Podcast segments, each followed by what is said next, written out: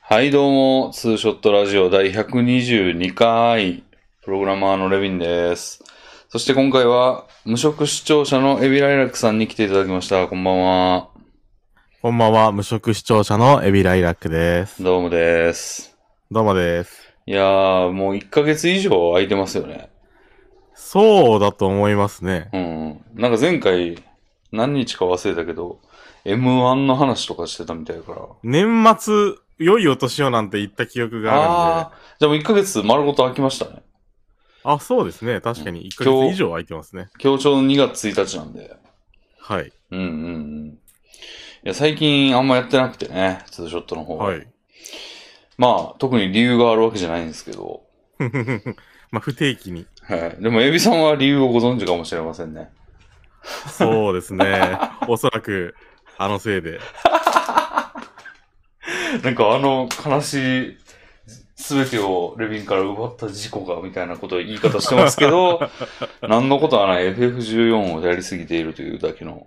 うーん、連日のご乱行により。やりすぎですね、もうちょっと。いや、だいぶ、かなりプレイヤーの中でも上位数パーセントに入るであろうプレイ時間かとは思います が、エビンさんも。そうかもしれませんね。うん。カードを集めるという恐ろしいことを始めたんでね。うーん、もうプレイヤーの中でもそう何人もは達成し得てない、本当に数パーセ ント、まあ1%あるのかなっていうぐらいのああ。結構大事業を進めてらっしゃるので、そうですね。スプレッドシートで表まで作 って、今はこの、ここがボトルネックだみたいなこと言ってますからね。はい。うん。ああいうのはもうなんか、やりすぎて、やることねえな、マジでやることねえわ、何しよっかな、みたいな人がうん。手を出すのがまあ大体のことなんで、 初めて1年も経ってない人が、やるか、みたいなことってあんまりないんで、そうですね。いやー、それをやっておりますいやが、すごいことですよ、あれは。まあ、たまには、あの、人と喋ることもやんないとねっていう。はい。というか、エビさんとは連日喋ってんですよね、言うて。そうなんですよね。ゲームしてるときに、普通に数時間単位で毎日、まあ毎日ではないですうが、ん。週2、3回は喋ってると思われるので、そうなんですよ。だからこっちはなんかラジオ下気でいるというか、むし ろ。ラビラジオ下気になっちゃってね。結構なんか雑談とかもそこで消化し、こう、ネタ帳に書き留めることが少なくなるみたいなのも若干起きてま すしね。確かにね、なんか、何やったっけ、あのー、大阪王将の、あのーラー油の話とかはもうそこでしちゃったもん ね。そうですね。あれもうん、小粒ですがネタにはなったの に、日常で消化してしまうという。はい。そうですけど、エビさんの日常はいかがですかおか相変わらず、あえお変わりなしですそうですねなくですかお変わりなく、まあ無職が継続してるんですけど、うん。最近ですね、うんあの、また、あの、過去、熱を入れてた燻製熱がうん。再燃しまして、うん。おう、一丁燻製やったろうやないかと。ああ。卵を50個ほど 茹で、味玉にし、で、すべて燻製をにかけるという、はあ。などをやっておりましたね。うーん。50個も同時にできるんですかいや、同時にはできないので、ん。えっ、と、味玉にするまでは同時なんですけど、うん。あの、スモーカー、まあ、つまり燻製にかける道具ですけど、うん。の容量的にはまあ10個15個ぐらいですね、一度にできて。うん。それはもう、じゃあ、第何陣とかに分かれるわけでしょうけど、はい。その分かれた第一陣はもう終わったんですか第一陣終わったも何ももう50個はすでに終わり。 え、燻製ってそんな早くできるもんなんですかその、期間はいらあない。の、結構、うんものによって変わるんですけど、いその、ベーコンとか作ろうとすれば、その塩漬け期間がまずうん2週間とか。そうですよね。うん。で、その干しとかないといけないとかもあるんですけど、うんまああの、燻製卵は、うん。その保存が目的じゃなくて、うん。香りをつけるのが目的なんですよ。うん。ゆで卵自体もそんな日持ちしないんで、うん一気に茹でて、うん一気に味玉にし、で、まあ、だいたい2日もあればできますね。へえ。 50個が。で、それは 今、もう残ってないんですかええ、残ってないです。 もう全部食ったんだ。えすべて胃のな胃の中にある、または友達にもあげましたが。ああ。いや、前回は別にやったとか言ってなかったわけですから、はい。 30日ぐらいしか経ってないのに、もう卵1日1個以上のベースで食ったんかなと思って。でも一日一個どころじゃなく、なんかその、え常に、その燻製卵に手が届く環境に身を置いていると、一日に5個ぐらい食べてますけ どね。もうそこに置いてあるんだ。はい。もうポンと置いてあって、いつでも食べられるみたいな。みかんみたいになってんだ。 そうです、そうです、そうです。へえ。うまいっす、うまいっすか、やっぱ。いや、うまいですよ。であもー今回のはちょっと、あの、干してる期間が長かったので、うん。あの、白身の部分がめちゃめちゃ縮むんですよ。乾燥によって。うんうん。で、ちょっと、大きめのピンポン玉ぐらいまで縮み、へえ、だいぶやな。はいうん。あれはあれで美味しいですけど、うんなんか、こう、居酒屋とかで出てくる、うん。くん玉とは若干趣が変わってますね。居酒屋とかで、くん玉ってあんま馴染みないですけど、それでも。あの、あ、そうですか普通の卵とまあでも同じ大きさっすよね、普通に。はい、もうんう、味玉と全くお同じ、うん。ちょっと茶色いかなぐらいの違いで。あー。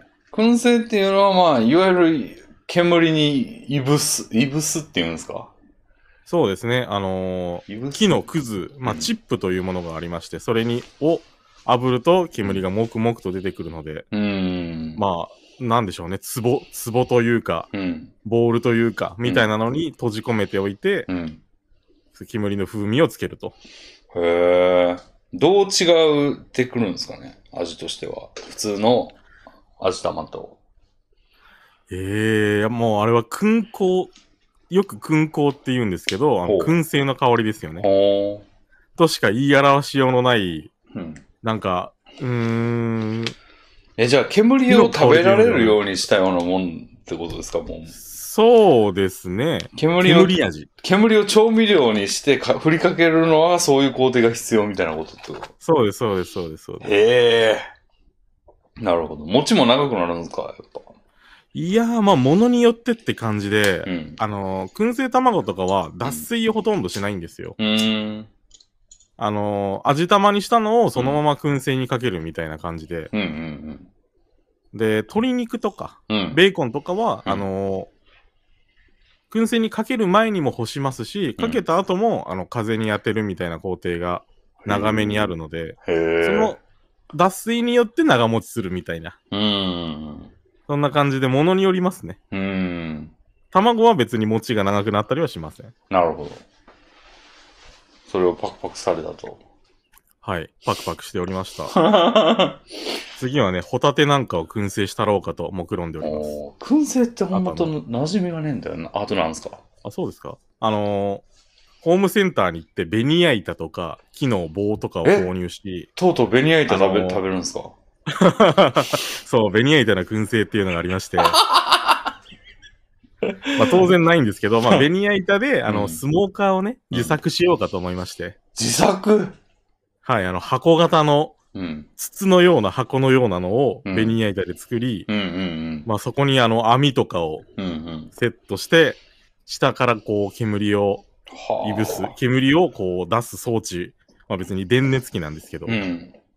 で、あの、サーモスタットうってごん。存知ですかね。わかんなあい。の、温度を、うん。温度計と、うん。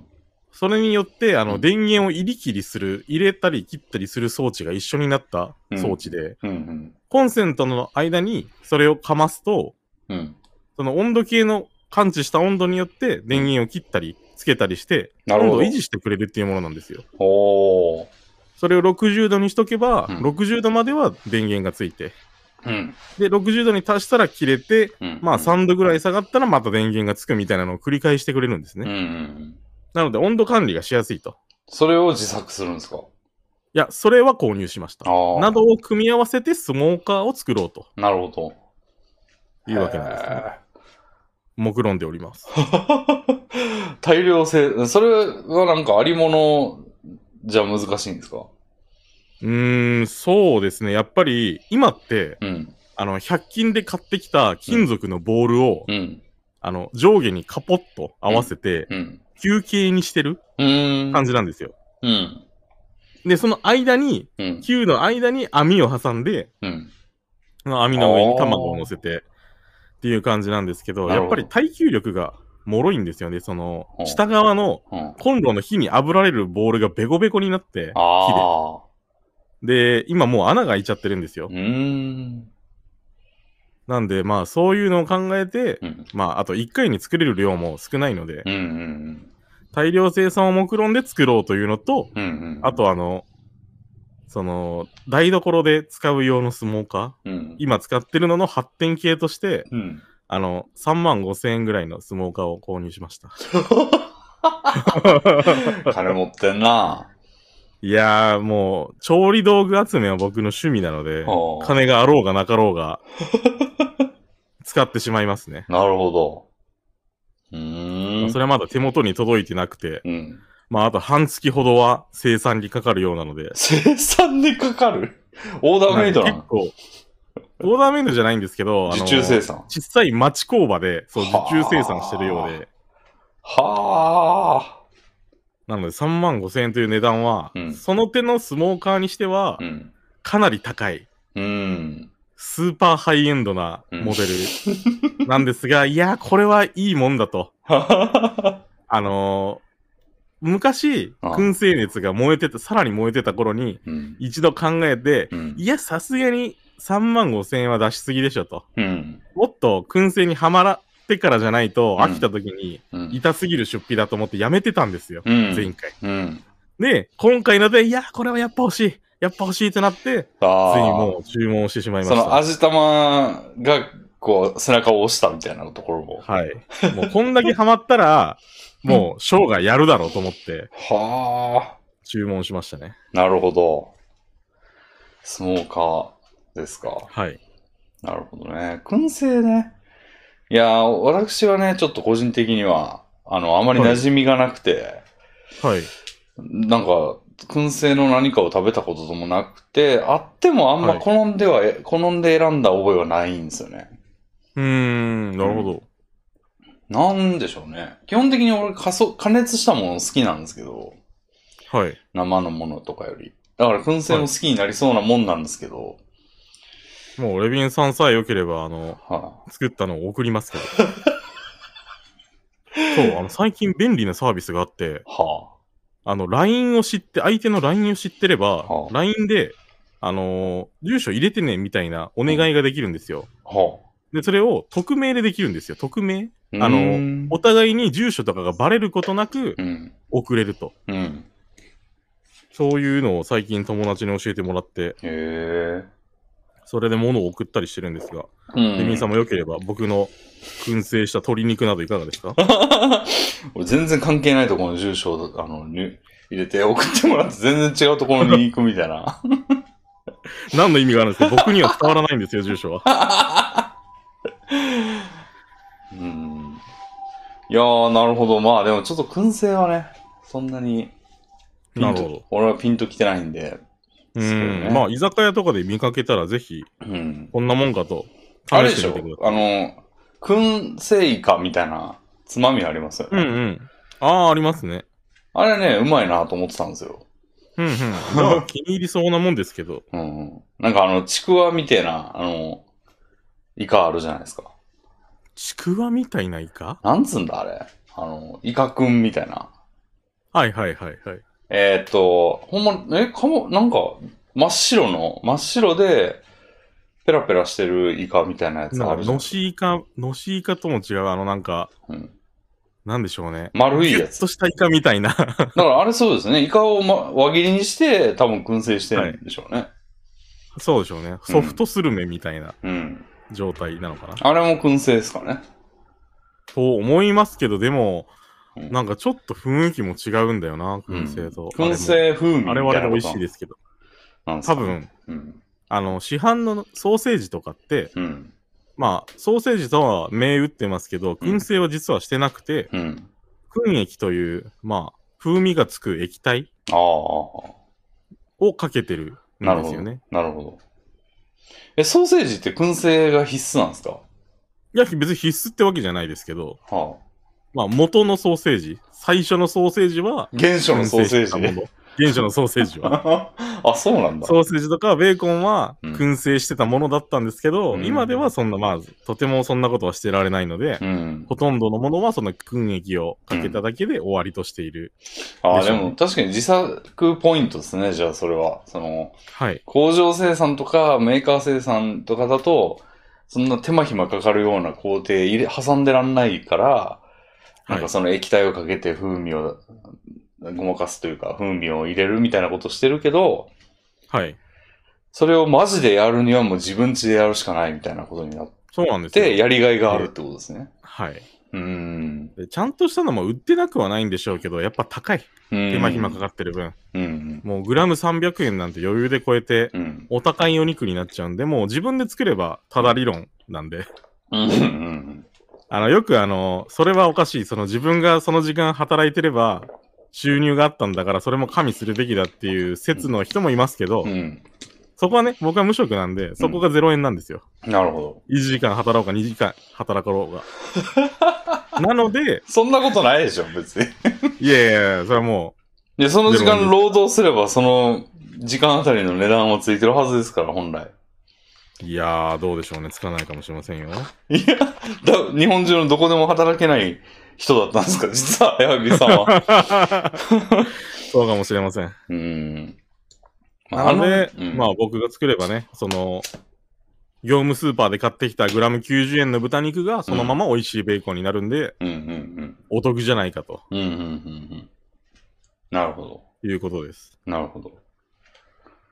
はあ、楽しそうなことしてますね。はい。レビンさんの方はいかがですか何してたんだろう、俺も。特に変わり映えはないんですけど、はい。もうほんま最近は FF ばっかやってて、はい。なんかメモあったかなえー、っと。いや、特にマジでないっすね。漫画読んだとか映画見たぐらいですかね。なるほど。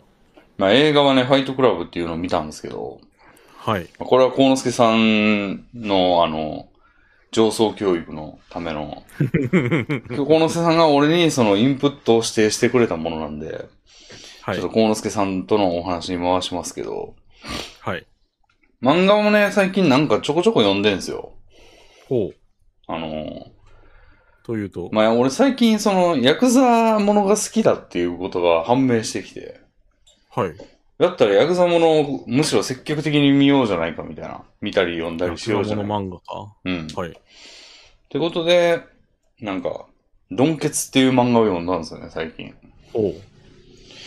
まあなんか、ヤクザものでした ね。あの、ツイッターヤ広クザ告、ものだと思ってよ読んだんですよね。ツイッター広告に出てきて、はあの、漫画アプリみたいな。あ。はい。で、それで出てきてたんで、まあ読んでみたという。うーん。ことで、ね、まあ、その、何ページか見れるんですよ、そのアプリ、えっと、広告の時点で。はいはいはいはい。 で、それ見てたら、あ、ヤクザやん、みたいな。そんだけで。ヤクザやんってなって、あ、これはじゃあ好きになりそうやん、みたいな感じではい。はい。読んでみたら、まあ、どうでした、ドンケツはまあ、でもちょっと、なんでしょうね。うーん、バキみたいな感じもありましたね、だいぶ。ああ、なんかバトル漫画的な側面も。うん。まあ、主人公のその、なんかロケマサってやつがいるんですけど、はい。あの、ロケットランチャーをぶち込ん、あの、事務所にぶち込んだことで有名な、へえ。マサ、マサなんとかって名前のやつがいて、はい。そいつがもうならず者なんですよ。組うんうの、ん。暴力団に所属してるんですけども、組の中でも、あのーめっちゃ年いってる40何歳とかなんですけど、あのーはい暴れすぎて、もう、周り全員に噛みつくんで、なんか平役みたいな。はいはいはいはい。やつがういて、そいつがまあなんか、 だから若頭とかめっちゃ上司が、あの、年下やったり、子分や、子分というか弟分みたいな感じだったりするんですよ。 はい。なんで若頭とかにもタメ口で喋ったりとかしてる、まあちょっとそういうおじさんの、が暴れまくる、バキみたいな暴れまくる話です。へえ、なるほど。で他の組をめちゃくちゃにしたりとか、まあいろいろするんですよ。うんうんうんなんやけど、まあちょっとね、なんか、そういうことじゃないんだよなっていう感じは。思ってたヤクザ漫画とはちょっと違う。うん。なんかやり口とかなんかその、その、なんつうんですかね、対政治的な部分がちょっと好きやったりするんで、うーん。そんな暴れまくってドカーン終わりドみンたいパな。チはちょっと、うんと。いう。そうですね。ああ。じゃあ、モグラの歌とかいいんじゃないですかえー、何それモグラの歌っていうのは、あの、うんモグラっていうのは、あの、潜入捜査官の隠語で、うん。主人公はまあ警察官なんですけど、うん。その、ヤクザ組織に潜入してくれやと。うん。で、ヤクザとして、うんその、まあ、信用を得ないといけないんで、うん。その組織の中でうん。立身出世していくみたいな話ですね。へ結構関数出てたと思うんですけー。ど、おー。モグラってあれですね、あの、土の竜と書いて、うん歌は口編の回はいはいはいなんです。なるほど。あれも多分ヤクザ漫画だと思うんで、もしよかったら。うんうんうん。あ、またなんかおすすめ押されてしま った。あ、沈ヤクザむ。漫 画が。あ、もしかして、映画以外でも沈められるそう。そうですね。そんな反射走行があったとまあ、それ読んだり、は。はい。あとは、まあ、ゲームはいっぱいしてんすよね、例によって。うんうん。で、最近してるゲームは、えー、ポケモンアルセウス。ああれ結構評判が高そうですね。うん。なんかね、あの、事前情報としてはもう、クソゲーすぎて骨折するやつが現れたぐらいの、どういうことクソゲーそすうぎいうだてから骨で折とかあ全る身の骨がバラバラになるとかいう噂 を聞いて、 えー、と思って。怪我してんな。もう、例によってそのなんか、有名タイトルを、なんか、ろくにやりもしてないのに、こき下ろしおじさんってどこにでもいるじゃないですか。はいはいはい。いますね。 おじさん、おばあさんかわかんないですけど。はい。そいつらの策略やなっていうのが、だんだんね、そいつらの策略はもうなんか、俺のような、あの、存在にも、あの、ひたひたとやってきますね。うわーってこう、うんもう、噂という形でこう、ね、波のように押し寄せてくるというか、ツイッターでバズりたいあまりにそんな過激なことを言う連中が。言ってるんじゃないですか。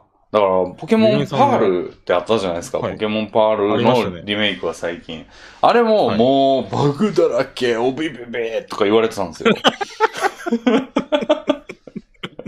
はい。バグだらけやし、なんか二頭身のキャラで、なんか全然ゴミゴミみたいなこと言われてたんですよ、事前に。はいはい。やってみたら俺バグには特に出会わず、はい。なんか普通に楽しくポケモンできてるんですよ。うんうんうんでしかもパール、俺やったはずなんですけど、うん。はい。あの、元のやつが出た瞬間に買ってやっとやって、はい。確かストーリークリアしてすぐやめたと思うんですけど、はい。まあなんか、すべてを忘れてんですよね、俺。も う、パールのことをまあ。割と前ですからね、あれも。うん。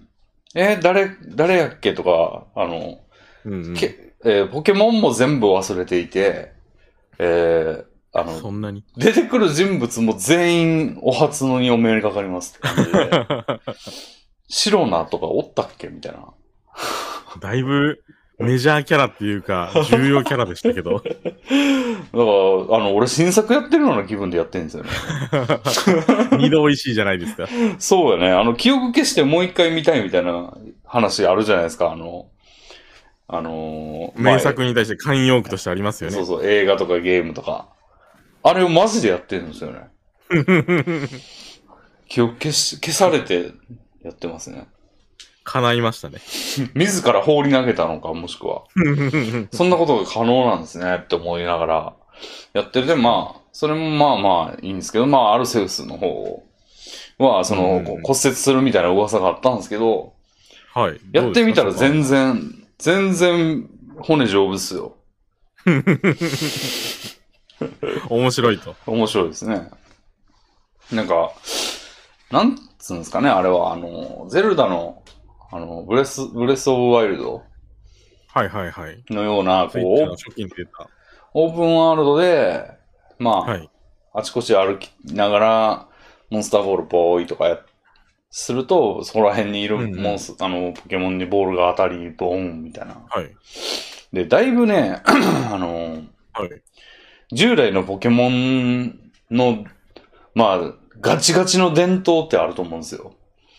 ううん、最初に3匹ポケモンをもらい、はいはい草むらに入り、はい。ジムに行きみたいな感じですよね。そう、3匹の中から1人選んで、あの、はいもらって、で、ライバルがいて、で、モンスターボールは、あの、投げ、あの、投げたら、モンスター、ポケモンを捕まえられ、ジムリーダーがいて、はい。で、なんでしょう。天皇にみたいな。四天王に戦いに行きみたいなのとか、もう、草むら歩いてたらポケモンが出てきて、行け何々ポイバーンみたい な。流れもう全部でやってるじゃないですか。全部でやってますね。うん。で、ポケモンセンターがありみたいな。あれって、 20まあ数、年前から。うん。あれって、ポケモンの、まあ、いいトレードマークでもあるつつも、うん、うん。ガチガチすぎると思うんですよね、もまあ確かにザ伝統みたいな感じになってますよね。う。あの、ファイナルファンタジーなんかは、あの、はい毎作毎作もう、キャラも違えば、フォーマットも違えば、バトルシステムも違えばって感じじゃないですか。うん、うん、確かに。 あんな全然別の RPG に、あの、魔法の名前ぐらいですよね、同じなの。 確かに世界観とか、うんフレーバーはす、あのー FF にしといて、うん。で、まあ、あとはもう別ゲーとして作ったのに FF というのを冠して、うん。まあ、15はなんかそんな感じだと聞きましたけど。うんうんうん。もうそんな感じですから、うんあの、あっちの、まあ、遊びに比べてポケモンはもうガチガチで、で、それライトユーザーを相手にしてるから余計にそうなる傾向があると思うんですよね。やうんうんうっぱ、んこうじゃなきゃ、みたいなうんうんうん。やつ。もう笑ってはいけないが、毎年同じっていう、よマンネリみたいなこと言われるようにも、こう、やっ ぱ、広いユーザーを抱えるゲームとか、まあ、メディアとか、エンターテインメントって、まあ、固まる傾向があると思うんですよ。まあ、奇抜なことできないですよねう。ん。そこに、アルセウスは、はい。あの、なんつうんですか、まあ、外伝的な位置づけじゃないですか、本編。本うん編じゃなう、んくて。そうですね。なんで、だいぶこう、その、そっからの脱却を試みたんじゃないかなっていうことを勝手に感じてるんですおよね、おほうほう。例えばその、ポケモン勝負はあるんですよ。ポケモンを捕まえるゲームなんですけど、基本的に。はい。ポイポイ投げて、あの、捕まえてってやるんですけど、まあ手持ちのポケモンはやっぱはい6匹あって、はい。で、そいつらを戦わせることもできるんですよね。うんうん。だけど、そのこともできる、こともできる。戦わずに、ボールだけに投げて逃げるとかもできるんですけど。うーん、そこが違いますね。うん。 でも戦いに入った時に、行け、はい何々ボーンみたいなのは、が省略されてるんですよね。へえ。あの、伝統の流れから脱却して、も う、ポケモン、あい、その辺にいるポケモンに、こっちの手持ちのはいモンスターボールを放り投げて、ボーンって出てきたら、もう、そっから戦闘入ってんですよ、もシームレスに戦闘と。う。うん。うーん。で、一応まあ、コマンドではあるんですけどね。コマンドを選ぶところは一緒なんですけど。いつものポケモンのまま。うん。で、倒しても、はい。だあの、あ、えっ、と、倒しても、なんか、経験値を得た、ででででーんみたいなのとか、あの、技を覚えた、何を忘れますかみたいなのを選ばないと戦闘画面から出れないとか、うんうんうんうん。が今までのもう全部そうなんですけど、そそれうでしたがね。省略されてて、もへうえ。倒したらその場で戦闘終わって、もうシームレスに、あの、ほうほうほうほう。走り走り回ったりできるし、戦闘中も走り回れるんですよね。戦闘中に始まるとなんかあるんですかなんかモンスターとモンスターの間に立ったりとかできるんですよ。ああ、景色があの固定のうん敵が右上にいて、自分のポケモンが左下にいてみたいなのじゃなくじて、ゃなくて。画角とかも変えられるような。変えられるし、間に立ってて、もう、あその、でも戦ってるじゃないですか、そいつらは。はいで、なんか、 あの、攻撃とかしたら、尻餅ついたりするんですよ、 その、主人公が。邪魔すんだよみた いな。ああ、演危出もあなるいみた いな。そら危ねえわ、みたいな。確かにそうですね。で、それがあって、で、技を、じゃあ、へえ技を覚えたりしないのかって言ったらするんですよ。ただ、ほうそのメニュー画面から、その、なんつうんですか、覚えた技をセットするみたいな感じでできるんですよね。ああ、なるほどだ。から、いちいち 4, 4択の中から4、4つのストック、技って4つなんですけど、はい。新しいの覚えた時にどれ消すみたいなくだりがだるいんですよね。うんあうのん、確かにそうです今まね。で。それが、お覚えたやつは4つすでに持ってたら、なんつうんですか、はセットできるやつの5つ目とか6つ目とかに増えてるだけで、はいは入い。れ替えるのは後でメニュー画面からできるんですよ。ああ、確かにそっちの方がなんかリアルっていうか、うん。な、なんで体当たり忘れちゃったんだろう、なくなっちゃったんだろうっていう謎の現象 もそうですね。なくなりますし、でわざわざ思い出せ、出させやとかに行かないと、はいはい。今まありでまはしそたれね。を、それもなかったんですよ、昔は。うんうん、大昔はありませんでしたね。うん。でも、もうそこの、だからその、既存の形式をなるべく便利にしてあげるみたいな方向でしか、今までのポケモンって、あうんのうん。良くなってこなかったのが、もう今回はもはうい考え方が違うみたいな感じで。うん、確かにリアル寄りなポケモンですよね。うん。ポケモン実際にいたらこんな感じなんだろうなみたいなのが、うん。より真に迫ったゲゲームみたいですね。そうなんですよ。っていうところから、なんかこう、チャレンジ精神を感じるというか、おお。なんか今までの流れに乗っときゃいいんじゃねえんだぞ、みたいな。はいはいはい。ゲームフリーク頑張ってるな。うん。とまか、あゲーなムフリーんかわかんか、ないですけど。あ、で、確かゲーフリっすよ。うーん。とか、あとあのーまあもうこれ、ポケモン GO をやってる人だと、あのーはい。当たり前かもしれないですけど、同じポケモンを大量に捕まえたりするんですよね。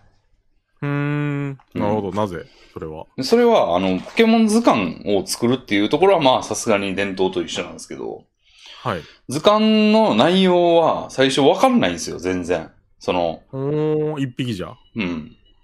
で、なんか、あの、ポケモン図鑑の、その、なまあ、さすがに捕まえたら一応乗りはするんですよ。で、はい。そこに項目が、こう、5、6個とかもっと多い場合もあるんですけど、書いてあって、はい捕まえた数とか、倒した数とか書いてるんですよ。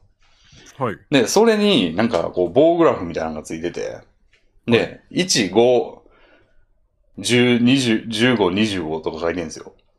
はい。で、それを、その書いてある数字に達すると、そのポケモン図鑑の追記が増えるとか、へー、なるほど。えー、あとは、あのーなんか研究ポイントみたいなのがもらえたりして、うんうん。それのポイントを貯めるとランクが上がっていくんですよね。うそーのん。ポケモン図鑑ポランクみたいな。なるほど。はいはい。でそのランクがす、あの、ある程度に達しないと次のところ行けなかったりするんですよ。うーん。だから、25匹とか捕まえろみたいなことですよね、要は。同じポケモンを。うん、で、ポケモンってなんへか、えそんなやり込み要素というか、その、ライトユーザーが見たらヒエってなるようなものを、あの、はい丸出しのまま置いとくってなかなかやってないと思うんですよね、今までのポケモンって。確かに今まではもう手持ちの6匹さえ捕まえちゃえば、あとは1匹も捕まえなくてもうんクリアはできますもんね。うん。それがもう、いっぱい書いてあるから、25? みたいな。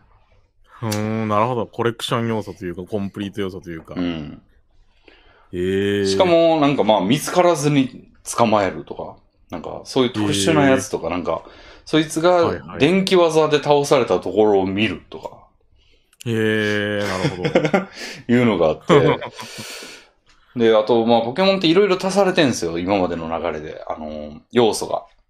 ど。 あ、し例えばあ、要素が。最初は HP、技とか、ぐらいしかなかったわけですよ、ポケモンには。HP と、技ポイントと、まあ、ステータスもなんか4種類みたいな。はいはいはい。のに、なんか、どっかのタイミングで性格が足され、ああ、ありましたね。冷静な性格とか、うん。なんか冷静やとちょっと特防、ん特攻が上がりやすく、なんか攻撃がちょっと上がりにくいとか。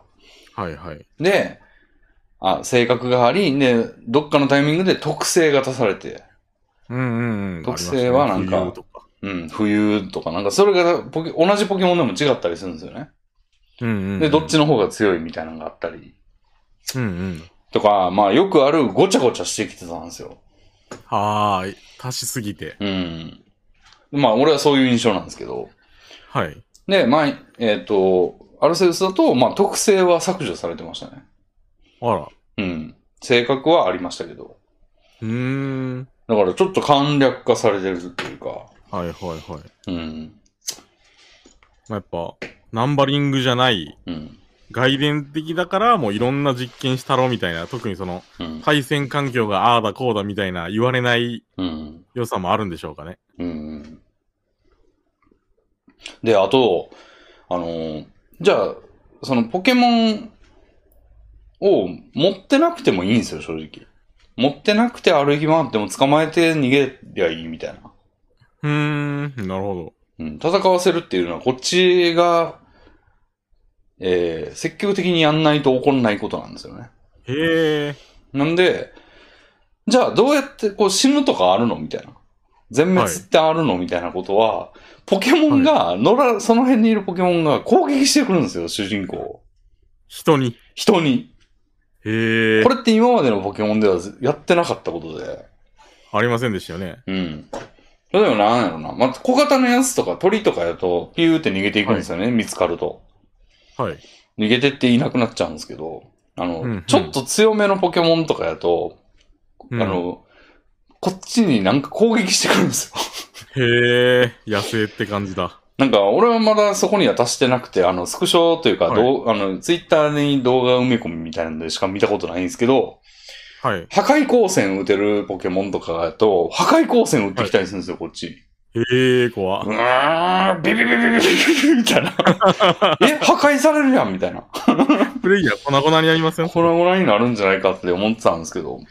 まあ、はいで、それを何回か受けたり、その、多分主人公に HP が設定されてて、見えないけど。はいはい。はで、い。食らうと赤く光ったりとかするんですよ、主人公は。バーンみたいな。うーん。、で、それが気をま、何回も受けちゃうと、あの、はい目の前が真っ暗になるんですよ。 へえ。で、戻されるという。で、はいはい。しかもその時持っていたアイテムを大量に失うんですよ。ええ、そんな罰が。うん。これって今までってまあ、今までのお金半額もなかなかですけど、まあ確かに。お金が半額になっちゃうみたいなのもなかなかですけど、アイテム失うって結構えぐくて、はあ、確かにな。持ってた素材とか、はい。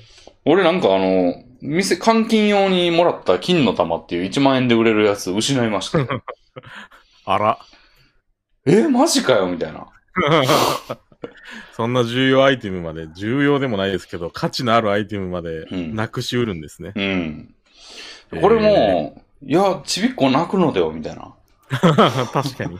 感じのこう、ちょっとゲームとしての骨太感もうんうん、うん。出してきまして、その、ストイック感というか。うん。で、まあそれは、あの、一応他のプレイヤーに、とネットで、ネットに繋いでいれば他のプレイヤーが拾ってきてくれたりとかするんですけどね。はい。あ、デスストじゃないですか。そうそうそうそうそう。で、ストランディングみたいに、落とし物みたいな感じで道端返にしてくれる。落ちてる時があって、はい。それ拾って持って帰ると、持って帰らなくてもいいのか。拾うとなんか送られたとか言って、うーん。あの、そいつに帰ってきて、だから俺も早く帰ってきて、帰ってきて、帰ってきて、みたいな。 思ってたら1日か半日ぐらい経ったらなんか戻ってきてましたね。えー、よかったですね。うん、よかったよかった。ロストしなくて弾が。そうそう。まあその間ちょっと金欠だったんですけど。うんっていう感じで結構ね、なんか挑戦的だなっていうか、えー、かなりうん。良さそうですね。それを聞いてるだけでも。うん。いや、よ僕もそれ子供の時に出て欲しかったですよ。うん。まあ捕まえ、今の子供、いいだな。から、 あのー、何でしたっけ、メタルギアソリッドみたいな感じの、はい。あの、プレイの仕方になったりとかするみたいですね。えー、ステルスで行くに、 ポケモンに見つからずに進むみたいな。まあ、ステルス能力はないですけど、あの、はい草むらでしゃがんでると、まあ、見つかりにくいとかあるんですよ。うんうん、なるほど。草むらにしゃがんでこう、そろそろそろって近づいて、モンスターボールヒュッて投げて、みたいな。なるほど、なるほどう。ん。で、ミスると見つかって攻撃してくるみたいな。はいはいはい。楽しそうだな。うん。買おうかな。いや、面白いですよ、なかなか。エビさうんんスイッチ持ってんすか持ってます、持ってます。あ、そうなんだ。いはい。や、なんか、PC ゲーばっかやってる印象やったから。レビンさん、僕、ルーンファクトリーやってたじゃないですか。あ、ほんまや。確かに。なるほど。あ、そう、てか、あれもやってたな。あの、ポケモンユナイト。ユナイト。はい。ほんまややっ。てました、一緒に。なるほど。あれ、脳に直接繋いでやってんのかと思ったわ。 なるほどね。スイッチを持ってなくて。うん、スイッチそっがちの方やるよう見な、てこう、通信とか全部脳から走ってんのかと思ってた。なるほど。ちょっと買いかぶってたわ。ごめん。一応先に聞いてくださいよ。昨日あった、あ今月あったこととかじゃなくてそっちよ。どうやってんのみたいな。あれって痛くないんとか。いや、ちょっと申し訳ない。いえまあスイッチを所持しておりましうた。ん。なんで、まあ、それもですし、あともう一個買ったのが、はい。日本一ソフトウェア先生の、なんか含みがありますけど。屍ぐらいの、え屍、何だったっけタイトル屍ぐらいの冒険飯ですか、ね、そうですね。屍ぐらいの冒険飯っていうゲーム。こちらもね、日本一ソフトウェア先生の、まあ、DRPG といいますか、ダンジョン RPG RPG。なんですけど、こっちはちょっとね、もう売ろっかなって思ってる感じですねあ。ら、早いですね。まだ1、2回しかやってなくないですかまあ、一回、そうですね、やりましたけど、ちょっと、日本一ソフトウェアの先生って、はあのー、俺の印象ですけど、あのー、い。はい。なんか3つ種類があると思ってて、日本一ソフトウェアの先生は。ディスガイアダンスのこと、とははい。ディスガイアと、はい。意欲作と、はい。ホラはい。ーがあると思っていて、どれに当たるんですかえー、まあ、意欲作の分類ですね。もううんうんディスガイアはなんか、看板ゲームなんで、日本ソフトウェアさんの。だからもう、めちゃくちゃ頑張ってると思うんですよね。うで、意欲作はなんか好きにやれや、お前ら、みたい な。こう、金ばらーってばらまいて、作れみたいな。勝手なイメージですよ、俺の。はいはい。勝手なイメージですけど、それやってんで、ホラーはなんか、あの、社長、俺のイメージで全然知らないんですけど、はい。あの、社長が多分好きなんじゃないかな、みたいな。ああ。社長が好きで、なんか、これ攻めろ、みたいな。日本一のホラー結構よく聞くし、うん。今そんなにホラーって流行ってないような気がするけど、出どうなんでしてすまかすよね。うん。っていう種類があると思ってて、で、はいディスガイアは、まあ、ディスガイアですよ。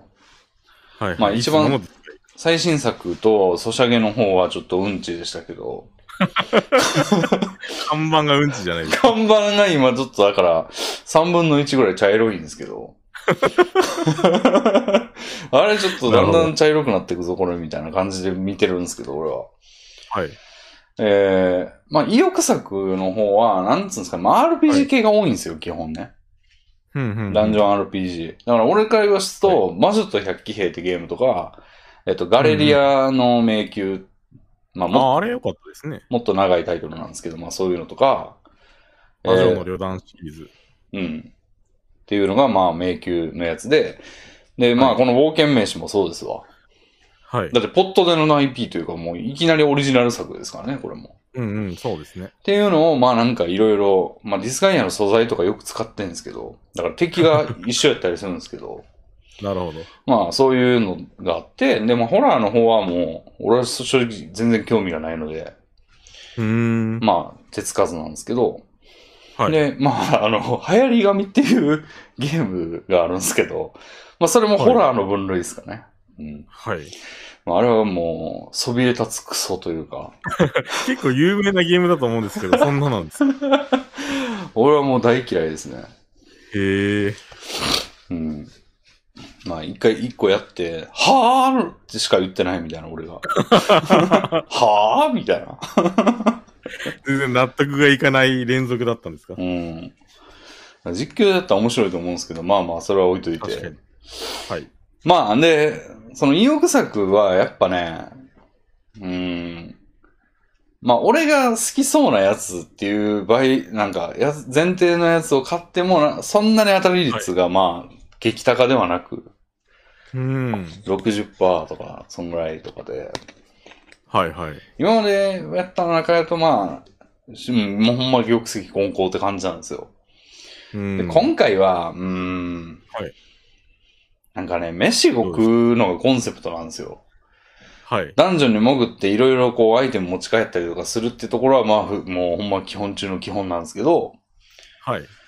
その飯がね、もうぐちゃぐちゃ冒なって険いう飯か、と愛打ってるわけですから。なんかだから、あの、モンハンのさ、肉、はい。ぐるぐうんうんうる、ん上手に焼けましたみたいな、あんなほかほかとか、はいはい。最近のモンハンは飯に結構こだわってますよね。ワールドとかも。うまそうじゃないですか。はい。で、ダンジョン飯っていう漫画あるじゃないですか。はいはいはいはい。名作が。もうこのタイトル、この、冒険飯、なんか、屍ぐらいの冒険飯でダンジョン RPG で聞いたら、ぼダンジョン飯を浮かぶと思うんですよ、正直。まあ、確かにちょっと引っ掛けてないみたいなのは感じますね。うん。あのヒットには寄せてないみたいな。でもあれは、なんかモンスターを食うなんて、みたいなやつのはい。イメージから、なんか、はい。あれ美味しいやん、意外と、とか。うんうんうなんかん。そういうストーリーですね。意外と見た目悪くなくできるやん、とか。うんうん、うん。。っていううのが、ははー、みたいな感じの、あの、はい。こう驚きというか意外性というかなんかありかもっていう、ワクワクですその逆転というか、をね。はい。楽しむ漫画じゃないですか、基本的には。はい。そうですね。でも、この屍ぐらいの冒険飯の方は、もはい。う、できる飯が全部ぐちゃぐちゃなんですよ、 なんか。だってびっくりしますよ。ゲーム始めたら、表現規制の選択っていうのがあ って、あの、きっしょいのを見せ、見るか見ないかみたいなのが最初に選ばされるんですよ。で、なるほど。なんか、あ、なんか暴力表現とか、そのとこまでグロく描いあー血たが出りた、りとかね。うん描いたりしてるんだ、いや、攻めてんなって思って、最初感心してたんですけど、はい。なんかその、後々オプションの詳細というか説明をよく見てみたら、あはい。の、その、虫とかを使ったぐちゃぐちゃの料理をにモザイクをかけるかみたいな話なんです。だ から基本全部美味しくない感じなんですよ。へえ、そうなんだ。だからなんかね、さ序盤って、あの、失敗作か、あの、序盤ってまあ、食材があってもスキルが足りなかったりして、あの、うん、うん。貧乏料理っていうのができたらよくて、はい。あの、基本失敗作になっちゃうみたいな感じなんですよ。はいはい。でもなんかありがもちうです、もう貧乏料理でも、もはい。う、なんか泥ヌーバーみたいな、その ドラ、ドラクエの泥ヌーバーが皿から出てきてんのかみたいな感じ。で、なんかもう変なものが乗ってんすよ、上に。その、えー泥ヌーバーの上に、あの、は泥団子みたいな、こう、髪飾りかみたいな感じで乗ってて、うんうんもう気持ち悪な何がい。貧乏料理なんだ。とにかく気持ち悪いんですよ、なんか。へえ。で、虫、なんか、防具、なんか分解とかもできるんですよね、アイテムを、はいあはの、い分解して、何例えば薪を手に入れたら分解したら木材ができるとか、うんうん、うん。あるんですけど、防具を分解するじゃないですか、マントとか。はい。そしたら、布とはい。虫が出てくるんですよ。なんでいたのかだから、その、飲みとかってことでしょ、要は。うわもう、なん、なん、なんでそんなことすんのみたいな。で、虫の佃煮とか作るんですよ。ー。へえ、それで。で、虫がぐちゃぐちゃってなってる見た目で、で、食べべると、なんか、HP と喉の渇きとカロリーっていはうい項目があるんですね。うんで、もう一。つ、幸福度っていう感覚項目があるんですよ。うんうん。で、まあ、基本的にもう MP とかが、その、喉の渇きとかになってるんですよね。だから、はい。く、あの、技使ったりすると、カロリーを使ったり、うん。喉の水分を使ったり。水分を使ったりするんですけど、その幸福度がもう虫の料理はもうぐん下がるんですよ。でしょ うね。だから虫を食わせる代わりになんか、あの、幸せにしてやんないとみたいな感じ になるんですよね。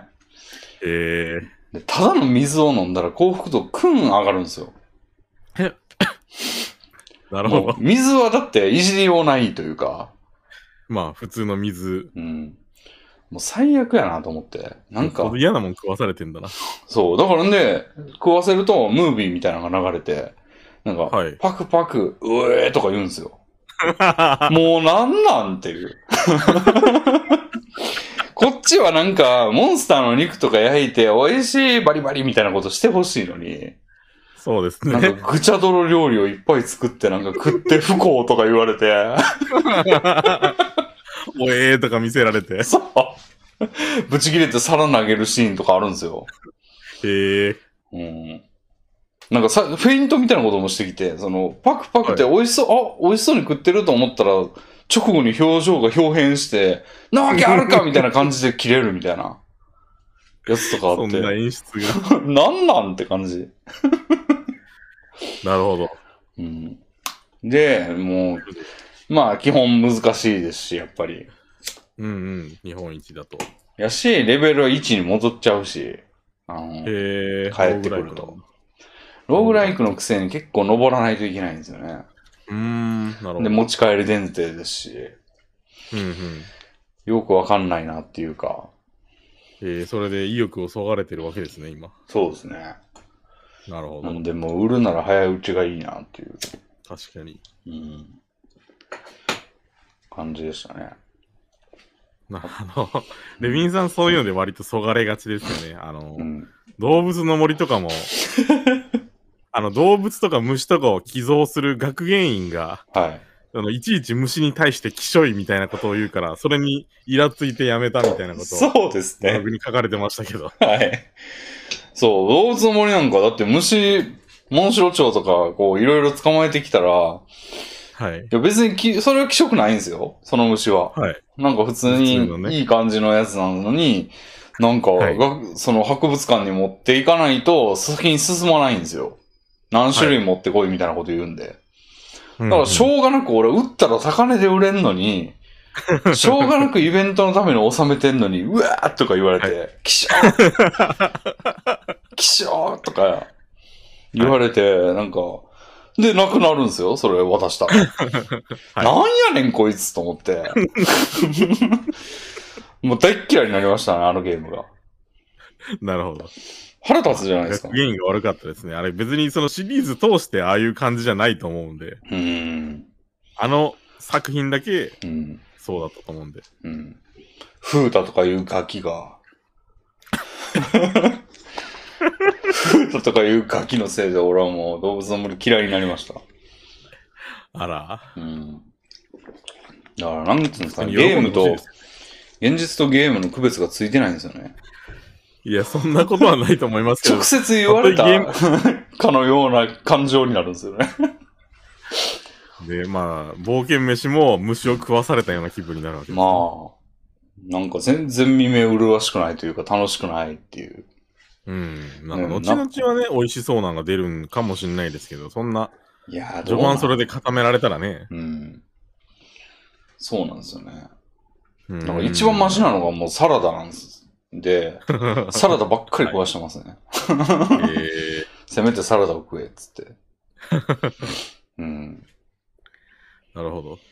なんでまあ、そのじ、ゃで、あと、そうや、ポケモンアルセウスにね、なんか、あ、はい。これ不思議な話ですけど、はいあのーポケモンアルセウス初回特典みたいな、早期購入特典みたいな感じで、ポケモンカードのカードゲームがある。あの、普通に、あそのアあ、ああルセウスとは関係なくあるんですけど、ありますね。それに、アルセウス早期購入特典で、ポケモンカードが1枚ついてくるみたいな。へえ。限定カードみたいなやつが。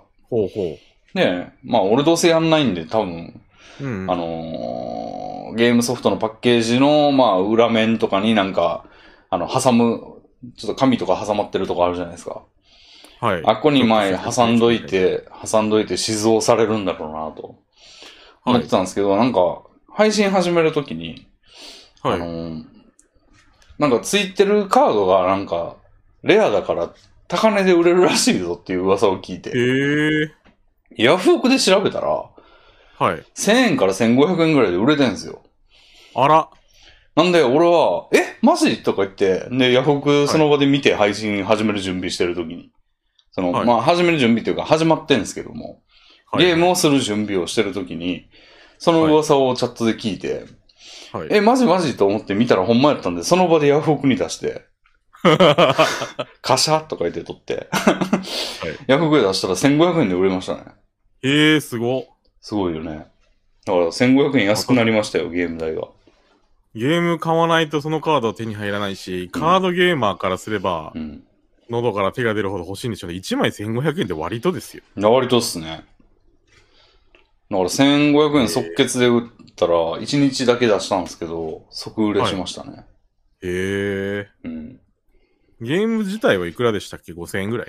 5000円ぐらいかなうんうん。アマゾンで見てみますね。だからこれ下手したら、あの、はい儲かる可能性ありますね。あの、確かに。今すぐアルセウスを中古で売れば、はい。下手した差額らで差額でプラスになってる可能性があるってういーう。んこんなことあるんだなぁと思って。確かに。なんかたまに聞きますけどね、あの、グラブルの格ゲーが出た時も、うん。なんかインゲームアイテムで超レアな、うん。あ、の、強化素材みたいなのがもらえるから、うん。とりあえずそれは売れみたいな、そのグラブ、格ゲーマーはうん。別にそんなグラブルのインゲームアイテムとか興味ないから、うん。それを売ってうんゲームすれば儲かる、儲かるじゃないですけど、うんかなり得にゲームできるぞみたいな情報はうん。うん友達が言ってましたね。 5700円弱ですね。はいはいはい。だから1000円安くなったらもう4000円なんぼみたいな。うーん、なるほど。うん。お得でしたね。お得でした。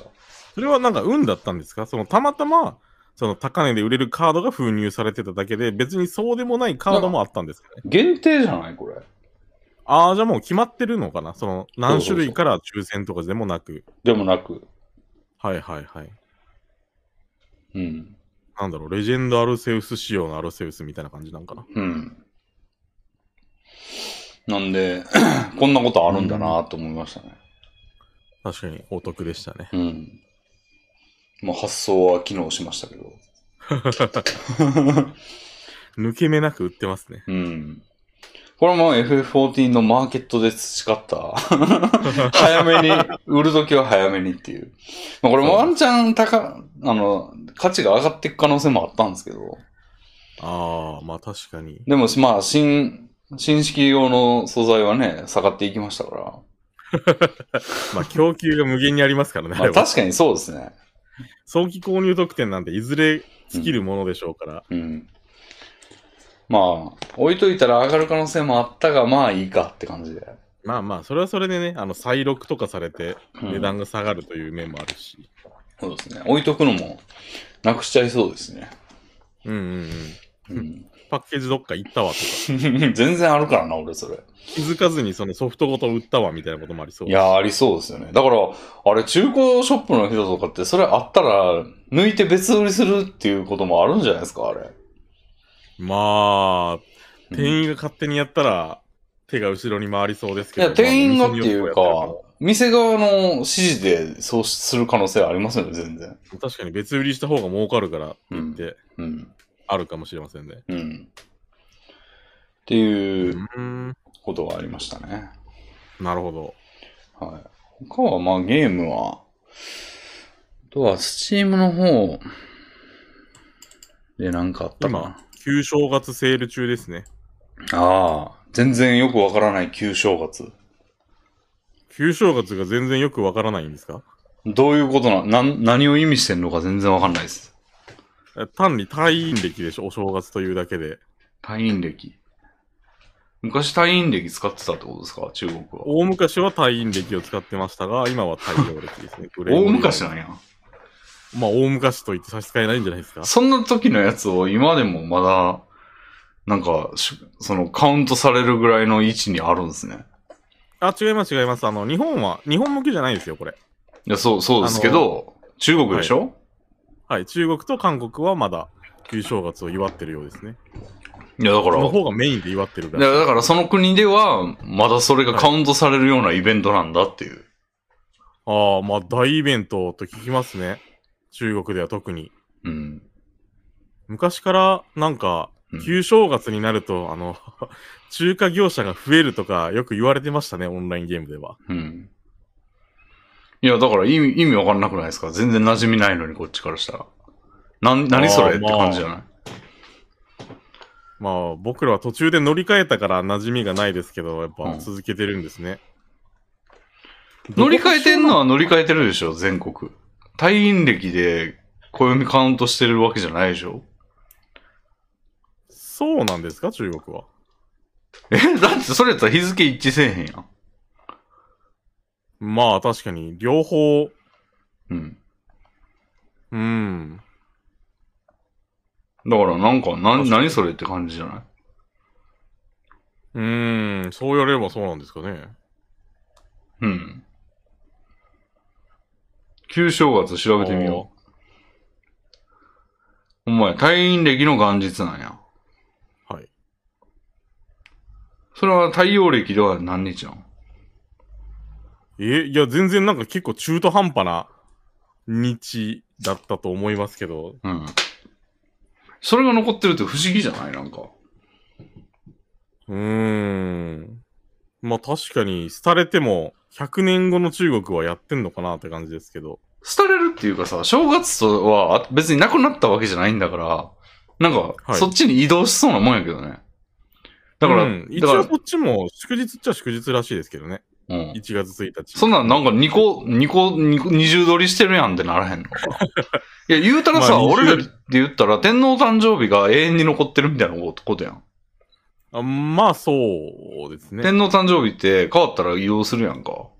はい。やのに移動しないでなんか両方ってなったら、あの未来、遠い未来では全部休日になってんじゃんみたいな。まあ確かに、無限に行けば、すべて、第何千代天皇とかになった暁には、全部埋まるのではみたいな。でもなぜか3月15日だけ生まれへんのよな、みたいなんで、そこだ け、そこだけ平日みたいな。そんな天皇誕生日ガチャみたいな ことに、早くコンプリートされろみたいな。そこだけ働かないといけない。そうですね。なんでなんか不思議だなって感じですけど、まあそれね、セールがされるぐらいのイベントなんですね。うん。もうかなり消費とかがされる一大イベントも中国で祝日といえばみたいな感じなんでしょうね。中国、スチームとかって中国締め出し、されてませんでした、最近。あー、確かに最近締め出されてたような。誰向けのセールやね。 まあ中国、まあ、その中国本土にいる人たちはブロックされてますけど、中国人は世界中に山ほどいるじゃないですか。ああ。在日中国人もいますし、うん。まあ、華僑と呼ばれる人たちが山ほど。え、でも、そう、すだから、中、中国関係ない人からしたらずっとハテナマークじゃ ないうん。まあ、旧正月ってあるんだね、みたいな。うん。だから俺もハテナマークなわけですよ。なるほど。あの、最近は、あの、ニーディガールオーバードーズっていう、はいはいはいはいはあいはい、の、ゲームがまあ、個人が作られたんですかね。それがだいぶバズってまして。うんうんうんなんかちょっと。ま、け、ちょっと前に10万本売り上げいったっていうのを見ましたけど。ええもう10万本も。うん。すごいですね。すごいですね。これ1680円まだかん1700円なんで10万本ってことは、まあ1億、2億ぐらい。スチームに、どれぐらい支払ってるか。スチームの30、 30 30、30%ぐらいでしょうね。あ、そうなんですか。うんえだから1億以上は売れてるでしょうね。売りえ上げとしてお。ー夢がある。売り上げというか利益として。うん。はい。一人で作ってたらすごいな。一人ではさすがにないかな。うん。うん。で、これがね、そう、これの話題デッキに入ってんですけど、はい。あの、ことこに失礼なことを言ったなと思って。失礼なことを言ったとはえっ、と、このね、ニーディガールオーバードーズってゲームは、まあ、メンヘラ育成ゲームみたいな感じなんですよ。うん、うん、うん。メンヘラ女がいて、なんかもう最初っから彼氏なんですよね、主人公は。ほう。で、このメンヘラ女の子が、なんか、ネット配信をして、その、はい。えー、YouTuber みたいなのになろうとはい。言って、でも、飽き性だから1ヶ月ね、みたいな。うん、うん、で、あの、で、主人公はなんか、めっちゃ好かれてんですよ、そいつに。そのメンヘラ女うん。に。最初から、最初から。で、ピって呼ばれてんですよね。カレピの P です。カレピの P で、まあ、P でもあるんですかね。カープロデューサーの。あーわかんないですけど。なるほど。で、ピって呼ばれてるんですけど、もう、はいすなんか、あの、すごいですね、このゲームは。なんか、まあ、めっちゃ可愛いんですよ、その女が。はい。で、まあ、当然、その、なんか、アイ、バーチャル、ちゃうわ。VTuber でもないんだよな。その、顔出ししてるんですよね、普通に。顔出し配信。うん。はい。で、それ、めっちゃキャラ作ってというか、まあ、あるキャラになりきってやってるんですけど、うんうん。まあ普通に別にでも顔めっちゃ変わってるとかじゃなくて、なんか普通に可愛い、まあまあ可愛いやつが可愛いコスプレをしたみたいなうんうん。感じでやって、でまあ、なんか100万人を目指すみたいなチャンネル登録者登数録。者を。うんはい。なんですけど、まあいろいろそのなんかお出かけしたりとかいろいろして、ネタを仕入れてその配信をするみたいなうんうんうん。感じで、まあエンディングはいろいろあるんですけど、はい。なんか普通にね、その何するとかで、例えばゲームをするとか、でゲームをするとかやるとゲーム配信ができるようになったりうんうん。 っていうゲームなんですけど、なんか普通にセックスみたいなのが選択肢にあるんですよ。なるほど。まあセックスとは言ってないですけど、なんかベッドのマークで何やったっけななんか、イチャ、イチャラブみたいなはいはいはい。やつ選ぶと、なんか画面、ね、常にね、ウェブカメが映ってる感じなんですよ。あの、ゲーム画面がデスクトップで、パソコンの。うんうん。で、ウィンドウが出てて、そこに女がずっと映ってるんですよ。なんか、はい。スマホいじったりとかしてる。うんうん。どういう状況って思うんですけど。で、彼氏も多分部屋に一緒に住んでんですよね、同棲してて。ええそれなのにウェブカメで見てるんですかウェブカメで見てる。だからこれどうなってんねやろって感じなんですけど、はい。まあ普通にそのデスクトップのアイコンを選んで、なんか何かにするみたいなんで、うん。で、ベッドのマークを押すと、なんか、その女が立ち上がって画面から出ていくんですよ。で、横にあるであろうベッドのところからハートマークがいっぱい出てきて、やってますね。やってて、で、ツイッターにつぶやくんですよ、なんか。その裏垢と、その、えっ、と、キャラクター赤両方持ってて、そいつは。はい。で、多分彼氏はその二人だけをフォローしてんですよ。うんうん。おメンヘラ女が裏垢本人赤ですね、鍵赤で。うんえ意味わかりますよねうん。いや、わかりますよ。ああ。いや、なんか今。リアルアカウントと、うん。その、うん。キャラクター、キャラクターというか、配信アカウント。配信アカウント。はい。で、なんか裏垢でもうせ、なんか気持ちよすぎてやべえみたいなこと言ったりしてんですよ。めちゃくちゃ好きみたいな。はいはいはいとか言ってるの、なかなか攻めたゲームなんですけど。はい。うん。まあエンディングがいろいろあって、その、セックスばっかしてると、なんかセックス依存症みたいな感じになってエンディングを迎えるみたいな。ええそんなエンディングが。うん。 とか、なんか、闇ポイントと、はい。何やったっけな。闇ポイントと、ストレスと、はい。もう一個なんかあったんですよね。闇というのはダークってことですか多分両方の意味がある。ひらがなで書いてるんで。あ、なるほど。うん。でもう一個ぐらいステータスがあって、それが0か100のまんま行くと、はい、ダメなんですよ。あの、うんうんうん。何らかの不具合が起きてゲーム終わるんですよ。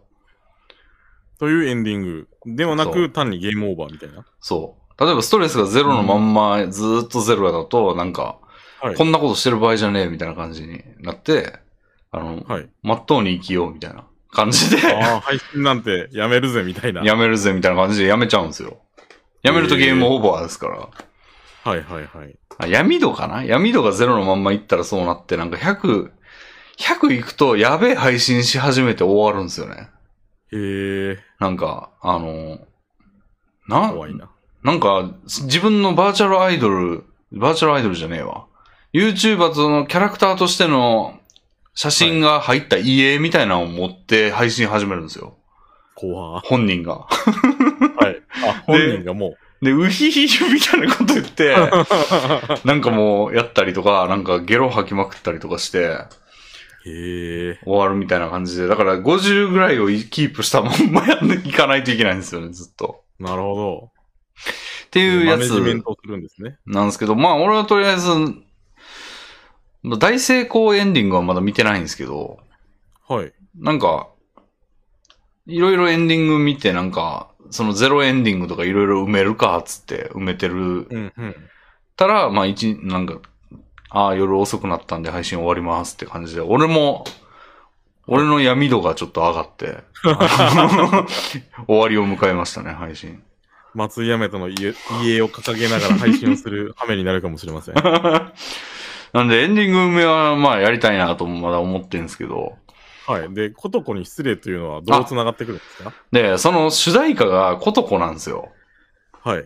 俺まだ主題歌は聞いたことないんですけど、ゲーム内で。うんうん。多分、クリアしたら流れるんですかね、エンディングとして。ああ、新エンドで流れる。うん。ただ、俺は、この、その、ことこさんとその、このゲームの主題歌。はい。確かどう、同じタイトル、じゃねえわ。タイトル何やったっけな。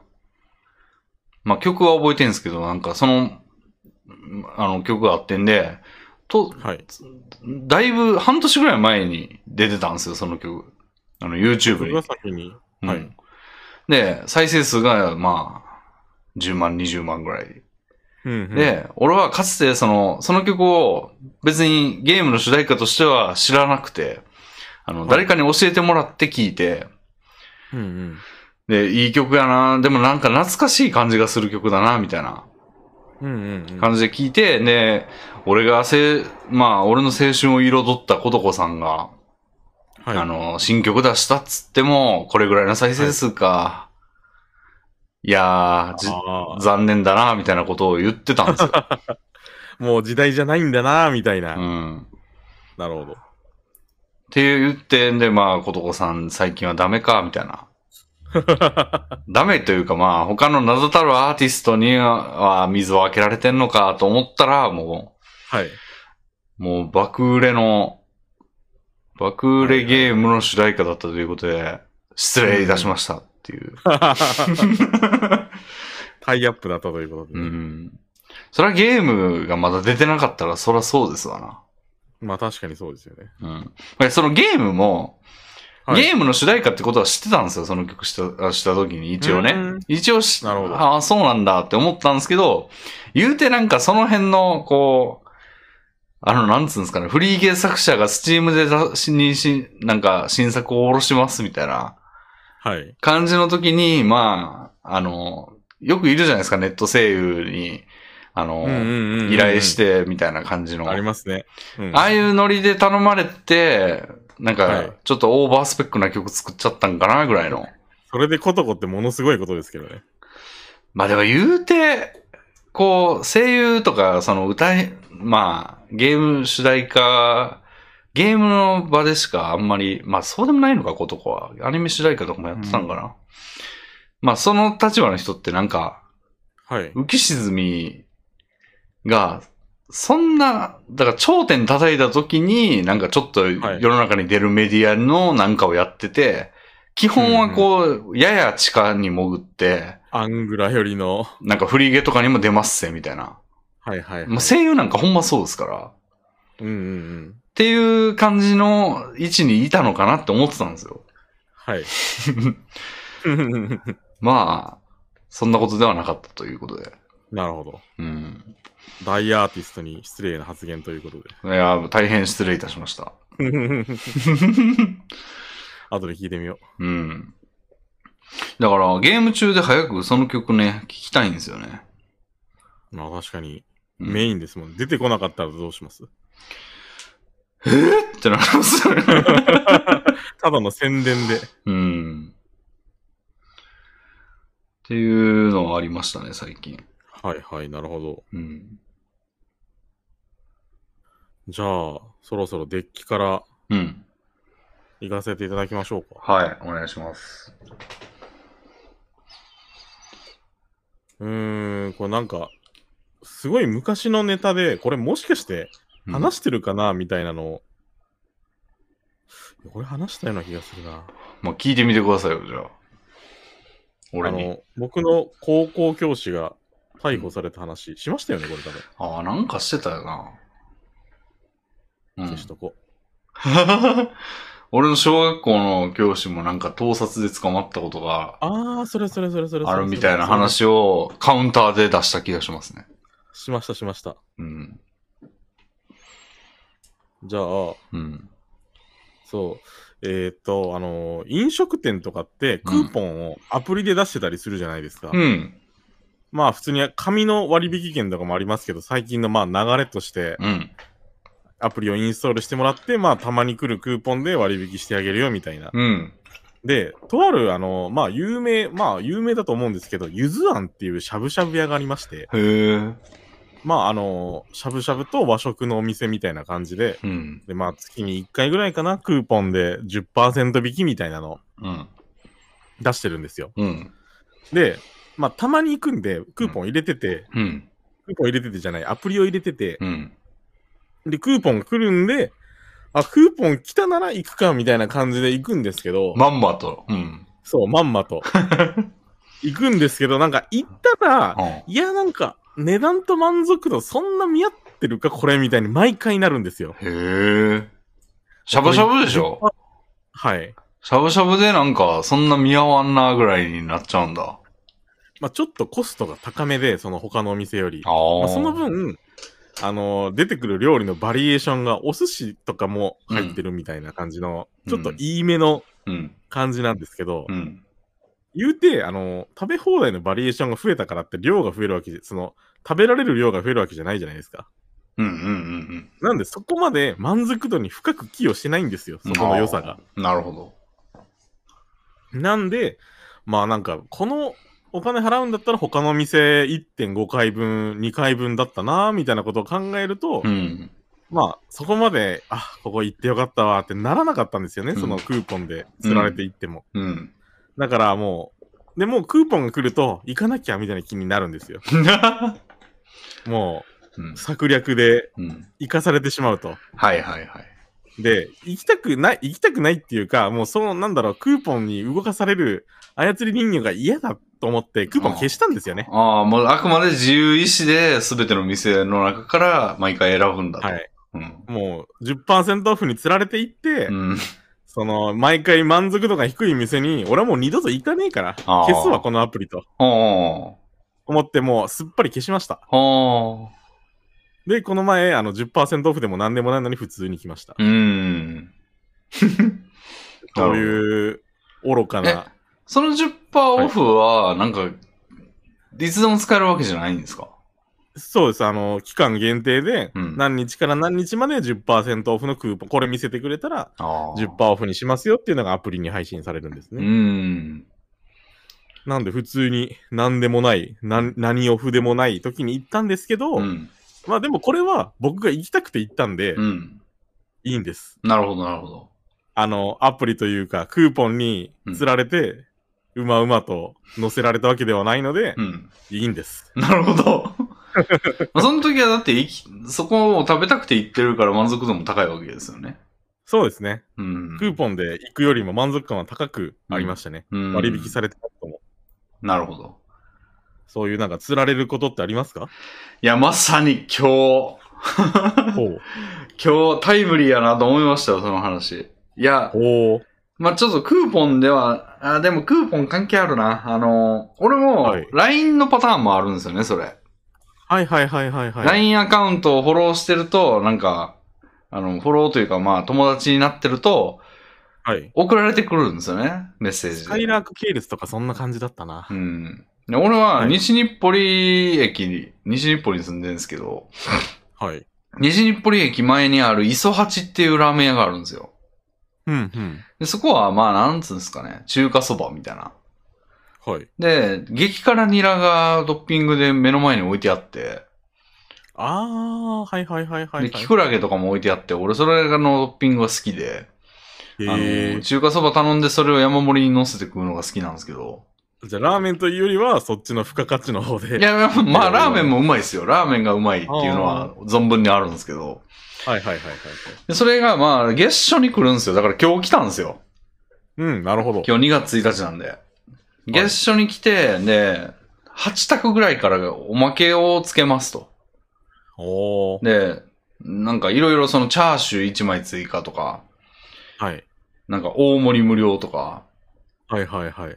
があって、で、俺は大体あの、卵かけご飯を選ぶんですよ。うー。うんん。いいですね。で、うめえなと思って食ってんですけど、まあはいそのクーポンが今日来たと。ただ、はいそこをなんかちょっとね、大盛りっつってもまあ、大盛りしかなく、はい。で、俺ラーメン食うときはラーメンだけ食いたいなと思ってて、うんうん。でも卵かけご飯ぐらいやったらいいかな、そのラーメンの前に渡してくれるんで、うんうんうんうん。それ食ってますみたいな感じになってんですけど、前菜みたいになってるんですね。でも言うて、それでも俺なんかちょっと、あの、腹いっぱいにはなってないんですよ、食い終わった時。はい。 なんで、いつも行ったら、ちょっと今日はライト目だったなっていうとんでもないことを思ってるんですけど、玉掛けご飯と大盛りのラーメン食ってですよ。ライト目だったなと。そう。でもこれが、なんか、うーん、あの、まあ、だってつけ麺とかやったら特盛りみたいなんてすごいあるじゃないですか。うんうん、そうですね。あれやったら一撃でいいんだけど、磯八行った時はちょっと、あのー、ガツガツ食える感じじゃねえなってなるんですよね。なんで、うん今 日クーポン来たけど、今はいめっちゃ腹減ってんだよなって、昨日徹夜みたいな感じだったじゃないですか、俺。うんうん、そうですね。 FF をやりすぎて。 27時間労働、労働ではないですけど。起きててみたいなはい。感じで、もう眠すぎ、ね、なんかそんな感じで腹減ってたんですよ、起きた時。ね、たっぷり寝て、寝たのもあって。うんうん。なんで、ちょっと磯橋じゃねえなと思って、ああ、なるほで、実はこの近辺に、俺、その、つけ麺好きなんですけど、つあの、ど。はい。つけ麺が食いてえと。はいで。つけ麺は、俺、安兵衛ってところがすげえ好きで、うんうんうん、おっしゃってますね。秋葉原に行かないとないんですよね、でも。はい。電車乗りたくねえなと思って、西日暮里近辺にないんかなと思って、つけ麺屋が。うんうんうん。探してみたら、いなんか、俺全然近所を担保とかしてないんですけど、はい。じゅ10年も住んでんのに。しないんですね、あんまりそういう全の。然しないんですよ。だから人吉そばっていうところも、あの、すげえいい店としてあったのに、俺10年間住んでて気づいてなかったですから、 最近。新鮮な発見をしてしまったと。うん。いや、結構いろいろあるなと思って。 うんでしょうね。地図見たらいろいろあったんですよ。はいじゃあ、このどっか行ってみるかと思って。うんうん。ただ、まあ、ちょっとつけ麺って若干ラーメンよりマイナーじゃないですか。うん、確かにそうですね。なんで、なんかちょっと良さそうなところがなくて。ああ。で、俺、海鮮系が好きなんですよね、つけ麺。あの、魚配粉、線系魚粉みたいな。ああ。うん。なるほど、なるほど。魚粉入っのカツオ粉がいっぱい入ってますみたいな。うんうんうん。なんかこう、海苔の上にちょっとうん山のようになってるみたいなのありますようね。んうんうん。あれ系が好きなんですけど、西日暮里近辺はちょっと醤油とか、塩とかのやつが多いみたいで、へえ。あー、ちょっとで、しようか。ちょっと違うなってなって、うんうん。はで、いいろいろ見てたら、なんかね、西日暮里駅前にエドモンドっていう店があって、うーん。それはつけ麺じゃなくて、二郎系ですね。ああ、なるほど。二郎系やと。はいい、うことで、でもちょっと、へえ、ここか、みたいな。はい。行ってみるかと思って今日行ってみたんですよ。はい。エドモンドさんどうにで。はい。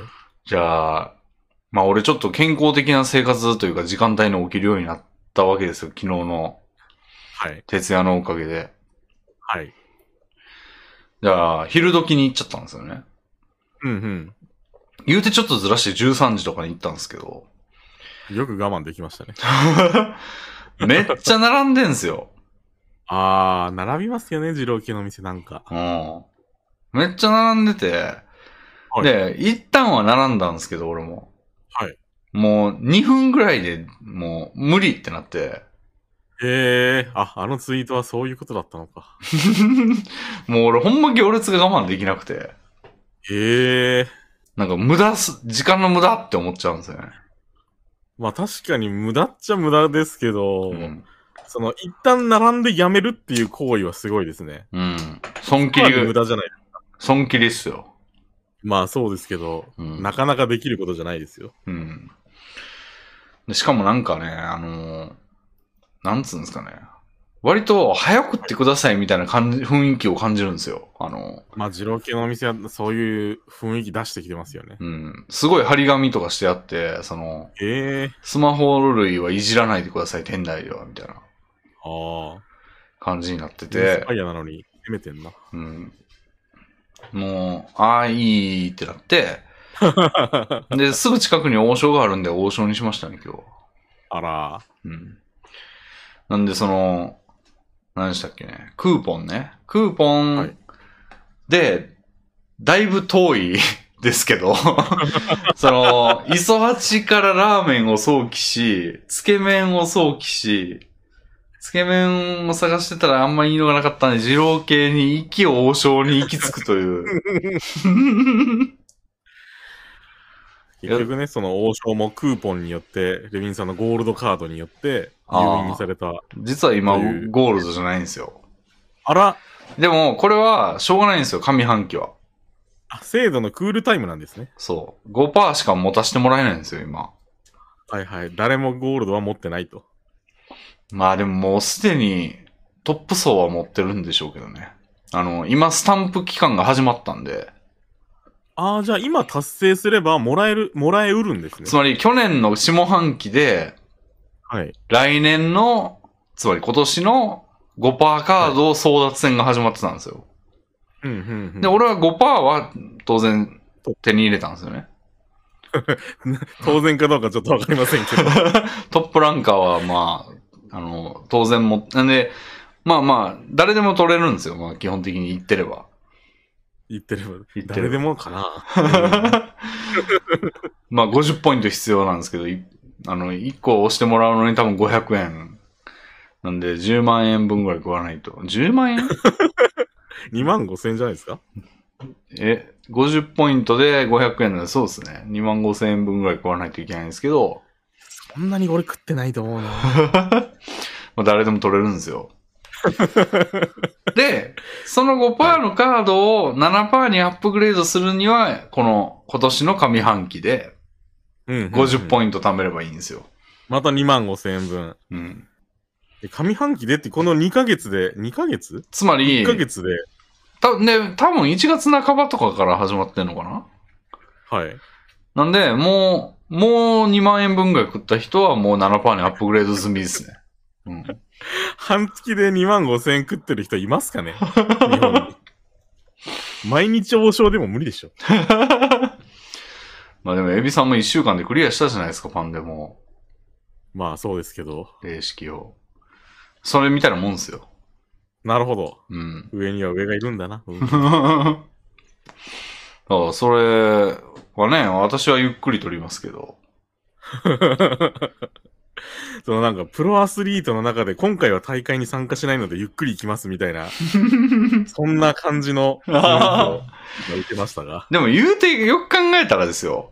その、 はい。スプリンターと、めっちゃ早く取った人も、その、なんつうんですか、ゆっくり取ろうが、王将の中での生活は変わんないというか、なんつうんですか。え行って金払って帰るっていう回数自体は変わんないんだから、早く取ったって別に意味ないわけですよね。え、でも、1年間丸々使えるんだったら、そのい、やでも無理やり行ってるタイミングが、無理やり行ってるタイミングがあったら意味わからんくないですか。まあ、確かに、うん。行きたくないけど、その、ポイント貯めなきゃと思って無理やり行ってたら、まあちょっとあれですけど、うん。まあその分、1年間丸々使えるからお得みたいな。いや、でも、自然に行ってるタイミング、なんていうんですかね。回数を増やせないんだったらいつ行こうが良くないですかまあ確かに、1年で、うん。その、例えば100回しか行けないとかなら、うん。まあ、そうですか。うん。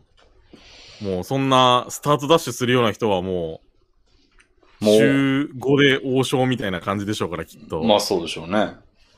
だから、そんな縛りはないんじゃないですか縛りあのー年に100回しか行けないみたいなことはなく、もえ、でもそれは、う、だから期限丸、々俺やったらお得。俺は、王将に、その、年間100回行って満足できることはないので、はい。その、絶対無理やり行ってるのが挟まってるんで、それは。はいはいはい。だから別に早く取ろうが、 遅く取ろうが関係ないというか、なるほど。うん。まあ、レビンさんは、その遅くても大丈夫なぐらいの利用頻度ということですね。そう、ライトユーザーですね。そう。 スプリンターも、そうスプリンターは得するんでしょうね、それできっ と。うんまあ、でも言うて7%オフですからね。まあ、2%の差が効いてくる、 どのぐらい効いてくるのかは、まあかけたお金に全てよるわけ大ですけど阪王将はアプリ経由で注文すると5%オフなんですよね。あ、そうなんですかうん。え、それレビンさんの店舗がじゃなくて、全体的な話ですかいやー、わかんないですけど。なるほど。全然聞いたこともないような。なんで僕普通に払ってる。嘘、5%オフのクーポンがつ何回でも使えるっていうのがありましたよ。マジか、入れんきゃ。だから、なんか、あれアプリ入れただけで5%みたいな。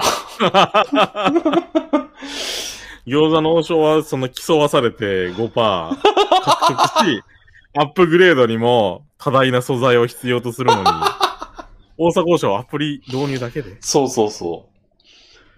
そうなんです よ。うん、だからなんか、あれ俺は何をしていたのだみたいな感じになりますね。あのでもまあ、王将はその、まあ、はいあの、まあ、た、あ、50ポイントはなんか、もっと抑えられるかも。30ポイントでいけるかな。でも俺いつも50ポイント貯まってから交換してるんですけど、50ポイントだと、プラスで、どんぶり鉢とか、へえ。あはの、あと、餃子無料券何枚とかもらえたりするんですよ。いはいはい。で、その券はやっぱ確かに、ちょっと無理やり行こうかなってなるときありますね。その券持ってたら。レミンさん、その手のに釣られやすいですよ。なんかあのう、ん。ナゲットの無料券も山ほど集めてませんでしたありました、ありました。あれ使い切ったんですか結局い。や、全然ですよ。大人されてるじゃないですか。全然ダメでしたね、あれ。そうなんですよ。大阪王将のアプリの評価めちゃ激低で1.8とかなんですけど、これ。1.7ですその決済とか、なんか店のアプリって謎の評価じゃないですか、それ。あ、でも大阪王将のアプリは、しょぼいなと思いましたよ、確かに。あ そうなんですかだってユーザー登録めちゃくちゃ手こずりましたもん。へえ、レビンさんで手こずるんだから、おじいとか不可能でしょうね。だって、まず SMS 来ねえ もん。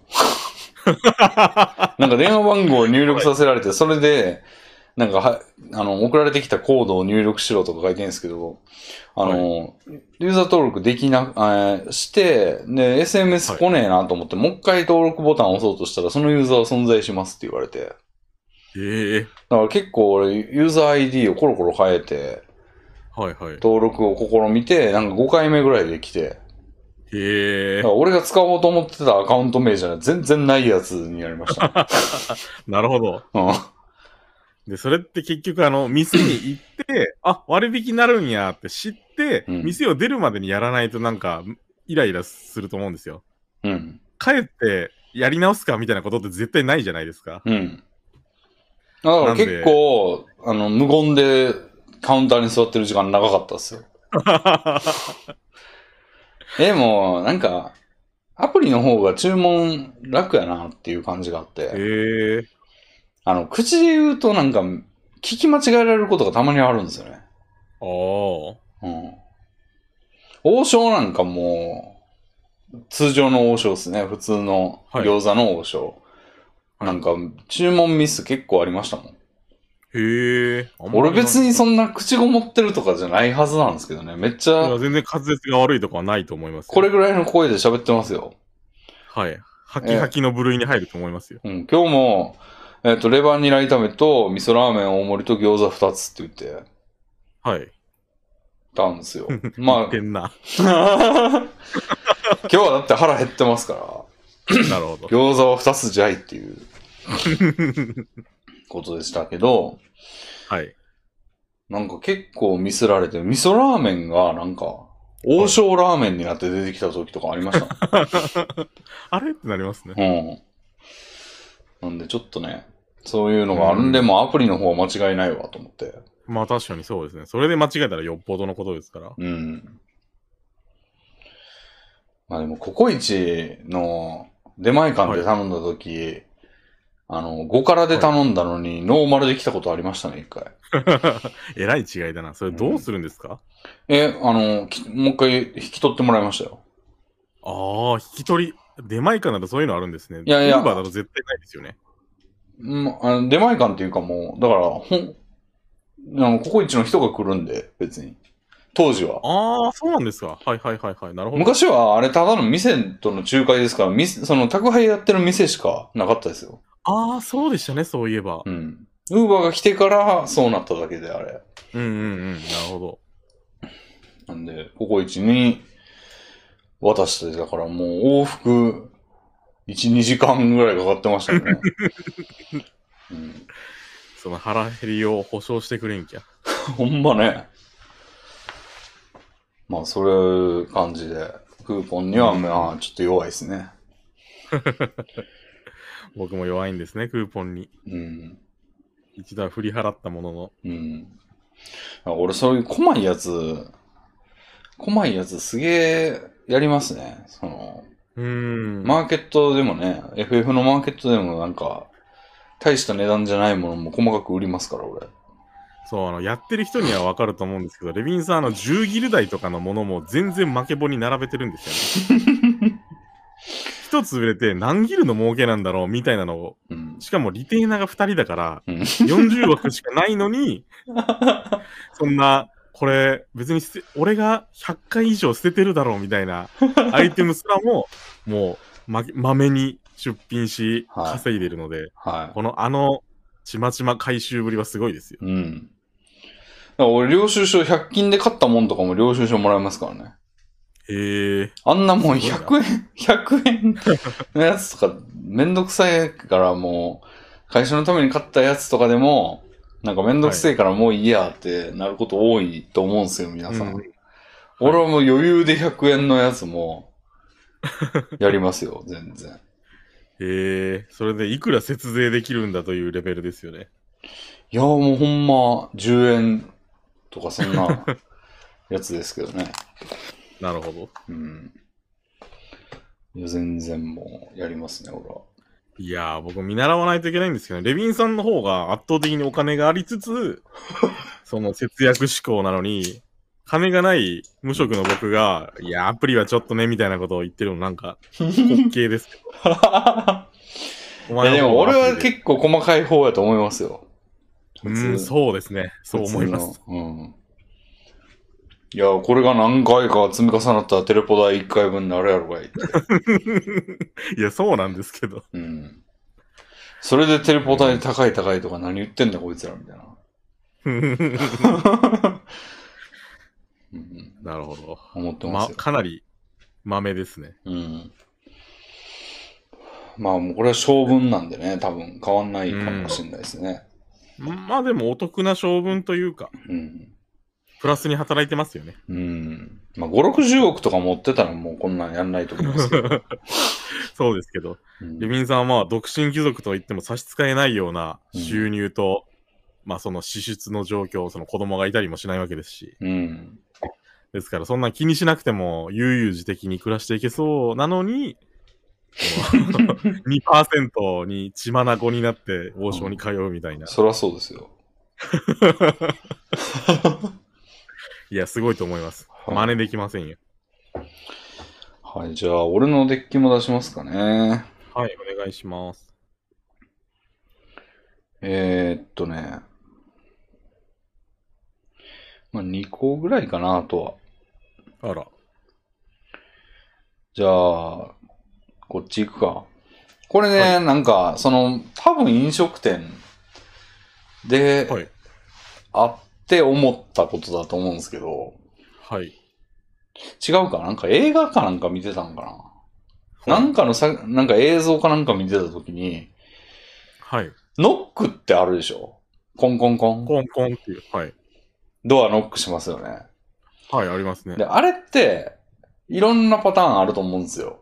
例えば、はいのここのノックは、コンコンコンってやって、中から、はいって返事があって初めて開けるとか。うんうんでも、中には、コンコンコンってやって、直後に開けてるパターン、よく見ませんうん。ああ、ありますね。あれ、なんな意らうち味、の親がそのパターンで。いあれ意味あるや、ないですね。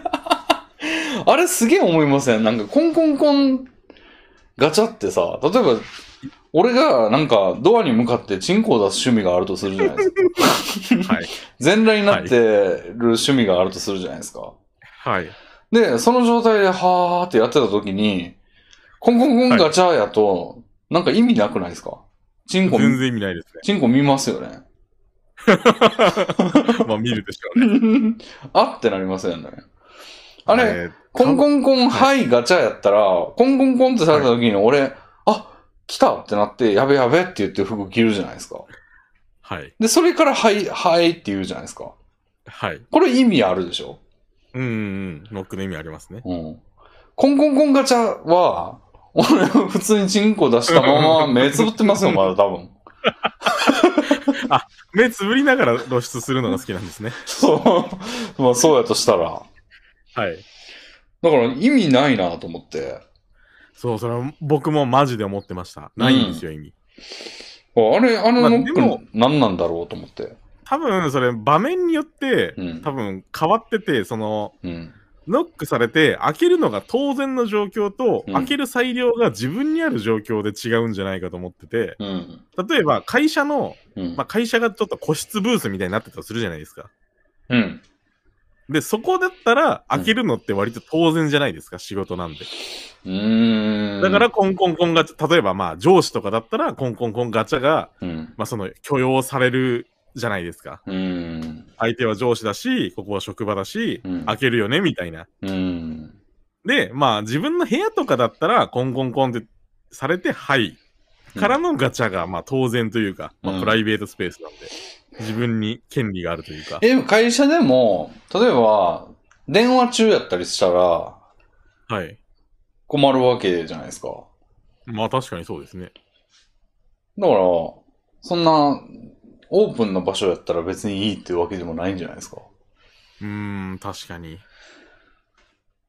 でもどうなんですかね。なんかだから入ってきたことをもっとわかりやすくしてるってことなんですよね。単にガチャやと気づかない可能性があるから、あコあ、ンコン人が部屋に入ってきましたよっていう描写、うん単なる。描写というか、あの、知らせてるんでしょかも。その中の人が気づかないまま入ったらまずいかもしれないから、ああ、なるほ気ど。づかせるっていう意味なんかな、あれって。わざと足音を大きく立てるみたいそな。うそういう。、うん。マナーいいバージョン。うん。うん、なるほど。そういうことなんかな。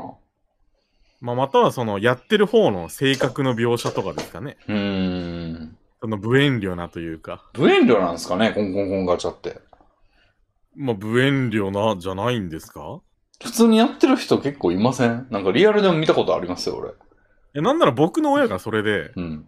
僕が思春期、まあ、10代の頃、うん。部屋で、うん、まあ、マスターベーションにふけっている時に、コンコンコンガチャ割とありましたからね。だからもう、チンミセ事案が割と日常のものでしたよ。目閉じて。さすがに僕は目を開けてましたが。目を開ける間もなくガチャって。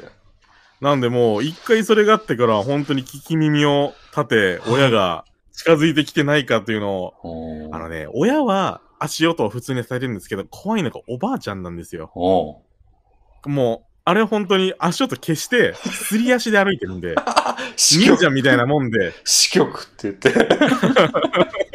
スーって感じなんで、もう、 階僕の部屋が2階にあったんで、階段を登ってきてるはずなんですけど、おう全くの無 音。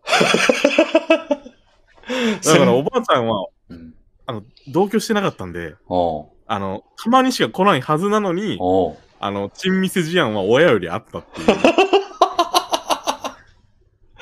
マジあか。れは恐ろしいですよ。へえ、戦慄でも聞こえないぐらい の足音なんですかね。いやー、戦慄なら聞こえたでしょうけど、まあ、相手がも う、マスターベーション中の僕ですから、もうそんな8割ぐらいの音はカットされてると言っても、過言ではないでしょう ね。なるほど。おーあれ、大きく、まあ、知らせてるということなのか。うん気づかない可能性を排除しようとしている行為だったら、まあ、わかるか。うんうん。うん、まあ、ありますからね。電話中って余計気づかんしね。うんうん、そうですね。あ、おったってなるのを 防防ぐことには変わってるから、まあ、なんか、むあの、良くないというか、無意味ねっていう行為ではないのかな。と思います。あのうんー、それなんか、ノックじゃないんですけど、足音で僕それ人に言われたことがあって、言われたっていうか、ほう父親の彼女が、ほうすごいなんか、びっくりする体質で、 ほこう、僕が、あのー、例えば、う。うん。普通に歩いて、うん。キッチンに行き、そこで、相手が僕の存在に気づいた時にめちゃめちゃびっくりするらしいんですよ。はだから、なんか、わざと足音を大きく立てたり、あ。うん。扉の音を大きくしてくれって言われたんですよ。へえ。そしたら、びっくりの度合いが少ないらしいんで。えその、大きい足音にびっくりしたりはせんのいやー、なんか、それはしないみたいですね。その存在に先に気づければ、その、へえ。目で。見るより。ってへえ。言われたんで、まあ、それがその、うん。コンコンコンガチャに通じるのかなと。あー、でも、わかる、あのーあれですね、あの、ディスコードあるじゃないですか。はい。で、ディスコードで、なんか、俺が、その、あるチャンネルに入って一人で。はい。で、まあなんか、ま、なんか配信とかしてる時とかに、一人で、まはい誰でも入ってきてください、みたいなはい。感じで待ってる時に、エビさんのこんばんはが急に聞こえた時、あーってなりますよ。あれなんか咳払いとかした方がいいんですか結構言われますよね。びっくりしたって。びっくりしたってよく言ってるでしょ、俺。はい。あれでも、咳払いとかでもびっくりすると思うんですよね。じゃあとか言ったら、コンコンコンがいいわーってなると思うんですよ。だから、なんすんですかね。フェードインしてほしいですよね、こう。椅子のギシギシとかの方がいいですね。 いや、なんでしょう、それも、んってななるから、あの、じゃあ、もうチャットで入室願いますみたいなことを言ってから入るみたいな。いやー、なんでしょう、もう、x ジャパンのアート・オブ・ライフみたいにしてもらうというか、いあや、の全然わかんないですよ。どうなんですか、それ。なんか、だんだんこう、ストリングスからがだんだん大きくなっていくみたいな感じなんですよ。確か入りが。スーみたいななるほど。感じなんで、ああいう風に入ってきてもらおうかな。あー、じゃあ僕がボリュームを絞って、うんめちゃめちゃ絞ってるとこから、こう、こんばんは、こんばんは、こんばんは、こんばんは、みたいな感じ で。だんだん大きくなっていくみたいな感じで。それ。も、なんつうんですかね、10秒ぐらいやと、あんまりその、急に入ってきたのと変わんないかもしれないんで、え1分ぐらい、長っ。しかも、なんつうんですかね。やっぱあの、なん、曲線のグラフ、なんかボリュームを縦軸、時間を横軸とした時のグラフが、こう、はいフェードインって大体こう、直線じゃなくて、あの、はい。だん、最後がグーって上がるやつだと思うんですよね。その、きうんうんうん曲線で。でもあれやと、そのグーのところでびっくりするんで、はい。やっぱ直線がいいですかね。なるほ ど。可能なのか、そんなこと。1分も。こんばんは、こんばんは、こんばんは、こんばんは、こんばんは、こんばんは、こんばんは、みたいな。感じでだから序盤の10秒とか20秒って、んってなるんでしょうね。あれなんか聞こえる気がするな、みたいな。もうそこで覚悟を持てるじゃないですか。 聞こえるな、時点で。だから俺親が指、が入って。だ俺が、んって言ったタイミングで加速してもらって、なるほど。締めに入る。うん。で、一人いたらね、次の人はびっくりしないでしょ。そうですね。最初の人だけびっくりされいる。や、でも、二人目も、急に知らない声が聞こえてきたらやっぱびっくりするんじゃないですか。知らない声ってことないんじゃないですだ かっ。て今こうやって二人でラジオしてる最中に、はい。なんか、もしもしとか聞こえたらびっくりするじゃないですか。それはびっくりします けど。心構えが最初から違います。これはラジオなんでびっくりしますけど。ゲームのディスコードなら、まあ、もしもしもあんまりびっくり、まあ、しますけど、すしるでしょ、あれは。 ますけど、あれは。某 S さんの。某 S 氏の。うん。びっくりするんで、やっぱりね、良くないっすよ。びっくりす るのはよくないですか ね。びっくりするの自体はよくないですけど、うんその気づかせ方うん。に、まあ確かに気を使うべきなのかも。だから、コンコンコンガチャも強要すべきなのかもしれません ね。だから、なんか入場曲みたいなのを流してもらうとか、 あの、だからプロレスみたいな、プロレス、なるほど。プロレスの入場曲ってだからびっくりさせないようにしてる、するためのものなんかですかね、あれは。 いや、絶対違うでしょ。びっくり行し、進曲みたいな、惜しく見せるためのものでしょ、あれは。びっくり、びっくりするから、 曲から入って、 リンクに上がらないと、おる ってなるでかい男がぬっと出てくると、わってな るから。ら、ちょっとかっこいい曲を流しつつ男を出していく感じで。 うん。いやー、そうなんですよね。だから、ノックはまあでも、今、なんかこう、パッと疑問に思って、絶対意味ねえだろうって思ってたけど、考えたら、じゃあ喋ってる最中になんか分かってきますね。 まあ割とそういうことってあると思いますね。うん。 決めつけ絶対は、意味ないわって言っても、うん聞いたら、あ、それだわってなるようなもんとか。決めつけはあんま良くないですね。うん、そう思います、本当に。うん。最近それを結構実感するというか、僕人間関係では嫌いなっていうか、うわ、この人苦手だわーって結構思いがちなんですよ、初対面の人に。あ。うん。で、まあ結構その率って高、あの、思って、かつマジで合わなかった率って割と8、9割を超えてるんですけど、うん。じゃない例もあるんですよね。それが、まあ、菅さ んで、最近よく一緒に遊んでいただいてる菅さん、最初の、あのーあんまり菅さんの配信とかを見てこなかったんで、どういうキャラクターだとかう、ん。喋、りをするとか、性格だとかって全然知らなかったんですよ。うん。 S4 の動画もなんか初期すぎて全然うんその印象に残ってなかったというか、うん。最近のもしもしって入ってきて、うん。あの、レミンさんの配信で、うん。が、もう初めてうん。のようなものだったんで、うん。この人ちょっと合わんかもな、俺と。なんか、うん。ノリ合わんかもなと思ったんですけど、うん。結局今は楽しく遊べてる。あ、うんこの人いい人だな、面白いなと思ってうん。遊べてるんで、うん。結構先入観というか思い込みというか、うん。良くないと思いましたね。うん。そうですね。損してましたね、今まで。なるほど。まあ、菅さんはね、菅さんね、ラジオ出てほしいんですけどね。出てくれないんですかあのー、まあ、菅さんっていうのは、まあ、S4 という、あの、しまやかさんとか、ソイソースさんがやってはる、まあ、は動画集団で、S で始まる人が4人いたから、S4 って名前だったんですけど、一番最初のメンバーって、今は岩切さんっていう方が、すごいぞ岩切と改名して、あの、うんうん加わってらっしゃいますけど、最初は、菅さんだったんですよね。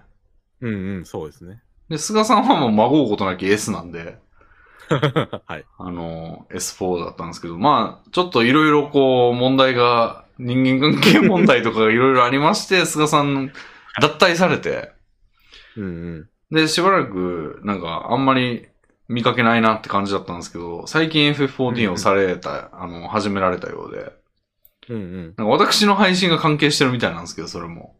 みたいですね。はい。でも、むめっちゃやってはりまして、うんうん。プレイ時間ほぼ俺と同じということで、50日ぐらいやってはるみたいで。うん。なんですけど、まあ、割と弁が立つじゃないですけど、その、喋れる人なんで、そうですね。出てもらっても、で、出えへんかっていう話をしてたんですけど、ああ。ちょっとなんか、うーん、みたいな。へえ、そうなんですね。うん。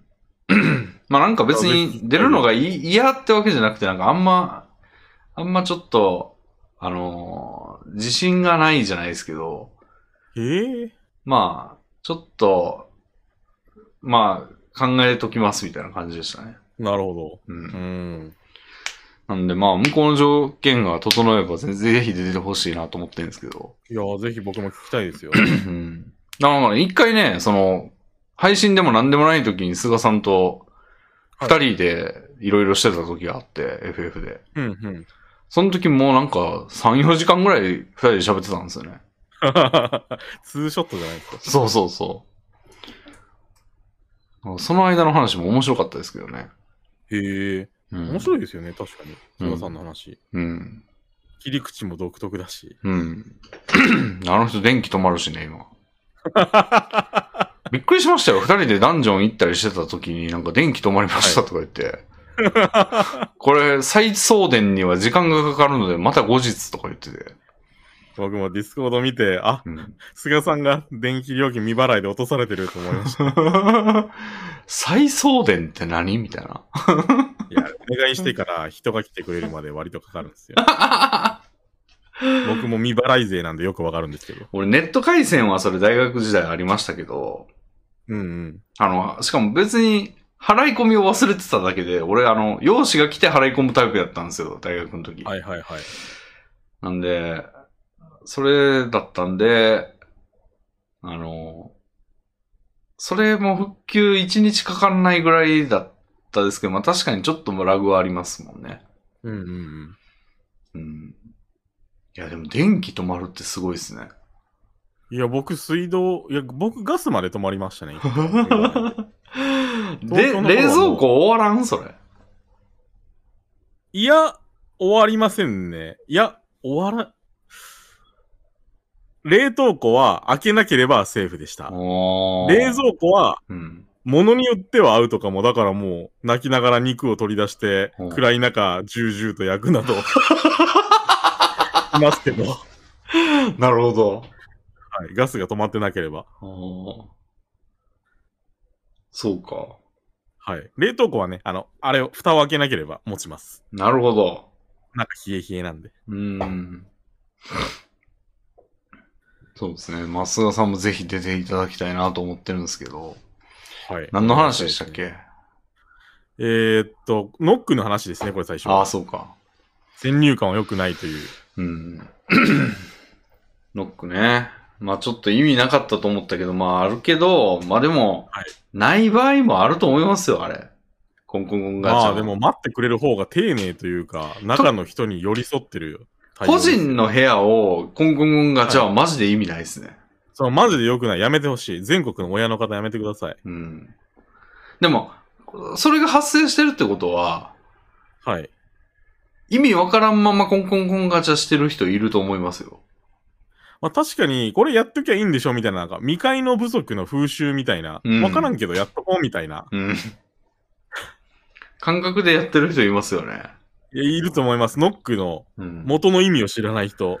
てか、俺もね、大学時代にそのやる側になったことがあって、ああら。の、教授の部屋にはい。コンコンコンガチャをやったことあるんですよ。はい。そしたら、うんなんか、返事してから入ってきてって言われて、まあ確かにそうですよね。あ、はい、って言って、なんか俺は ノノックちゃんとしたのになって思ってましたけど、その時。大学生時代はそう思ってたレビンさんも大人になったということですね。うん。だから、意味わからんままやってたのが、むしろ意味、意味をかん、なんか考えて意味ねえだろって球団する側にな り、球団も今よく考えたら意味があったのではっていう 状態になっているというよくわからない状態ですね。いや、人間として一段上になったじゃないですか、大学生時代と 比べて。これが成長だと思いますよ、きっと。うん。そうですね。だから意味あの、個人の部屋はやっぱり待たないとダメですね。そう、待ってください。うん。息子のチンを見ることになりますからね、皆さん。 そうですね。うん、まあ、見たいならそれでもいいですけ ど。見るな。怖いわ。で、まあ、よりよく見たいなら、おばあのように、その、足音 を、足音を殺して死局って言いながら入ってきていただいて。本当にビビる。あの、おばあはノックの風習もないん で、ああ。音もなく近寄ってきて、扉もなんかガチャッと開けるタイプじゃないんで、すーなんですよ。ファイトクラブやだなか ら、あの、声をかけられるまでわかんないんで、もう最中なんです よね。もう、最中を見てるんですよ、おばあは。慌ててこう、ズボンを上げるとかじゃなくて。 あの、ホワイトクラブで、あの、いつの間に部屋に入ってきてたんだっていう、あいつじゃないですか。なんかベッドでうーとかやってたら、なんか、声がして、そっち見たら、あれ部屋の中にいるみたいな。あれじゃないですか。あれですね。うん。いや、本当に、びっくりしますよ、あれは。うん。そのおばあもね、なんか、お前がクソしてる時、飯食ってる時、いつでも行けるんだぜ、みたい な。切るわ、みたいなことを言われたら、怖もう怖すぎますまあ、ね。 たまあ確かにそうなんですけど。いけるんですけど、おばあは。何でもありだったら。ら得するのはこっちなんだぜって。得してたんか。ルールを守れよ。孫のチ ームを。ひ孫を見たくてたまらないんですよね。怖っ怖っはい。じゃあ、エビさんのデッキ見ますか。はい。いや、そろそろお便りっていうのはどうですかほいや、来てたらですけど。う。来てますよ。はい。僕、あのーこの後固定があり まして。FF14 の。はい。なので、8時にはちょっとおいとましないといけない。今がもう6時でしてね。固定ってどういう意味なの固定パーティーという意味ですけど。固定パーティー。メンバーだかが、ら、あの、そうう、メンバーが固定。野良でマッチングするランダムじゃなくて、毎回同じ人と行きましょうねっていう。っていう相手がいて、その人たちと難しいダンジョンに行くんでしょ、そうです。うん。で、毎週行った方が得なんでしょそれは。もちろん。うん。なるほどまあ、ね。やっぱり、チーム制なので、僕だけ今週やめときますみたいなことは基本的に不可能で、不可能あの、報酬の ね、やり取りの配分も決まってるんでう、ん。野良の人に取られたらう、んその分をどうすんだとうん。なるので、うん。一人だけ休むわけにはいかないのです。はあ。それ、補欠用意しとくわけにもいかないもんね。はい、そうなんですよ。補欠の人は、じゃあ、補欠が補充する必要がない時は何すんだよって感じになるもん、ね。 はい。なるほど。血の結束があるんですね、そこに。あるんです。なるほど。まあ、じゃあ行きますかね、今週は。はいお便りに。お願いしたいと思います。はい。じゃあ、えーっと、たくさん読みたいという。読んでいとりあえずただきたいという、なんか、最近勝手に俺がやってることなんですけど、その、はい最新のお便りを最初に読むという。 わかりました。はい。これが最新です、今。はい。じゃあ、えーっと。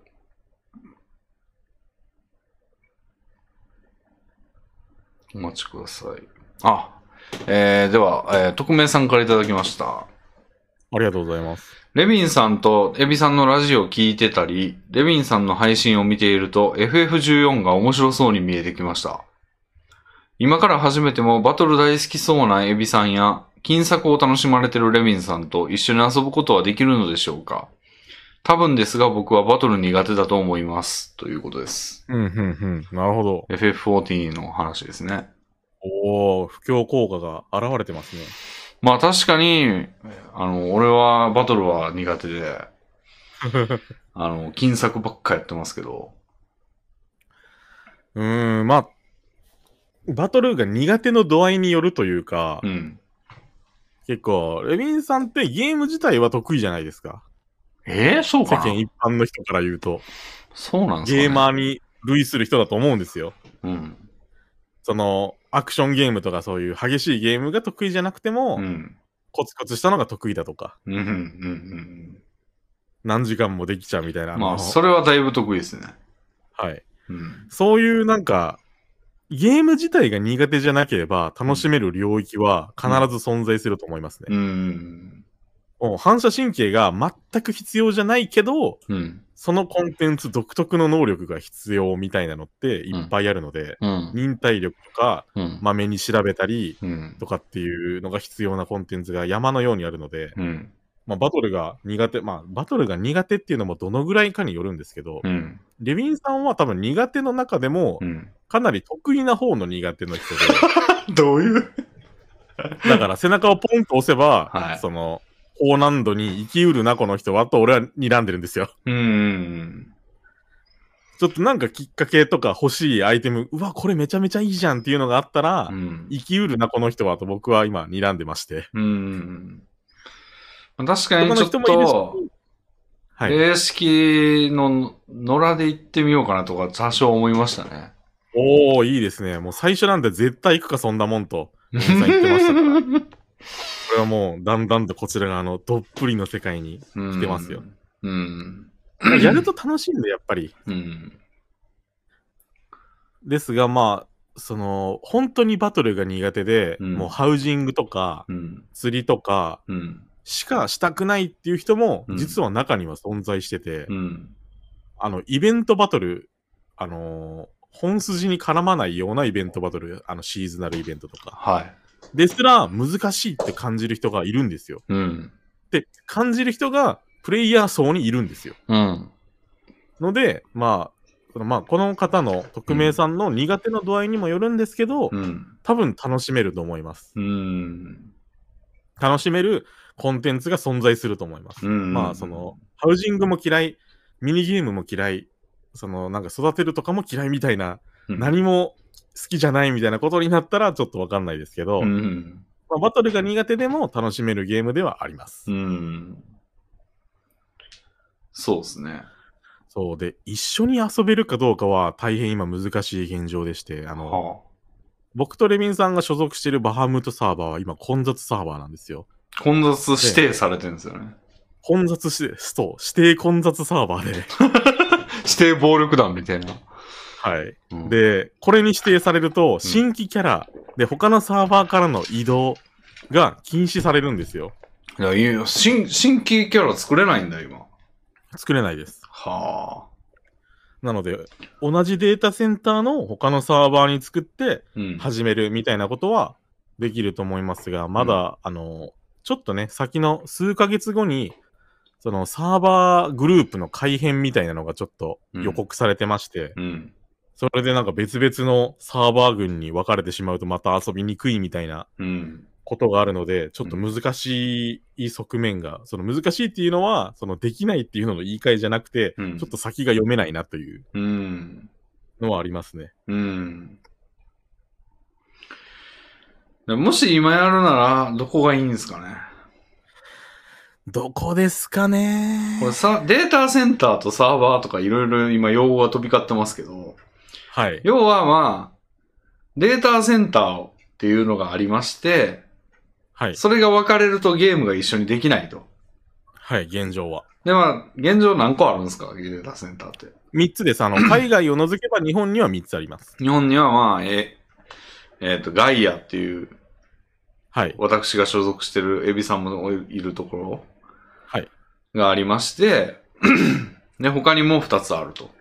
はい。ガイア、マナ、エレメンタルとありまして、そのガイアにいるんですね。はいガイアのうん。バハムートというサーバーにいるそわう。けです、で、ね。そのデータセンターの中にはや何個かのサーバーがあって、そうですね、11個ぐらい。 11個ぐらいあるんですかね。で、はい。いろ、それぞれに固有の名前がついてるんですね、それも。はい。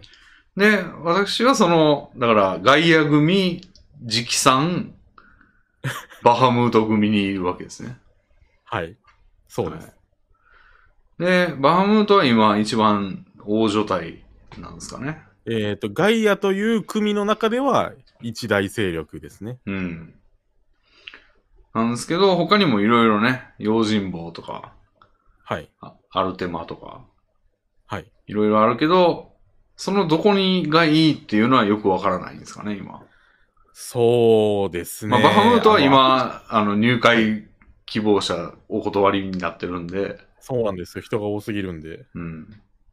ただ、同じデータセンターの中だったら、一応、その、一緒になんか戦いに行くとかは一応できるんですよね。そうなんですよ。マッチングはできるんで。うん。そのデータセンターが違うとマッチングすらできないので、まあ実質遊べないと言ってもうん、うん。差し支えない状態。うん。なんで、ガイアのどこか。そうですね。で、まあおすすめをするとなれば、あの人数が少ないとうん。逆に優遇サーバーというか、になりまして、うん。低レベル時の経験値が増えますよとか、へえ。そこに移動する分には、その移動のお金がかかりませんよとか、うんそういう特典があるサーバーがあるんで、うん。まあそこで作るのもおすすめかもしれませんね。ああ。ブーストされるんですね。そうです。なるほど。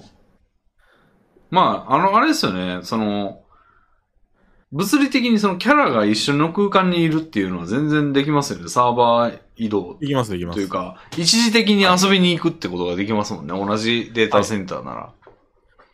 なので、その一緒にいないとできない、なんでしょうね、宝探しみたいなコンテンツですとか、うん。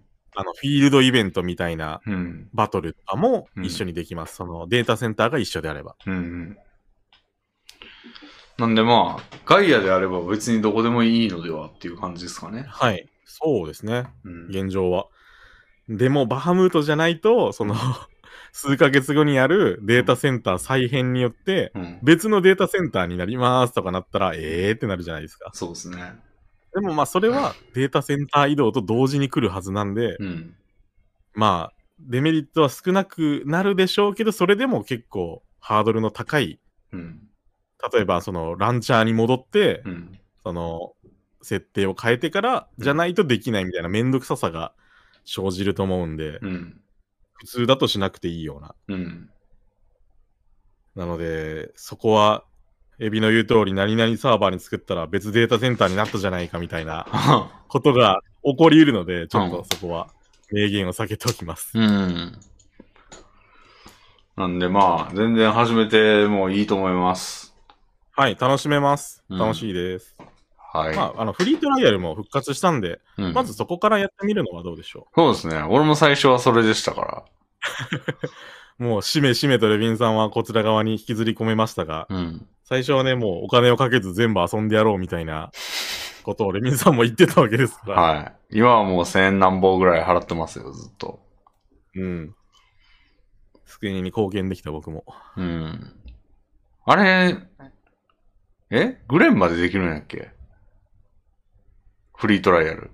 グレンまでできますね。えげつ蒼天まで蒼いや、天蒼天までか。蒼蒼天天までですすかはい、レベル60までです。蒼天ってえらいことやね。えらいことですよ。蒼天まででもだいぶかかるでしょ、だいぶかかります。うん、そんなすぐ終わるとかじゃ全然ないです。お蒼天でも、うん、もう全然1ヶ月以上いけますよね。2, うんうんうん2ヶ月とか普。通のゲームプレイだったら2ヶ月以上かかるんじゃないかな。うん。 あと他のなんか麻雀とか、うんそういうミニゲームみたいなのも、うん。別にフリートライアルの段階でできるので、いろいろ手を出してみるのもいいですね。うん。合うかなみたいな。うん。30万ギルまでしか持てませんっていうのが一番きついですけど。あ と、負けぼか。溢れていくんですよね、お金が。うん。だからだいぶ捨て去られましたもん、俺の金も。ギサールの野菜に変えてください。うん。今ので、でも課金した俺は今4700万ぐらい。 もっと。昔はね、30万ギルしか持てずに消えていくよみたいなことを言ってたレビンさん も、は4700万ギルに。いい。めっちゃこ、もうケチケチ貯めてますから。や、これはかなり速いスピードで、うん。僕、あのー9年間、8年間やってる僕が、まだ1億ギルぐらいなんです よ。で、1年もやってないレビンさんが、うんもうその半額に達しようとしていると。うん。これ恐ろしいことですよ。急成長企業ですよ。はい。うん。なんで一緒にやりましょう。はい、ハマれるぐらい楽しいゲームだと僕は自信を持ってお勧めします。はい。では次行ってみますかね。はい、お願いします。えー、っと。じゃあこれ、あ、これ緊急だわ。お、これね、ちょっと1ヶ月ぐらい、あの、お待たせしました。あら、ちょっと、でもまだ間に合うと思います、これは。あ、確かに。では、えークレナズムクレープさんからいただきました。 ありがとうございます。えっと、こんばんは。 完全に使用、私のようなのですが、はいえーエビライラクさんに質問です。うんうん。 3月に香川に旅行に行く予定なのですが、はいみ見るでも、食べるでもいいので、おすすめのスポットがあったら教えてくださいというお話ですね。エビさんはね、香川県にお住まいということで、そうです。あの、香川、くんだりまで来ていただけるんですね。旅行に行くそうですよ。そうすごくふ疑問なんですけど、香川に旅行に来ることってありますいやでも俺は今もう5市に入る旅行先の一つですよ。え、そんなに行くならばって言われて、ベスト5上げてって言われたら絶対入りますよ、香川。もう、それはすごくありがたいですけど、香川に何しに来るかちょっとわかんなくて、まあ、唯一思い当たるのがうどんなんですよ。それです。うん。おーうどん食べ歩きやりてえなっていうだけですね、俺は。この人が何の目的で香川に来るんだろうっていうのが一番気になってて、旅行に行くだから、まあ、と出張とかではないわけで、うん。何かをしに来る、その目的が、うんうどんだったらうどん屋を勧めるのもな、みたいな。まああでも別にいいか、うどん屋勧めても。うん。えっ、と、うどん屋、じゃあ、一見、まあ、超有名店なんで進めるまでもないっていうか、そのガイドブックとかネットによく載ってるんで、うん。まあいいかなっていうのはあるんですけど、一応、あの、ガモ、ガモっていううどんが屋があるんですよ。へえ。ひらがなでガモウです。へえ。まあ単にそのガモっていう地名なんですけど、そこがう。ん。で、僕ん家から車で本当に5分10分の近くで、うん。で、結構あの、畑のど真ん中みたいなところにありまして、へえ。で、朝の、まあ、10時ぐらいかなから、ほうまあ、昼ちょい過ぎぐらいまでしかやってないんですよ。うん。で、結構うどん屋ってそういうところが多くて、うんその、夕方とか夜に行ける店ってもう極端に少ないんですよ。え、夕方と夜やってないんだ。やってないです。結すげ構えやってないです。すげえな、大それ。抵は2時、3時で閉まります。へえ。で、その街中にある観光客向けみたいなお店はうん8時とかまでやってたりすることもありますけど、うん。え、でもガモは一1時3時番で、終わりですガモは一番おすすめされてんのに観光客向けの営業してないんだ。してないです。へえ。僕がす、そのやっぱ住んでる人が勧める のって、観光客向けのとこよりは、うん。ちょっと、その、地元風のっていうか、うん。のの方がありがたくないですかっていうか、まあ別に有名店なんで、うん。どこでも押されてるとは思うんですけど、うん。押されてんのに観光客向け営業には踏み切ってないんだね。はい、全然。すごい。全まあ然それお土で産とか、売ってます全然それでやっていきますよって感じなんやな。はい。やっぱ強い店ってそうだよね。うん、そうですね。うん。俺もないんつ行かっ、てもそうです。はい。ここうまいなーって思った店が、なんか、なんやったかな、なんかの、パスタで、パスタというか、もうスパゲッティのみ、みたいな。もえうメー、ニュー1種類、いや、3種類ぐらいあったかな、3種類みたいな。えー、すごいな、その店。ところで、なんか営業時間見たら、なんか昼も2時間ぐらいしかやってなく て、夜は1時間45分ぐらいしかやってないみたいなえ、すごそう。感じの営業時間200ぐらいで、で、えこれでやっていけんのみたいな。すごいですよね。しかも確か新宿なんですよね、それ。えー、よく家賃払えてるな。うん。だからめちゃくちゃ儲かってんねんなと思って。うんうんうん。とこはありますけど、その営業時間できるって、もうす、なんかめちゃくちゃもう売れてるってことですよね。うんうん、予約でぎっしりみたいな感じなんでしょうね。強い店ですよね。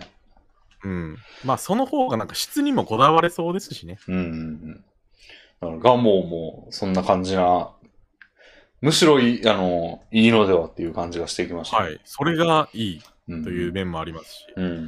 で結構なんかのどかなところに、 まあ、畑の真ん中なんでのどかなんですけど、当然。うん。まあ、ちょっと分かりにくいところにお店があるんですが、うん。まあ、行ってしまえば駐車場は広いんですよ。やっぱりお客がたくさん来るんで。うん。うん。で、うどんが安くてうまいよ、地で行ってるお店で、おうまあ、一玉100円とか、そのレベルで、おうまあトッピングもいろいろありますし、僕のおすすめはお揚げです。お揚げあの、あの、揚げを甘くに、甘辛く煮たやつです。めっちゃうまいやきつ。つねうどんのきつねですね。めっちゃうまそそう。あ、それめちゃくちゃうまいんですよ。う。うん。もう、うどんとお揚げぐらいで多分いい。まあ、天ぷらが欲しければ天ぷらもでいいんですけど、まあ、うんそんぐらいで。ええで、500円でもう十分満足できるものが食べられますよ、あれは我々でももちろん。我々でも満足の量は500円で。はい。いけると思います。マジか。はあ。なんで、がもう、ぜひ、うん。行っていただきたいのと、うん。まあ旅行に行く、うーん、結構ね、香川は見るものも食べるものもない砂漠のような土地ではあるんですけども、うん。まあやっぱこの名物、まあ、これもね、結局そのガイドブックなんかで紹介されてるとは思うんですけど、うん。あの、一角、数字の、かん漢数字の1に、うん。鶴で一角って読むんですけど、おうおうあの、骨付き鳥のお店なんですね。おう。おうで香川の B 級グルメでうん骨付き鳥がありまして、まあどこでもありそうな感じですけどほうあの、鶏のもも肉をめちゃめちゃスパイシーなうん。感じで焼き上げてて、うん。で、鉄の皿にの、鉄っていうか金属の皿に乗って出てくるんですけどほ、う。その焼いた時の油に浸ってるんですよね。うーん。もうとにかく酒のつまみみたいな感じの味で、もう胡椒とかニンニクとかの味がバチバチに効いてるほ骨付き鳥、えー、鶏のもも肉で、う。はい。で、親鳥とひな鳥ってあるんですよ。ほう。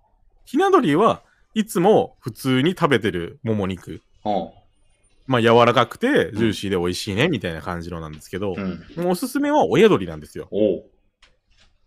ひな鳥より若干高いんですけど、うん。歯ごたえがすごい。歯ごたえとへー、肉の旨味っていうんですかね、その、まあ、やっぱりひな鳥より長く生きてる分うん、硬いけれどもうん味わい深いみたいなのへで、ーあの、スパイシーな味付けによく合うと思いますね。へで、なんか付け合わせのキャベツもえ。うん。ちょうどいい、ちょうどいいというか、その、うん。辛い辛い、まあ、辛いと言っても、その、胡椒系の辛さですけど、うんうん鶏肉にその生のキャベツがよく合いますし、うん。うん。まあ、あの、オプションでね、おにぎりを頼んでいただいて、おお。そのおにぎりをその鶏の油にちょっとつけながら食べるっていうのもうまいですよ。なるほど。おすす めです。まあ、知ってそうな気もしますけどね。なんてとこでしたっけ一角です。一角ね一に鶴と書いて一角です。へえ、それはなんか、えっ、と、観光するならい普通行くところから近いんですかえーと、ここはチェーン店なので結構お店が何軒か、香川県にまあ10店舗以上、10店舗もないかな。まあ、そのぐらい複数店舗あるお店なのへで、ーまあ、その行くところに近いところを選んでもらうことが可能だと思います。なるほど。おーおすすめです。東京にはないんかな東京には聞いたことないですけど、うん。ないと思いますけどね。ググってみよう。一角。あ、確かに一角 ってやったら、香川って出ますね。はい。まあ、有名なお店ですね、結構。うん。骨付き鳥一角。横浜西口店。え、あるんだ。なんか荒川区に、鶴市っていう店がある、 逆みたいな。近いけども。何屋さんやねん、これ。 焼肉店でしたね。うん。あ、関東では横浜西口にしかないみたいで、逆にあるっていうか、横浜には。横浜西口店に、のみあるということで。はい。で、結構人気のお店みたいですね。ああ、今見てますけど、確かにおにぎりが映っていて、その横に、ああ、油、ほんまや、鉄皿というか、金属皿が、ちょっと、そこの浅いはい。 金属皿に油が敷いてあって、上に焦げ目のついた、あの、クリスマスチキンみたいなやつが乗ってます ね。そうです、そうです。どんと。へこれがね、うまいんですよー、。なるほまあ、ひなと親両方頼んでほしいですけどね。ひなは柔らかく食べ応えがあり、ど。うん普。通の鶏肉でうまい。い。親親鳥。はまあ、うんここでしかないような感じの硬い肉でも味わい深い。親鳥1062円って書いてますね。はい。まあ、安いとかでは全然ないんで、うん。あ、まあ観も光ならいいかなっていうぐらいのお値段でしょう、めちゃくちゃビールが一緒に映ってますね。まあ、本当に酒のつまみですみたいな味なんであ、ー。なるほど。僕は酒は飲めないですけど、うん。ご飯と一緒に食べるのが好きですね。うん。これはちょっと行ってみたいですね。はい。ぜひ、おすすめです。なるほど。で、名称まは、あ名称。名所ね、み、見に行くところ。えないというこ とで。ちょっとね、め、 その名称を僕に聞くのが若干間違いというか、まあ、住んでる人間がね、名所に行かないんですよ、まず。うん、飯はね、食べますけど。うん。でも、そこで絞り出すなら何かな寺寺、まあ、その、88箇所に含まれてる寺。うん。を、うん。まあ、それも結局88箇所参る人じゃないと興味ないかなとも思うんですけど、うん。香川ピンポイントじゃなくて。うん。神社仏僕んちの閣時、神社仏閣を封印されたらもうなんもないんですかね。いや、なんもないことはないですけど、わざわざ香川にそれ見に来るかねみたいなのが散見されるっていうか、うん。まあ、一つ挙げるなら、うん小豆島とかって結構アートで売っアートで売ってるみたいなところがあって、ほアートの祭りというか祭典というかフェスティバルというかみたいなのをやってるんで、う。へえ。結局それは時期が決まってるので、うん。それ自体は、その、えー3月に間に合わないかもしれません。間に合わないっていう、その、やってない可能性が高いんですけど、うん。まあそういうなんか、不思議なオブジェとかが、その島の中にたくさんあるみたいな。へえ。で、こう聞くと、誰が見たいねん、そんなもんと、レビンさんも思うでし ょ僕も思ってるんですよ。はあ、はあはあ、でも、まあ、アートに造形の深い人とか、まあ、うんカフェとかがお好きな人なら、まあ、小豆島に行ってみては、とか、あ、でもね、今、ググってみたんですよ、香川観光で。はい。で Google 自体がね、おすすめしてきてる、なんかトップ、一番、なんつうの、普通の検索結果とは違う感じで、なんか人気スポットみたいな項目が出ましはいて、その先頭が栗林公園ですって。ああ、それ、立林って読むんですよ。立林立林です。へえ。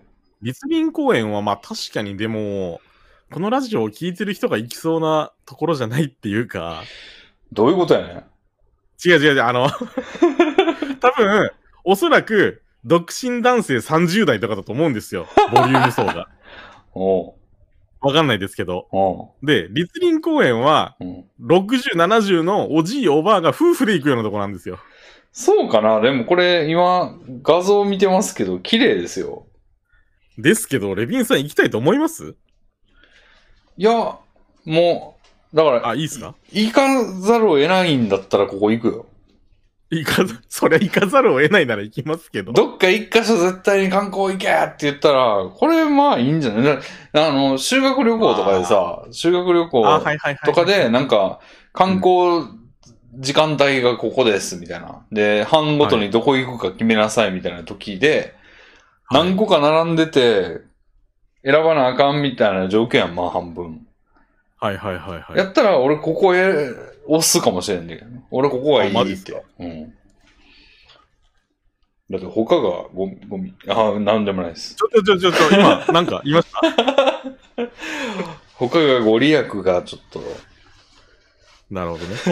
ご利益が薄いって言いました。ご利益が栗は、あ、立林よりはちょっと落ちるかなっていう意味ですよ。さあ、なるほど。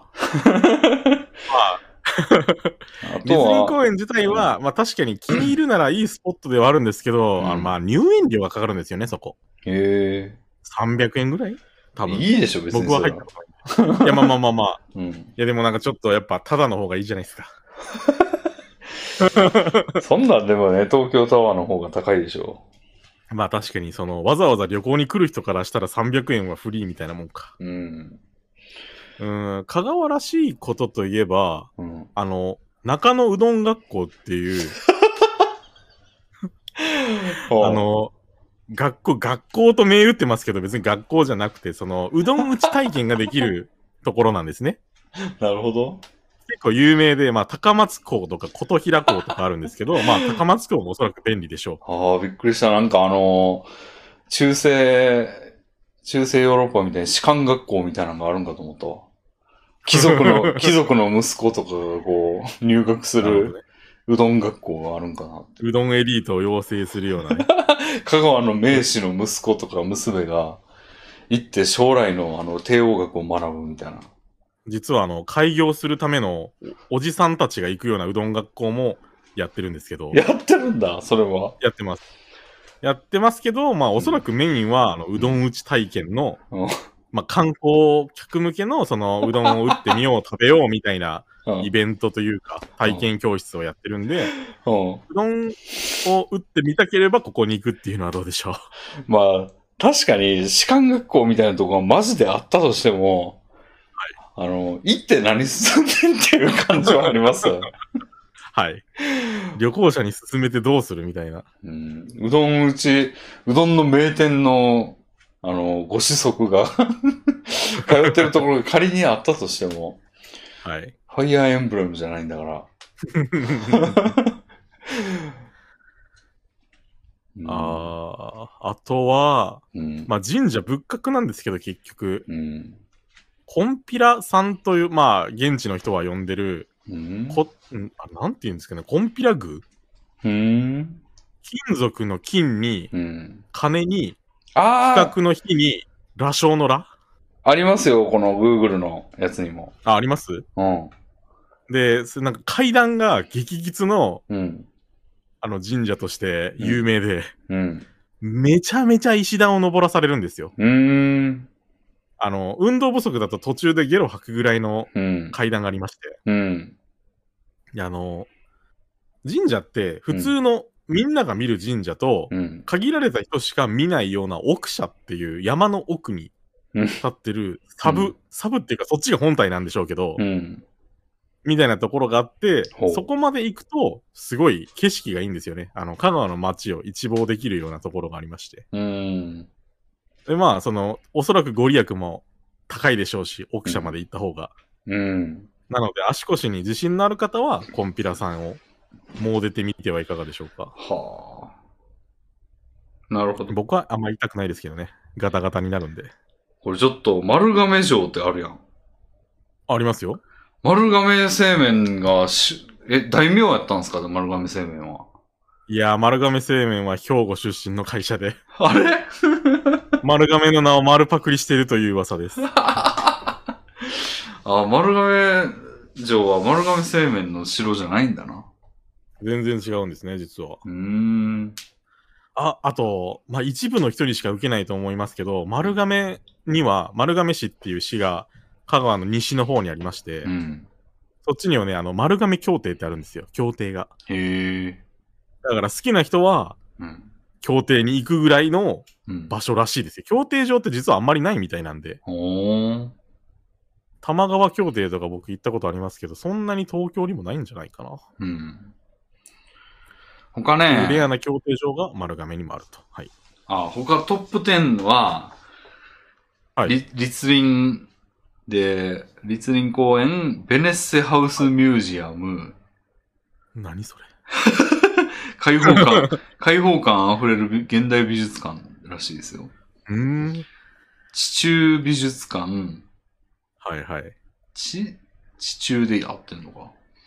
かなで、金の刀に比べる羅生の羅で、金ピラコンピラです。コンピラコンプラ、はいコンピラです。うん。これ、これ、なんか、えー、立林の次にレビュー数が多いですね。うん、まあ、一応名所ではあるっちゃあるのかな。うん。さすがに県民も何回は、何回かは行ったことありますね、コンピラさんは。うん。丸亀城でしょうんうん。エンジェルロード。え潮の満ち引きで姿を変える景勝地。ああー、はいはいはいはいはい。で、寒い霞の渓谷の渓でロープウェイ。なんて読むんだこれ。渓、さ、霞の渓谷寒、寒い、霞、はい。で、渓谷ってあの、谷の渓谷、谷っ渓はい。て書いて、ロープウェイって書いてる。なんて読むんだこれ。もう全く知らないですね、僕も。うん。小豆島の、小豆島町の山岳ケーブルカーやって。うーん、小豆島にあるんだ。うん。小豆島ね、オリーブとかはいいですけど、食だったら教えられるんですけどね。なんか、じ漢字むずないこう、香川。うーん、確かに読めんかもみたいなのあるかもしれませんね。リ・ウーファン美術館。 誰知らんのか。はい。リ実はあの、僕うん僕に多分美術館を期待してないと思うんですよね、聞 く人も。うん教養から遠いので、ちょっとね。リ・ウー館やって。なんか美術館多いな。おーなんかアートで売ってるみたいですね、香川って。うーん。地中美術館、ベネッセハウスミュージアム、そのリ・ウーハン美術館、豊島美術館、手島かなか。多分。手島美手術館。島。豊島は豊島区だわ。手島。将棋やってる人からすると豊島ですよ、やっぱり。豊島なるはほど強いよね、ですから。うん。なるほど。はい。まあ、食っすね。やっぱ、俺も食目的でしかないからな。うんうん。てか、僕にも多分期待されてるのは食でしょうし。うん。俺も継承地とかあんまりだなって思ってるから、香川がベスト5に入るわけですよ。 なるほど。うん。小豆島でね、オリーブの木とか、オリーブの実とかを、うんおそうめんとか醤油とかが有名なんで、うん。そういうのを買うのもいいでしょうし。オリーブか。うん。小豆島のオリーブ結構国産オリーブとして有名ですよ。へえ。オリーブが何かも分かってないからな。オリーブ オイルぐらいしか。それは嘘でしょ。 オリーブって何オリーブは木の実ですよ。木木のの実実っていうか木ですよ。木木の実。木の実から取れる油など。オリーブの塩漬けとか美味しいですよ。へえ。食ったことないかも、オリーブって。あ、そうですか。あの、カクテルのマティーニとかに入ってるじゃないですか。オリーブが。いや、だからそれも飲んだことないね。なるほど。うん。あと、オリーブよく食べる機会といえば、あの、ピザに乗ってる黒い卵卵を半分に切ったみたいな形のあのトッピング、あれオリーブですね。なるほど。なんかようわからんなと思いながら口に入れ てる。あれはそんなにうまいもんじゃないですけど、模様かなって思いながら。新鮮なオリーブの塩漬けはかなり美味しいですよ。酒のつまみとか、普通に食べても美味しいですし、酒のつまみ多いな。うん。まあ、つまみになりがちそうで。酒は香川の酒といえばいやー、ちょっと僕がお酒飲まないのもあって、思い当たらないですね。地酒としてなんか見たことはあるんですけど、うん。菊とか鶴とかついたようなお酒があったような気がするんですけど、日本酒で。うん。そんなにピンとは来ないですね。僕がちょっと飲めないので、すいませんうが。んなるほど。まあそんなとこですかね、じゃあ。はい。もし、なんか、ピンと来たら行ってみてください。うん。はい。はい。ああ、じゃあちょっとつながりでこれいくか。お、そのね、鶏肉の親鳥、ひな鳥みたいな、硬い肉みたいな話がへえ。あって、まあそれにちょっと絡むかなぐらいの。えーっほうとほ、名前は空っぽの人ですね。はい。レビンさん、レビライクさん、こんにちは。いつも楽しくラジオをこん拝にちは聴してます。118回のラジオで、レビンさんが硬いものを食べる時の話がありましたが、うん、うんお二人はあまり噛まずに食べても喉に詰まらない方ですかうん。レビンさん同様、私もあまり噛まない方なのですが、時々喉に詰まって私がもう少し年寄りだったらやばかったのではないかと思うことがあります。うーん。個人的によく喉に詰まらせるのは、さつまいもをはじめとした芋類、筋が多い肉などです。はいはいはい、はい。ということで。すが、この方はちょっと親鳥で喉に詰まるかもしれ ません。ひな鳥にしてくださいね。そうですね。俺噛むと歯がまた割れるのではっていう恐怖があって、 はい。そのせいで、かん、あのーあんまり硬いもんやめましたけど、最近は。うん、うん、でも別に噛むのは全然そんなに普通だと思いますよ。うん。ああ、ビーフジャーキー僕はあんまり噛まないな。はい。ああ、ビーフジャーキーとか好きですしね。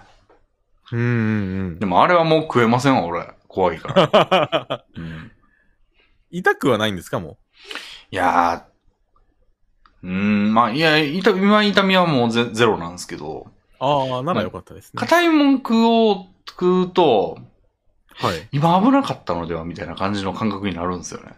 恐怖が蘇るというような。うん。だって3発割ってますからね、歯。いや、3回も割れてたらそりゃなりますよね。うんやばいんじゃんと。まあ、1回は意識ないんですけど、あの、はい寝てる時やと思うんで多分。うんうん。 2回は食ってる最中でしたからね。コキャーって言って。その音も嫌だな、怖いな。嫌ですよ、ほんま。うんうん。なんで、まあ、でもまあ、今噛んでますけど、まあ喉に詰まりやすいは、タバコ吸ってるってのもあるんですよね、俺。タバコ吸ってるとそうなんですかあの、菅さんなんかはもうずっとゴホゴホ言ってるでしょ。ああ、確かに。あれタバコらしいですよ。ええー、そうなんだ。あいあの人ね、めちゃくちゃきついの吸ってるみたいで。だかはいはい。ら俺1ミリにしって言ったんですけど、うんうん俺はだから1ミリにしてるんですよ、ずっと。うん。でもそれでももやっぱ喉が痛いなってよく思うし、喉の弱っ。てんなって感じがして、なんか、時々喉詰まる時ありますね。えーうーん。これは絶対年もありますね、そういうでも。はいはいはい。うもう最近ですから、これ。ーん。僕、あんまり硬いもんっていう感じじゃなくて、確かにこの方の言うように、芋類はなるイメージありますね、めっちゃ。まあ確かに水分が少なくて、こう、詰まるような感じはありますよね。うん。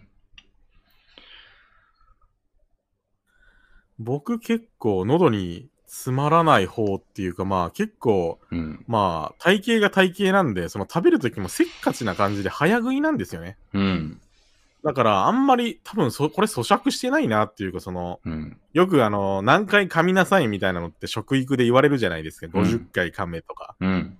ああいうの全然守ってないっていうか、本本当。に他の人の半分ぐらいで飲んでんじゃないかなと思うんですけど、あんまりつまらないんですよ。うーん。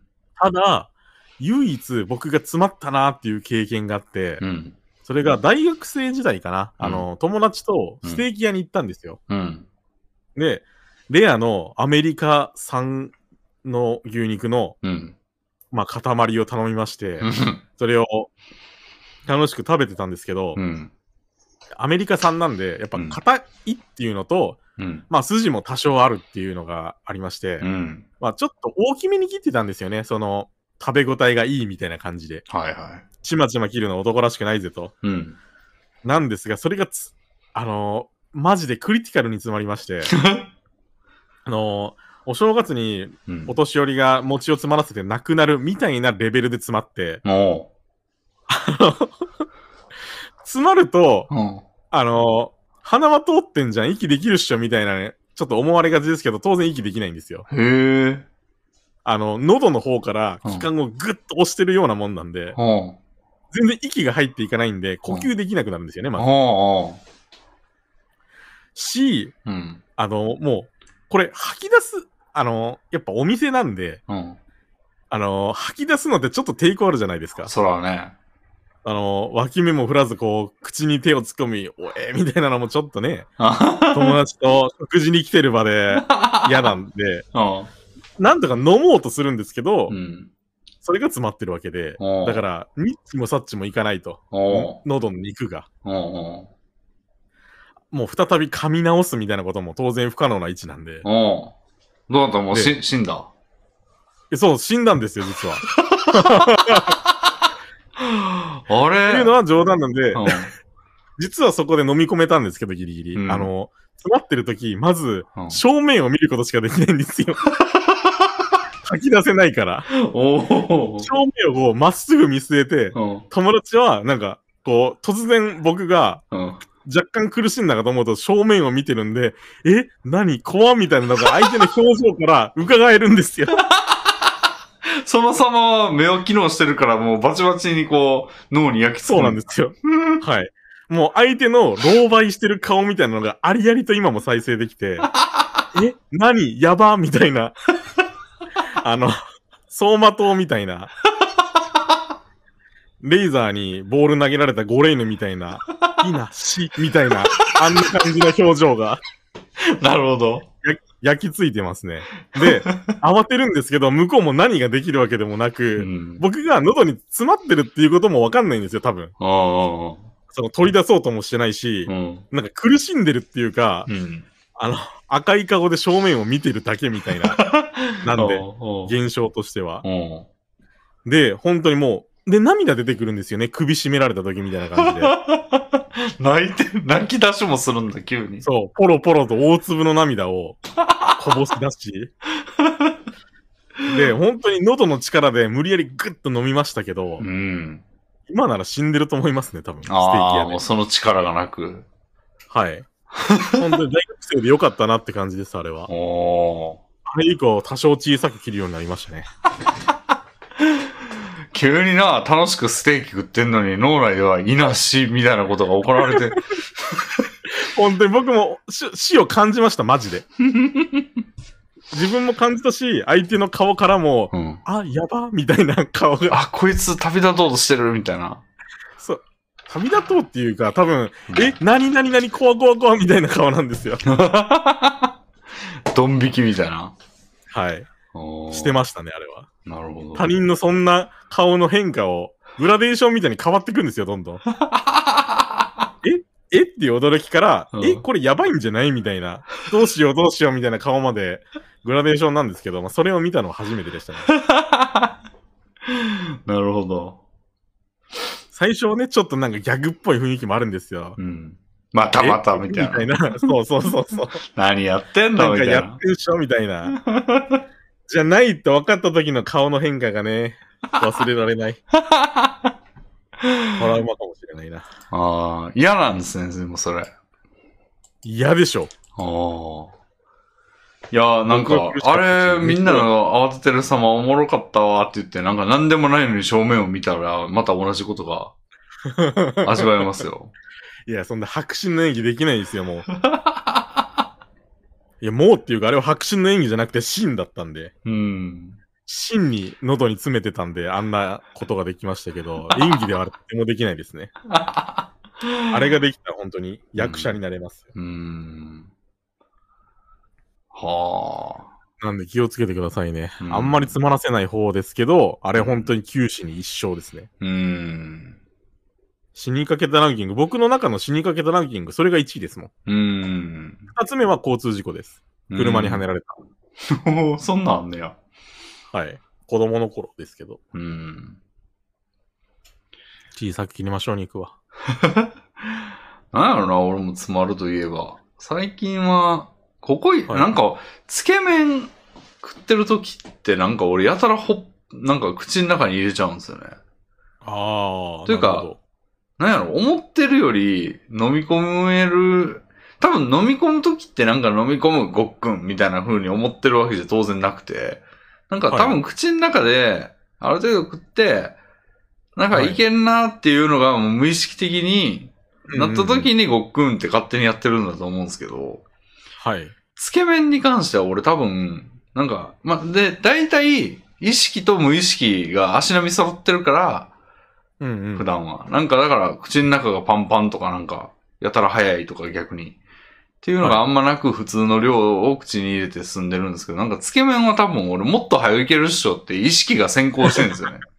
なるだかほど。らやたらね、ほっぺた膨らむぐらい入っちゃうんですよ ね、つけ麺。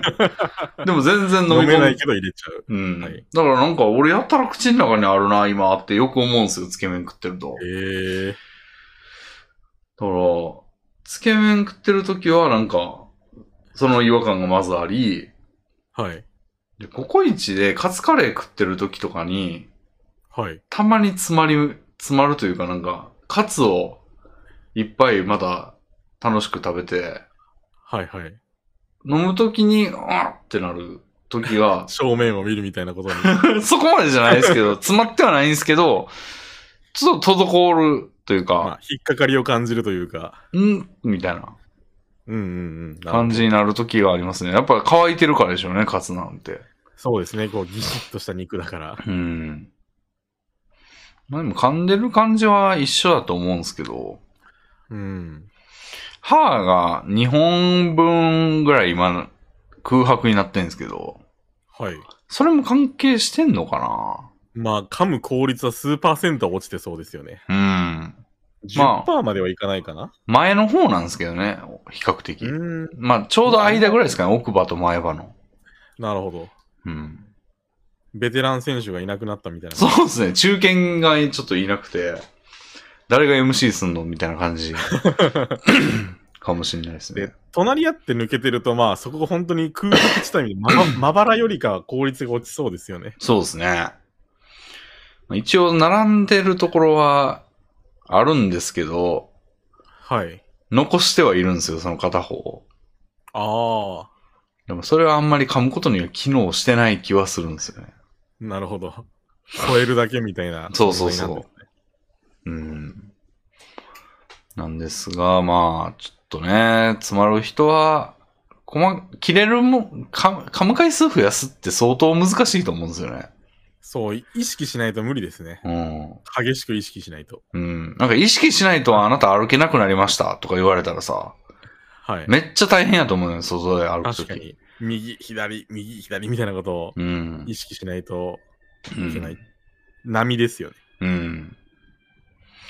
あなんで、僕詰まる経験ありました。ほ最近、あのー安いスーパーでほ、う冷凍の唐揚げを買ってるんですよ。う。うん。胸肉の。うん。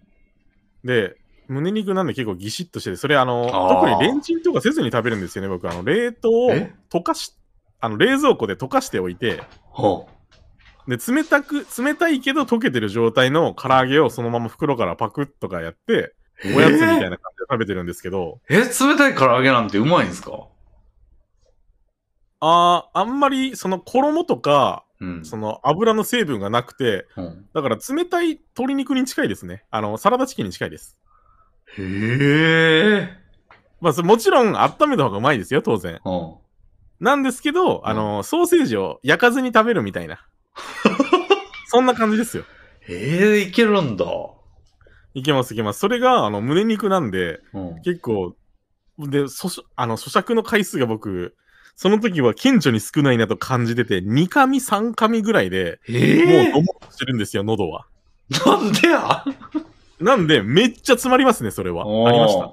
バグってる。逆に、いや、これ僕思うんですけど、うん。あの、喉を通るギュッっていう感覚を味わおうとしてるんじゃないかと思ってて。ええ食べてる実感を得たいみたいな感じだと思うんですよ。生きてる実感を得たい。そうです。あの、リストカットして痛いのが生きてる証拠みたいな感 じで、あの、2噛み3噛みで唐揚げを食べて、喉に詰まってるのが食べてる証拠みた いな。あんたおかしいよ。あれは僕良くないと思いますね。マジで俺噛んでねえなって思いますもん、自分でも。ええ かパクって口の中入れて、はい。二カミ三カミで行くんだろうな、俺。パクパク、カミカミ、ごっく、うー、いった、あーみたいな。 ことです。す、そうです。冷蔵庫でやってんだ、い、つも。はい、そうです。怖ここ半年ぐらいの間に身につけてしまいましたね、その快感を。ー。やば。いや、良くないと思いますね、あれ本当に。おばあちゃんに来てもらわなき ゃ。音も立てず。いや、おばあちゃんはもう、ボケボケで病院にしまわれて ます。悲しいですしまわれてるって。 おばもうあ出ちゃるこん。ともできず、あー僕のことが孫ともわからない状態になってしまいました。なるほど。いや、でも、会いに行ったら、なんか、唐揚げのことだけ急に言われて、こう、 なんつうの、普段、なんか、全然喋らないとか、なんか、全然、こう、もう、だ、あの、意識がちょっと怪しいな、みたいな人が、急にかく、あの、芯食った話しした時に、ハッとするみたいな、フィクションでよくあるじゃないですか。ありますね。あれ、やってもらうしか、もう、エビを止める方法はないかもしれない。かもしれません。頼むばあちゃん、元気になってくれ。エビちゃん、胸肉三神なのって言われて、はぁみたいな、はぁみたいな。そうだよ、ばあち ゃん。そうだよじゃねえんだよ。俺は三神の人間になってしまったよ。そのなんかもうひ、俺は人を殺しすぎたよ。みもう、この手は汚れちゃってんだ、みたいな、こ口調で言ってますけど、はい。そんなもんじゃないですよ。冷凍胸肉やめなさい、それ。まあ、もうちょっと噛もうと思いました。うん。 でも、もうちょっと噛むと、あの、喉越しがな。喉越しっていうか、喉で一回定着、なんか停止してるからな。あそれの、はこすってる感じがいいんですよ。喉の壁を。あー、でもそれあれだな、俺の熱い風呂が好きにちょっと近い、ああ、確かに。。俺も手が痺れんのがいいんだよとか言ってるから。 同じですよ。何度に入ってるんでしたっけ47とかですね。 ?47 歳もう、ゆで卵みたいな、卵質固まるんちゃいました。あれね、入ってると、前も言いましたけど、手が、 はい。その、収縮する、締め付けてくる軍手をはめてるみたいになるんですよ。だからギューって締め、あの、軍手が縮んできて締め付けられるみたいな感じが、はいはい。いいんですよ。人生で味わったことないですけどね、その感覚。 お湯で締め付けられる感覚。多分皆さんもそんなにないと思いますよ。そうですね。その熱い風呂入ってる時はね、俺、あの、一回意識を失ったことがあって、はい。なんか、意識、なんか飛んでて、その情景が。はい。あれってなった時に俺は、あの、気がついたらなんか水面に、あの、ヘドバンをしてたことがあって。水面に頭を何回もこう上下に揺れながら打ちつけてパシャン、パシャン、パシャンみたいな。 ヘドバンをしてる最中に意識が戻ったんですよね。何してんだ俺ってなって。完全に気絶ですよね。ネタとかじゃなくて。気絶っていうか別の人格に入れ替わったみたいな感じですよ ね。だって行動はしてるわけですからね。はい。で、あれはなんか、振れ幅の大きい痙攣やった説があるんですけど。ああ、そうかもしれませんね。でそのギリギリの本能で水につけてはいけないみたいなので、ちょっと戻って、また行ってみたいな。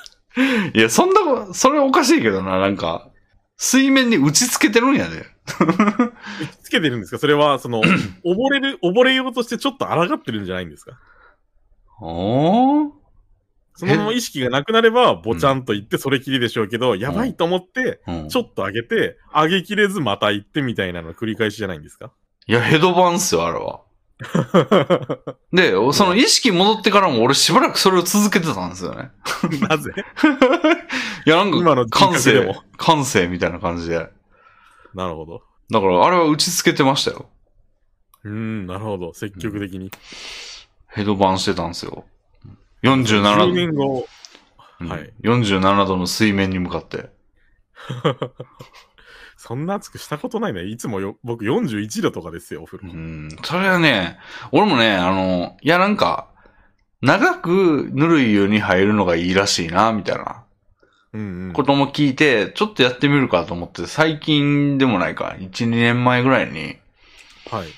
やってみたら、もう、湯から出た瞬間寒すぎて、いや、こんなんあかんわ、と思って、その場で60度のお湯をドボドボドボドボって足して、はい。あちあちにしてもう一回入りました よ。そんなにか。うちの冬ね場、なんかねはうんうちの風呂は、あの、その、給湯は自然にしてると42度ぐらいで出るんですよね、ふ湯が。い。うんうんうん。で、優先っていうのを押して、水温を変えれるようになるんですけど、ほう。俺がその、ぬるいなと思った時に60度の湯にして、ちょっと、まあ、はい60度やったら、その60度にしたいわけじゃないが、あの、はい短そしてく、うん、短い時間で出せるじゃないですか。はい。だからその60度にした時の音声が、熱いお湯が出ます。 き気をつけてくださいみたいなこと言うんですよね。はい。うん。で、なんか、あの、60っていうその白い、あのーデジタル数字の横に高音って赤い文字が出る。 もうバそンんなバのンに、入ってるんですね。バンバン出してますね。うん。冬場とかはね、結構温度差が、その脳の血管とか心臓の血管に良くないらしいんで、ヒートショックといって。うん。それで、レビンさん、あんまり続けてると、うん。寿命が縮まるかもしれませんよ。もう縮んでるかもしれないね。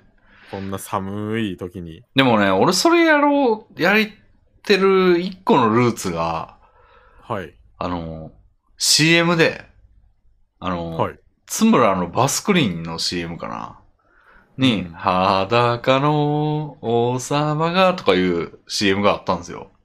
で、ペンギンみたいなやつとかがいっぱいいて、で、うんうんおっさんが、おっさんというかかっこいい男が、おじ、はおじさんみたいなやつが、真冬のもう、真吹雪みたいな、もう雪原みたいなところに、あ の、バスタブだけあって、はい。そこで使ってるんですよ。へえ。で、めっちゃ気持ち良さそうやなと思って。うんうん。それきっかけで、俺も、あの、風呂に窓があって、それを全開に冬場やのに、あー全開。にして、あちあちの風呂に入るっていうのにハマってたんですよ。あ、それは気持ちいいだろうな。うん。図鑑即熱の 究極バージョンみたいな。それをやっってからハマったような気がするんですよね。はいはいはい。あっちあっちの風呂に。だから実家いる頃はず、絶対窓開けてましたね、冬場でも。へえ。うん。で、まあ、なんつうんですか。ふ浴槽から出るときはさすがに閉めるんですけど。はい。 だからそろそろ上がろうかな、体洗う方に入ろうかなって思った時は、窓を閉めてちょっと、あの、蒸気を、その風呂の中に充満するぐらい待ってから上がるみたいな。うーん、なるほど。細細味が必要なんですね。細かな工夫を。もうだって、完全に外の外気と同じ感じになってますから ね。窓開けたら。なるほど。うん。心臓発作になりますよ。懐かしいですね。まあ、心臓発作にはならないまでもヘドバン一回してますからね。パチャン人パ格チャン交代されるパチンャンパチャンみたいな。やって ました。まあ結局それも喉をこする快感と似たような快感ですね。そうかもしんない。まあでもそれ、逆に言うと、そのヘドバンに至るようなことを指さんは冷蔵庫の前でしてるわけですから。いや、さすがにそれほどではないと思いますけど。 いや、でも僕がこの習慣が無限に続き、うん80になってもやってたら死にますね。そうね。持ちどころじゃないぐらいの、うん。あの、 だから餅で、餅で結構なくなってるじゃないですか、人。だはい。 から餅何件、冷凍から戻した鶏肉1件とかになります よ。世界で僕だけかもしれませんね、エビさんがきっかけで冷凍唐揚げが規制されたらどうするんですかいやー、まずいですね。まあ、餅が規制されるまでは大丈夫でしょう。こんにゃくゼリーはされましたからね。確かに。うん。だから鶏肉なも、ので、うん、はい。危ない。危ないのはやめましょ喉詰まりには気をつけてください。う。うん。死にます。うんはい。はい。では、次行こうか。はい。お願いしあます。ーじゃあこれ行きますか。はい。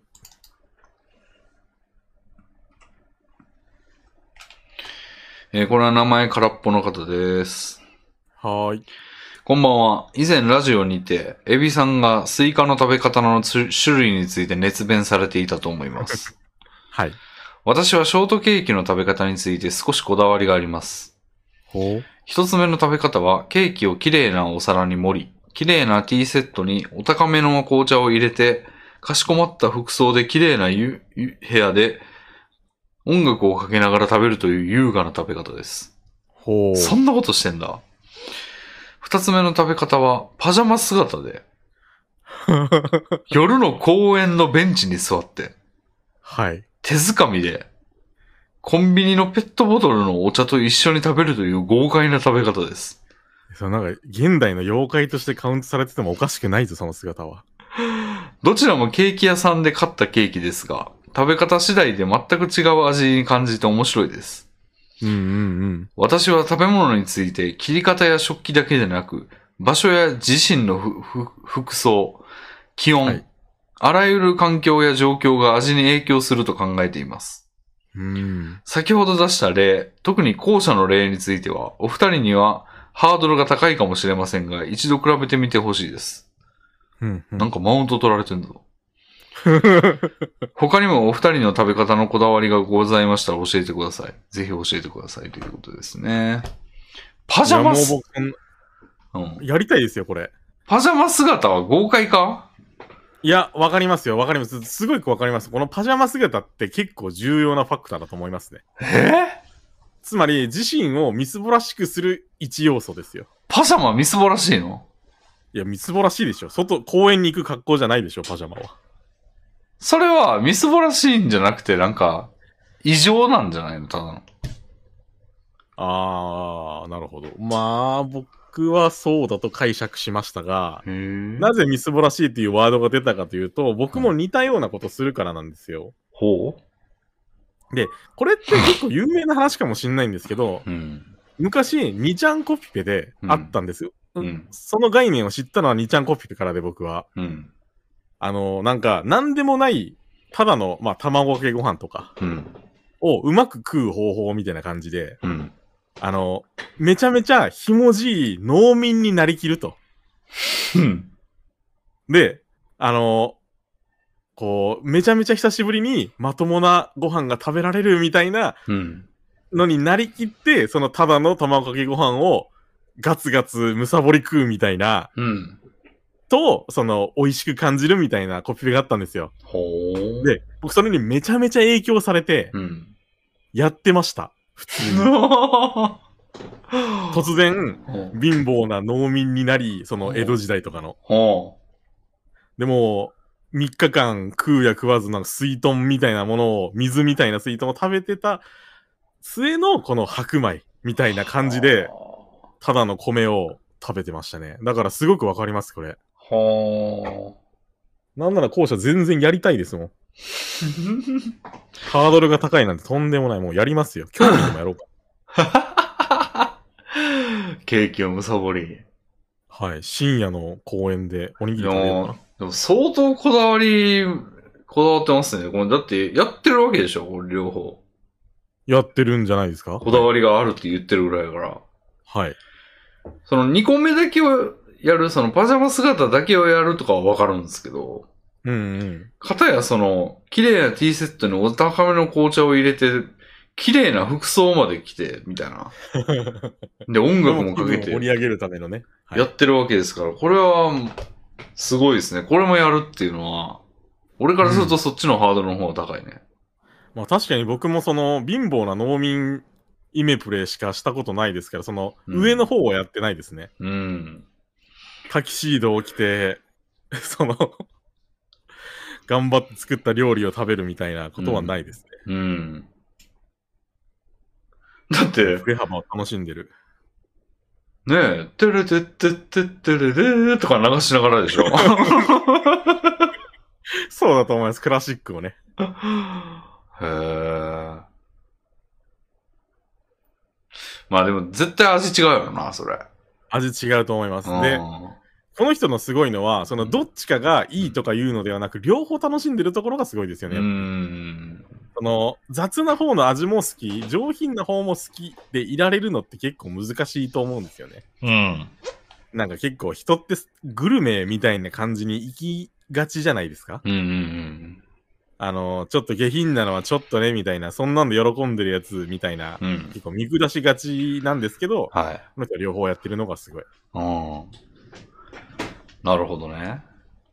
逆に僕、うん。おしゃれな食べ物アンチなんですよ。あでこあ。あのれでしょ、もう皿に、なんか、あの、皿にかけてんのかっていう感じの、あの、なんか、うんうんうん。お好み焼きのマヨネーズみたいな感じのかけ方して る、なんか、なんやっけ、あれ、フランス料理みたいなのあるじゃないですか。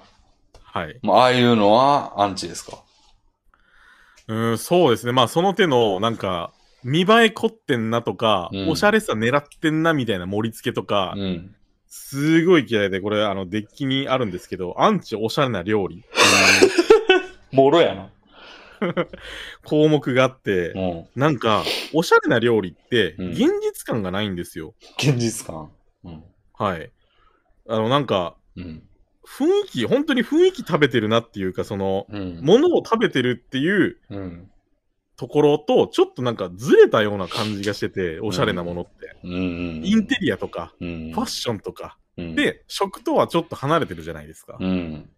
そんな雰囲気がするんですよね、おしゃれな食べ物に対して。そうね。作り物じゃんみたいな。まあもちろん全部作り物なんですけど、うん。なんかそういうのがね、受け入れなくて、その逆にあー、だから武骨な料理を冷賛してるんですよ、僕あは。あ。お茶漬けとか、カツ丼とか。確かに、あの、なんか、チェスの駒みたいな、その、はあい。の、底面より高さの方が高いやんみたいな感じ のやり方のステーキとかあるよね。うんうんうん。ちっちゃいタツステーキみたいちなこと言っっちゃていね。ちっちゃいステーキ、そう。はいはいはい。あんなもん、でも俺大体そういうのにアンチの気持ちを抱くというのはん。はい。少なすぎんやろっていう。それもありますね、僕も。うん俺やったらそのチェスの駒を20個ぐらい並べて、あの普通のステーキぐらいのよ横幅にしたらよしっていう。なんやったらそのチェスの駒分の大きさに切り分けられてるみたいなことになるから、それ。ううんうあん。のむしろ。ろ都合よしみたいな感じですけど、あんなん大体1個食ったら次とかでしょうんうん。でしょうね。許せん、そんな。確かに。うん。やっぱりさっきの話にも通じますけど、食べ応えも味の一要素だと思うし、うん。あのちまちま食べてたんじゃわからない味がうん。あると思うんですよ。うん豪快に食べることによってのみ味わえる味が。でもこの人は、その、ちまちま食べる美味しさも好きっていう、上、上位の存在ですね。そうなんですよ。憧れますね、これ は。うん確かに、上のステージにいる。うん。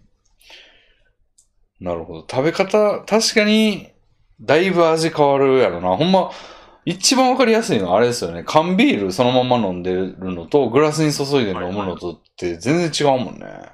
へえ、そうなんですか。僕、それなんか言われるのは聞いたことあるんですけど、うん。まあ、ビール飲まないんで実感したことがなくて、へえ、そうなんだと思ってるんですけど、いあやるんです違いますね、やっぱ。へえ、うん。飲み口っていうかが変わるんですかうね。ん。何なんでしょうね、あれ。うん、まあ、グラスのなんか、唇に触るところの感覚で味が変わるっていうのはなんか聞いたことあるんですけど、うん。もうそれちゃう、まさに。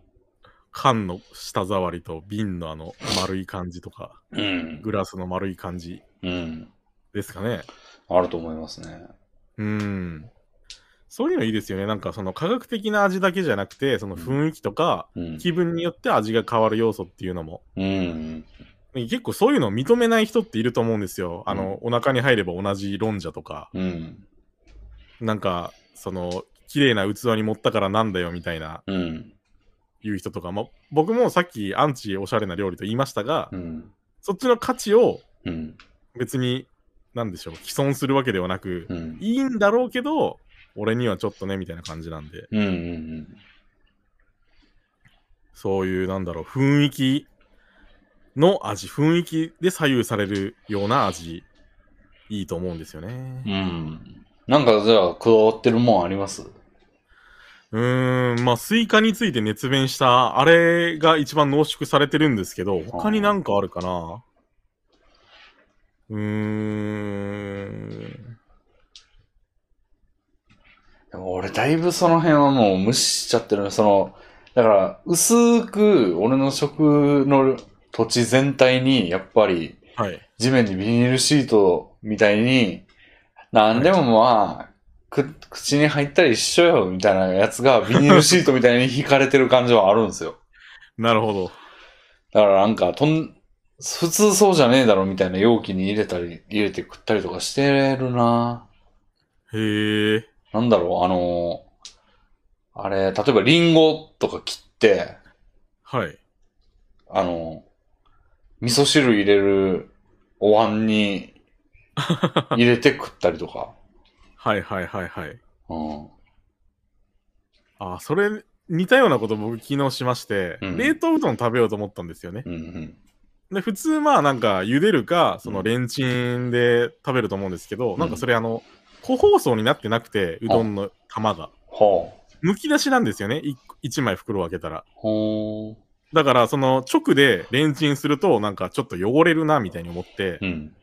なんか敷かないとなと思ったんですけど、まあ適当なのがなくて、まあタッパーがあるじゃんと。うんうんで、タッパーでレンチンして溶かしてう、ん熱々にして、うん。うん。そこに生卵を入れ、醤油を入れ、うん。そのタッパーを掴んでこうすすい食うみたいな食べ方しましたけど、うん。うまかったですね、あれは。え冷凍うどんに卵と醤油で食うんだ。えー結構メジャーな食べ方っていうか、えじゃないですか初めて聞いた。うどんの食べ方としてもありますよ。釜玉っていう名前がついてるんですけど。おー全然俺、めんつゆ以外やったことない。へえ。やってみてくださいよ。なんか、まずい要素ないっていうか、卵かけご飯のご飯がうどんなバージョンですから、あーなる想ほ像ど。できる味ではあると思いますけど、おーいいですよ。簡単便利で。うん。おすすめ俺で、す。大体自分家でうどんやるときって、はい。ざるうどん食いたいときなんだよな。へえ、ザルうどん食いたいとき、ああ人生にないな。ざるうどん食いたいときめっちゃある。めっちゃはないうな。んでも今まで数えるほどしかやってないから、はい。たまにあるけども、ざるうどんっすね。じゃあ、つけて食べるってことですかそへえ。う。うん。ボール、じゃあザルとボールで湯切りして、うんうん。で、水道水でめっちゃ冷やして、はいはい。ああ。で、めんつゆを注いで、氷入れて、へえ。うで、ずるずる、まあ、わさびドバドバ、みたいな。ーん。うまそうだけど。ざるそ、ざるうどんはうまいな。うんうん。うん。まあ結構冷凍うどんをする使うときってもっと簡単に食べたいっていう時が多いんで、うん。まあそういうなんか卵かけ、たま、釜玉うどんみたいにして食べちゃいますね。うん。でそのタッパーで食うっていうのがほういいっすよ、あれは。ほう。すぐ洗えるし。はあ。なんか、長方形のタッパーなんですけうど、ん。そのうどん玉も長方形だから、冷凍うどんって。ああー、ちょうどぴいっいた。り合うんですよね。なるほどね。ははいい、はい、はで、あの、卵入れてぐるぐるかき混ぜるときも溢れたりしない懐の深さがタッパーにあるんで、 い。うん。なるほああ、食べ方のこだわりで言えば、う僕んなんか、さっきも言いましたけど、喉詰まらせた時みたいな感じで、うん肉を切る時でかく切るようにしてますね。ど。何でもこれは。も。作る時もやってます。あの、唐揚げ作る時に、うん。鶏もも肉を切るじゃないですか。うん、うん。レビンさん、唐揚げ作りたいなとなったら、うんあの、鶏もも肉1枚を何分割ぐらいすると思います鶏もも肉1枚を何分割ぐらいするか。はい。 6。 6ですか僕4なんですよ。 えー、縦横終わりみたいな。はい、あのなんか切れ目があって鶏もも肉ってあの骨が入ってたところがこう溝になってるんですけどはあ肉のないうん、そここでバチッと切ってうん。それを半分にみたいな結構切りやすい切れ目がうん4分割できる切れ目が実はあるんですよ鶏もも肉にはうん。そこで切ってうん。あの赤ちゃんのにび握り拳まあ小学生の握り拳ぐらいあるようなうん唐揚げを毎回作ってますねへえ。でかい方がうまいっていう科学的な理由も実は存在してほう。その表面積が少なくなるじゃないですか。ああ、ああ、だから、その外に出ちゃう肉汁的なのも少ないんですよ。そのなるほ細どねかく切るより。なるほど。なんで味が保たれると。うーん。まあ、ステーキで切食べるときに切る分にはそんな大差はないと思うんですけど、うん、うん。はい細かく切ったからって、まあ、多少出ますけどね、肉汁は。はでも、でかく切った方がい。う。うんまいだろうと思って、うん、でかく切っちゃいますね、一口を。ああ、どっちかというと、小さくする派かな。へえ、というのはなんかあるんですかうーん。やっぱ、ま、まあ、唐揚げ作ったことないからよくわからんけど、はい。まあ、火通したいんですよね、まず、俺は。ああ、なるほど。うん。だから、お好み焼きとかも薄く作るし、俺。へえ、そそれも僕逆ですね。フライパンいっぱいに作ってますよ。ああ、薄、薄くですよ。小さくじゃなくて。はい。うん。伸ばしますね、だいぶ。うーん。うん。生焼けみたいなフライパンいっぱ最いっ悪ていうな。のは高さもいっぱいですね。うん。生焼けみたいになっちゃうんだよね、中の方が。ああ、まあそうですね。うん。火通ってる方が好きなんでそれ。はもちろん僕もそうですが。うん。で、まあなんか、唐揚げの場合は、あの、表面積多い方が衣をいっぱい食べれるし、いいんじゃないみたいな。衣食べたいんですか衣も食べたいでしょ。ああ、ま美味しいやん。あ、まあそうですけど、やっぱカロリー源なんで、衣は少なくうん。したいというのがあるのかな多分ないと思いますけど、僕 表面積が少なければ衣も少なく、うん同じ量、どうせ同じ量を食べるならカロリーがちょっと少ないと思います。多分うん。誤差です。そうですね。こだわりの食べ方。うーん。この人ほどのこだわりは発揮できないけどな。全くない方やな、俺むしろね。お茶なんか、水筒で直飲みですし、俺。直飲み用の水筒を買ってますからね、わざわざ。逆にそれがこだわりとは言えませんかまあ、ある意味コッね。プに注いで飲むよりも豪快に飲む方がうまいってことじゃないんですかでも、うまいじゃなくて、利便性なんですよ、これ。うん。あの、氷をパンパンに入れて、それに注いでるんで、冷たい状態で飲めると、いつでも。なるほど。なんで、冷たい方がいいんでね。まあでもそれもうまいってことか、冷たい方が。と思いますよ。まあ冷蔵庫行く手間を省略しただけで、別に冷蔵庫にいるときはいつでも冷たいんですけど。いや、その手間がないことによる味もあると思いますよ。カニだってそうでしょ。自分でちまちま剥くより、剥いたのをポンと出されてそれを食う方がうまく感じると思いますまよあ。それはそうですね。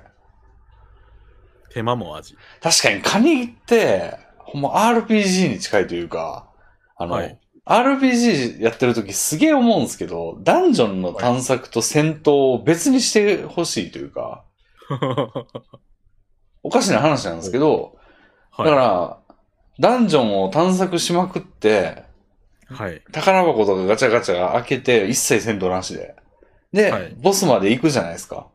はい。で、そ、ボスまで行ってから、はい、あなた、こんだけ歩いたんで25回戦闘が発生してます。って言って、はいはいはい25連戦したいんですよね。あー、なるほど。バランスを置いておいて、その探索パートと、うん。その戦闘パートを別で楽しみたいと。うん、楽しみたいというか、わからんくなるんですよ、途中で。うーん、なるほど。忘れちゃうみたいな。別で楽しみたいっていうのは若干わかりますけどね、僕も。うん。あれなん、何を RPG に例えたんだ、俺は。えー、食事だと思いますが。あれ あれ何やったっけなんか水、始まりは水筒から来てたと思うんですけど、水筒、水筒から来てたんだ利っけ便性も味ということで、なんかが RPG に行った。何利が便性、あ、カニや、カニ。カニ。うんカニも、だからもう、むい、たパクパクパクパクって食べてから、最後にお会計みたいな感じでカニを剥く作業を、向いてってくださいね、みたいな。次の人のやつを剥いてもらいます、みたいな。確かに1キロ食べたら1キロ後で剥くみたいな作業が、他人のために。そうそう。その方式じゃのがいいようなカニって。確かに、そうですね。うん。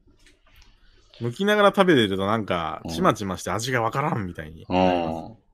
だから時間軸を、カニ食ってる時だけメビウスの輪みたいな感じに、ちょっとあの、世界の調停者みたいな人にちょっとしてもらって。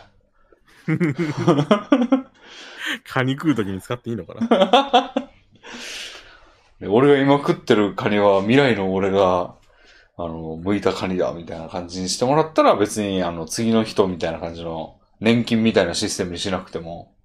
うんうん。自分が次剥けばいいだけですから。 そうそうそいや、食ったしなって。う。うん。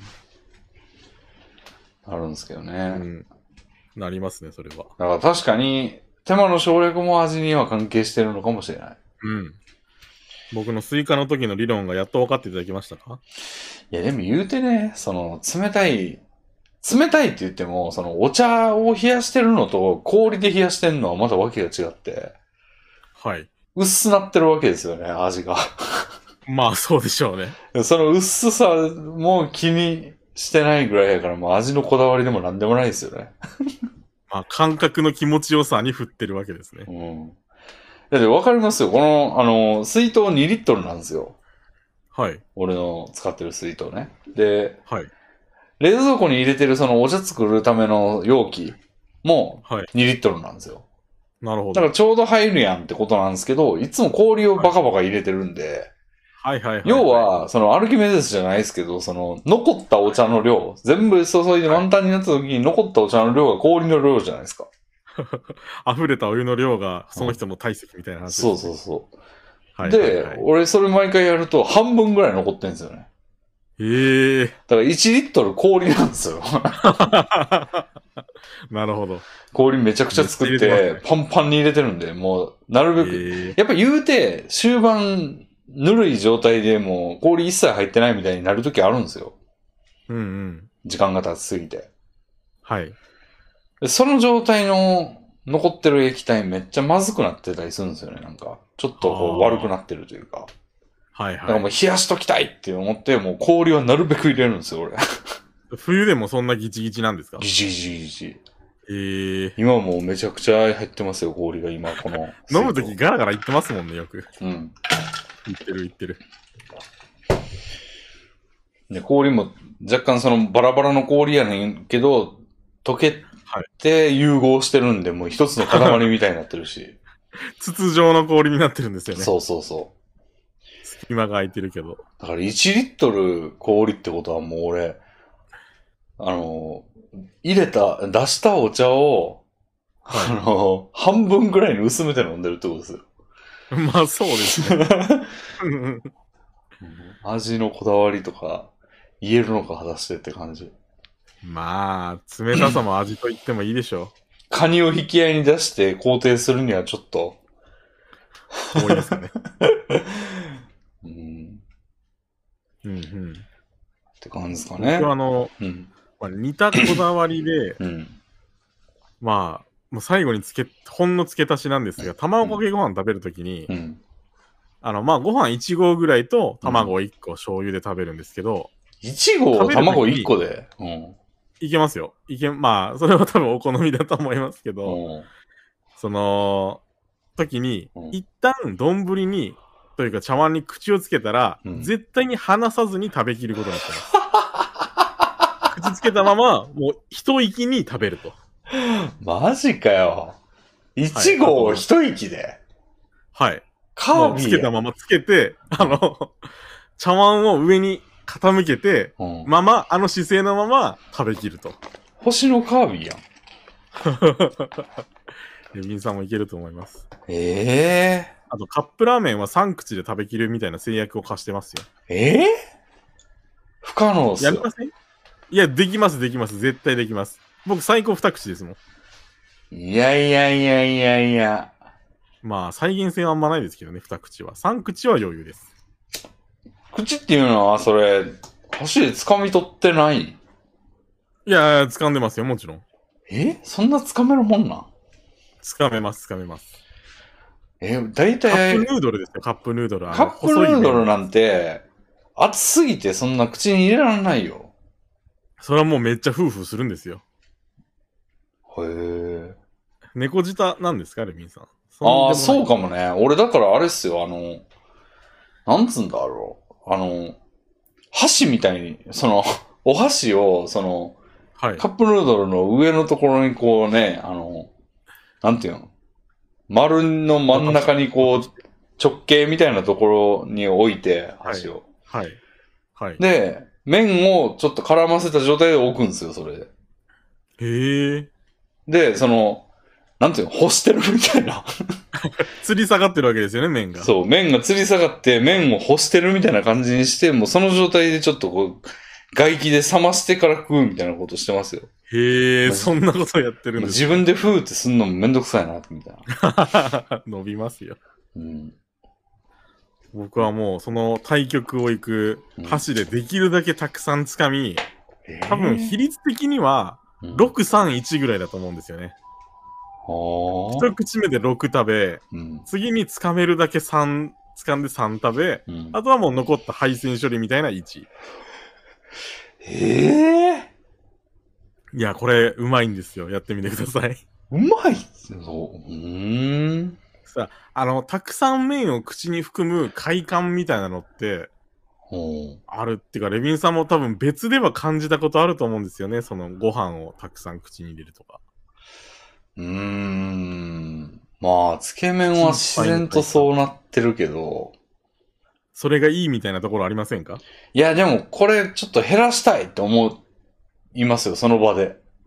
ああー、ちょっと。と今いっぱいやから、これ次はもうちっちゃく食おう、みたいな。っへえて。思ってるってことはあんまり肯定してないでしょうね、無意識の俺もう。ん。そうなんでしょうね、きっと。うん。アンチエビあーさやんっすてるみじてゃんほ。しいな。 このカップラーメンはまあ多分手軽に試せて、多分その人のいないところでやれば恥ずかしくもないでしょうから、うん三口チャレンジ皆さんお願いします。いやー、でもエビがそれ、そんな法律を施行する、あの、国王やったら割と俺リターナーになるか も。地下組織みたいな。 真逆ですからね。レジスタンスは弾圧しなきゃ。めっちゃ城の中に手榴弾とか投げ ますよ。手榴弾とか投げてわーって逃げますよ。あもう、国民集会で3口で食べる試験とかやりますよ。強制施設送り。踏み絵みたい な。は食べれないやつは強制し、あの、はい。労働施設に。い3095番、食べなさいみたいな感 じ。デブしか残らんぞ、そんなん。まあそうでしょうね。でビしかもデブし、かいませえんりすぐられたデブやで。おで俺のもデブやけど送られてるわけやから。施設まあに確かに。逆にこの人のお便りを送っていただいた空白さんのうん、会計が若干気にますなりますけどね。ああ。これやってるってことはうん、かなり職に傾倒してる人であり、うん。まあデブ率が優位に高いと思いますが、うん。でも、痩せの可能性も全然残されてる感じのまあ内そ容、うですね内容ではあるよね、この二つはそ。の食べ物がケーキなんで、うん。これがカツ丼とかだったらデブですけど、確実に。うん。ケーキはちょっと。うん。でもデブ率は、うん。まあ半々よりはデブに寄ってると思いますね。うん。完全に抽象ですけど、これは。ごめんなさい。そんな抽象する意思はないんです。ああ。この前ね、全然関係ないけどさ、はい。ココイチ行ったんですよ。はい。じゃあ、まあ、ちょっと外してるんだよ、俺、時間を。あの、まあ、全然ガラガラではないけど、その、はピいークタイムを外してる、外していくんですよ、俺、大体。うんうん。2時とか。 2時とか、まあ、3時、4時とか。うんうん。で、まあ、店内に、4人ぐらいかな、その時。はい。いたんですけど、フルデブでしたね。 全員デブで、だいめっちゃデブやったんですよ、全員。へえ。で、おー、カレー屋にピークタイム外して食いに行くやつの今デブ率100%やなって。いやー、それありそうですね。僕も結構外すこと多いんで、混んだら嫌だし、うん、悠々と食べたいみたいな、うん、こういうエリートが、うん、デブエリートが集う時間帯なんですね。うん。道場みたいだな。そう、もう、そうなんですよ。デブエリートが今、相ま見えたみたいな感じで、この時の4人が将来こうなることになるみたいな、キャプションついてもおかしくないなと思いましたね。まあ、4人、その数人とも長生きはできないでしょうね。うん。でも、不思議なもんで、今日その、えっと、二郎系ラーメン屋の前に2分だけ並んだって話したじゃないですか。はい。でその時並んでるやつは、デブいなかったっすね、一人も。へえ。何時ぐらいの話でしたっけ1時とかですね。ああ、1時だったらまだご飯の時間だから、 まともな人も並んでるんですかね。でも二郎系ってそんなにデブいないんですかね。いや、まあ、普通の飲食店と比べたら多いなと思いますけど、その、あー、デブおらんかなって探すと意外にいないなと思うと思いますうね。ん。デブがね、全然並んでなくて。 1.1倍とかじゃないですか、デブ率。うんということは、そのカレーの時は、よっぽどレアな状況だったんかな、やっぱり もうデブの星が集合し、時はそうみたいになってますよ。 赤塚不二夫と、はい。レジェンドみたいなやつが集まってたんですかね。まあ、そんないいもんじゃないと思います けど。うん。ありましたわ、それ。なるほど。うん。モンスターハウスだって言われてもおかしくない。確かに。てるるるるるって。うん。じゃあ次あたりラストにしますかね。エビさんの固定もありますんで。あと2行きましょう。あと2。なるほど。じゃあこれいこお腹がとか言ってきゃいいんですよ。う。これが。はい。えーバイト戦士さんからいただきました。おお。はい。えー、ちょっと待ってありがとうございます。ありがとうございます。はいお疲れ様です。おすすめのバイトの話です。ほ前う、エビさんね、ちょっと仕事をした方がいいんじゃないかみたいな話してた時ありましたからね。はい。えー経験マニアなので、いろいろなバイトをしようと思い、警備、お障害者福祉施設の夜勤、デリバリーなど、いろいろなバイトをやって、慣れたら辞めるを繰り返しています。それすげえけどな。上に挙げた3つはどれもおすすめです。デリバリーは秋のは、えー秋の涼しい時期などに市街地を原付で駆け抜けるので爽快です。うんうん。最近は置き配も増え、接客せず淡々と進みます。うん。警備は交通整理などでなければ存在していることが仕事なので、時間をいかに潰すかを考えればいいです。福祉施設ですが、場所によりますが高級、あの、給料が高いで、はい。えー仕事の付き合いと割り切れば付き合っていけますし、会話も仕事のうちなのでテレビを見ながら話すだけで給料がもらえます。また、直接してあげたことで喜ばれるとやりがいも感じます。ぜひ検討してみてください。また、お二人は給食などをしてやってみたいバイトはありますかうーん、なるほど。うん。この人すごいですね。経験マニアで慣れたら辞めるってそのできなくないですか普通。ああ。慣れたらやっちゃいませんそうですね。うん。まあ実際プログラマーばっかやってますからね。僕なんて慣れるのが嫌で爆速で辞めるみたいなことをしてるのに。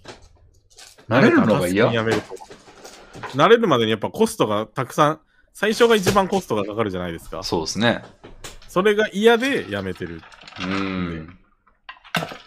まあ、それ自体が楽しいとかじゃないとやれないね。そうですね。うん。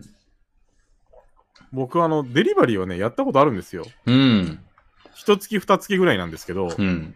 あの、宅配のお寿司のバイトをやってまして、へえ。大学時代、まあ22、3の頃かなうん。やってうん、で、割と爆速で辞めた理由があって、うん。結構、あの、この方は運動神経がいいんかなと思うんですけど、僕、あの、バイクでこけたんですよね。うん。あの、バイクって言っても二輪じゃなくて三輪で、うん。あの、普通に走ってる分には安定はいいんですけど、うん。その悪路に弱くてやれって。うん。その日、雨の日で、うん。あのー街中、まあ、本当に都市部を走ってて、うん。商店街みたいなとこ走ってて、うん。で、走ってるとその脇道からう、んシャッと自転車が出てきたんで、うん。やべえな、これと思って、ブレーキを、急ブレーキを握ると、うん。その、ちょうどその、速攻というか、その、マンホールみたいなの、金属の蓋あるじゃないですか。うん。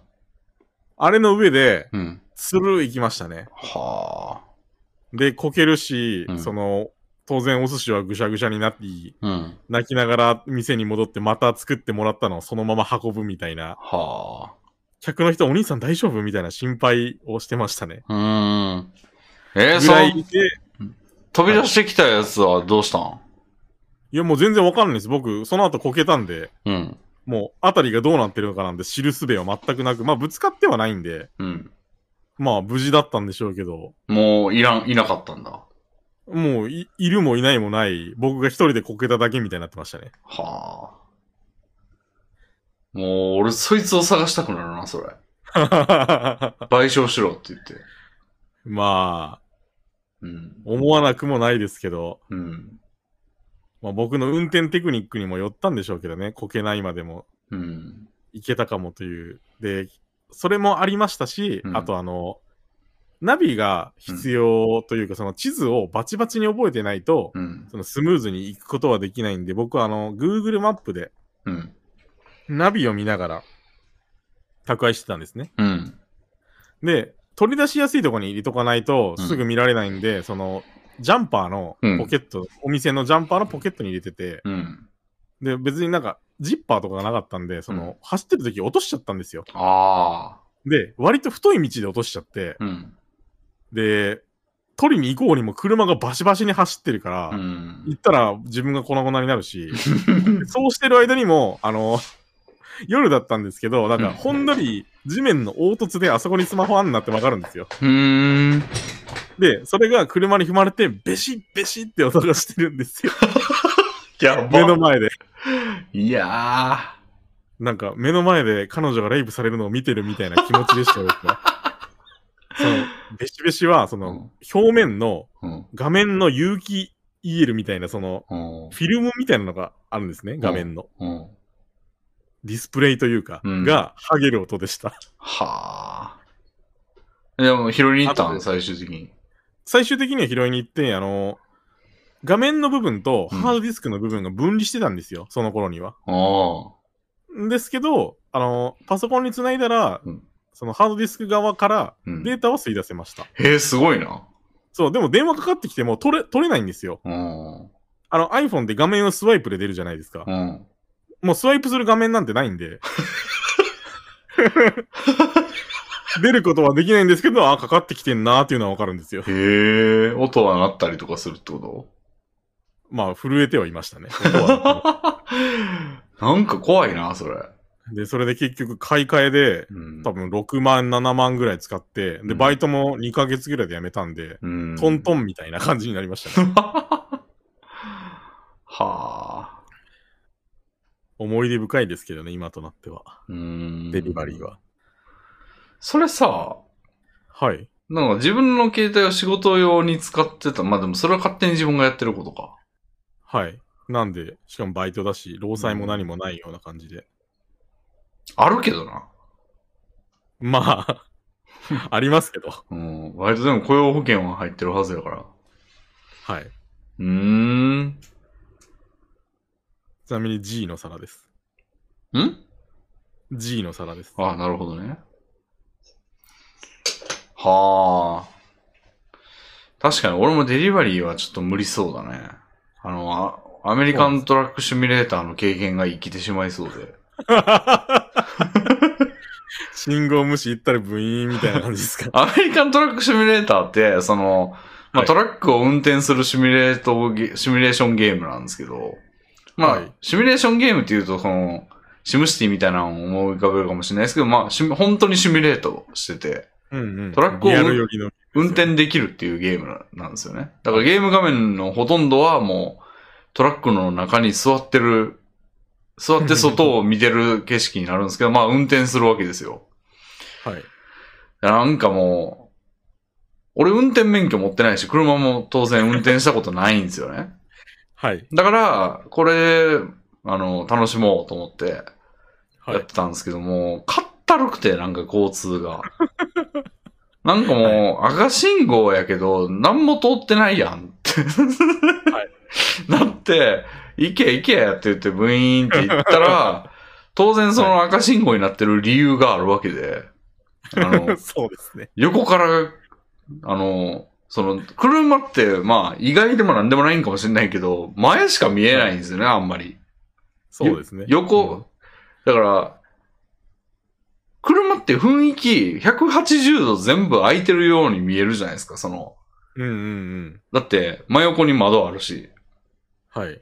やけど、もうほぼ、なんか前の、こう、筒状の前ぐらいしかあんま見えないんですよね、実はね。うん、そうなんです実はって横結構見にくいですね車運転免許持ってる人がほとんどで運転したことあるでしょうから、なんかほとんどの人は、はあ何言ってんのだと思うんですけど、俺はそれが意外で、あの、横から走ってきてる車が全然わからなくて、ブーンって赤信号やけど行けるわって言ったら横からドーンってぶつかったりして、はい。で、なんかもう5000ドル払うみたいなことになった りしてたんですけど、それでも懲りずにめっちゃもう、なんつうんですかね、し車ってまあ車線があって、こう、はい1方向2個ぐらいあったりするじゃないですか。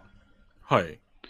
こういうのなんて言うんですかね。あの、に、え、に二車線ですか2車線ってことでいいんですか片側二車線とか三車線。片側2車線。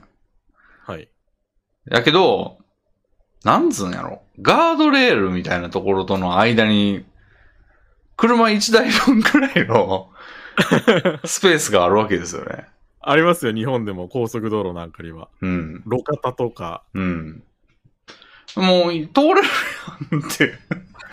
そこ通ればいいやんってなって。あそこ通ると違反ですからね。そこを、なんか車が渋滞しててもそこをブーンって通ってたら、あの、急に、はいその、あの、一車線、一車分ぐらいあったやつが急に閉じて、 閉じますよ。当然してなくなったりするんですよね。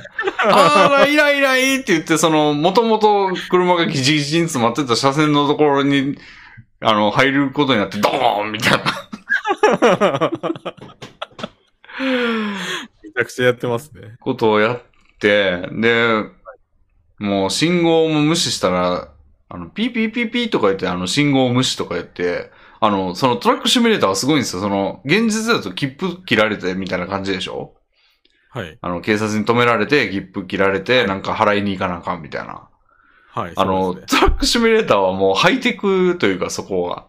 あの、むず、い違反した瞬間、あの、口座から金が引かれるんですよ。 見つかってなくても。そう信号無視マイナス250ドルみたいな。へえ。ハイテクなんで、なんか、す、これですね、すごい資産に飛んでるというか、すごいシステムやなと思って。うんあ、の、俺よく思うんですよ。その悪いことしたやつが、例えば暴力振るうやつがいたとしたら、あの、は殴って自分は痛くなくて相手が痛くて、特になんもないわけじゃないですか。現実はそれそうでですねすぎる。でも、これがもし人を殴った時に自分、そいつはノーダメで自分が、のほっぺたがボーンってなるみたいな物理法則やとするじゃないですか。まあ、はい。めちゃくちゃ人間に酔った法則になっちゃいますけど。はい。だったら誰も暴力って振る舞わないと思うんですよね。うん、そうでしょうね。うん。っていうことがなんか交通の世界で実現されてんなと思って、そのシステム。ミネーターでのみ。うん。違反した瞬間こにれ口座から金が引かれるみたいな。違反しなくなりましたでもまあその金は現実の金じゃないんで、なるほど。 あの、俺はあの、オプションから交通違反をオフにしましたね。世界側を変えてるじゃないですか。いや、なんで、まあまあ、なんでその話したかというと、まあ、俺を運転したらもう、デリバリーでなんか運転してても、それ、やりそうやなと思って。やばいですね。うん。だって、まあ、まあ、そもそも免許ないとできないんで。トラックシミュレーター上がりですからね、 俺。トラックシミュレーター出身のやつはやばいっすよ。その小卒みたいな。うん。だから俺、デリバリーはまあ無理ですね。うん。自転車、まあ自転車も最近乗ってないですけど、まあ自転車でやってても、急がなきゃってなったら、なんか、それに類することしそうですね。うん、それはあると思いますよ。仕事でやるとなると結構荒い運転しちゃうことってあるんで、へえ。あのバイクの時もありましたし、うん。でもやってみたい場合とか、なんかありますかレビンさんはもう、プログラマーなんか飽きたみたいなことをこの前おっしゃってたんで、はいはいはい。まあ、興味だけで言えば、コンビニちょっとやってみたいですよね。へえ。なんかいろいろやるじゃないですか、コンビニって。はい。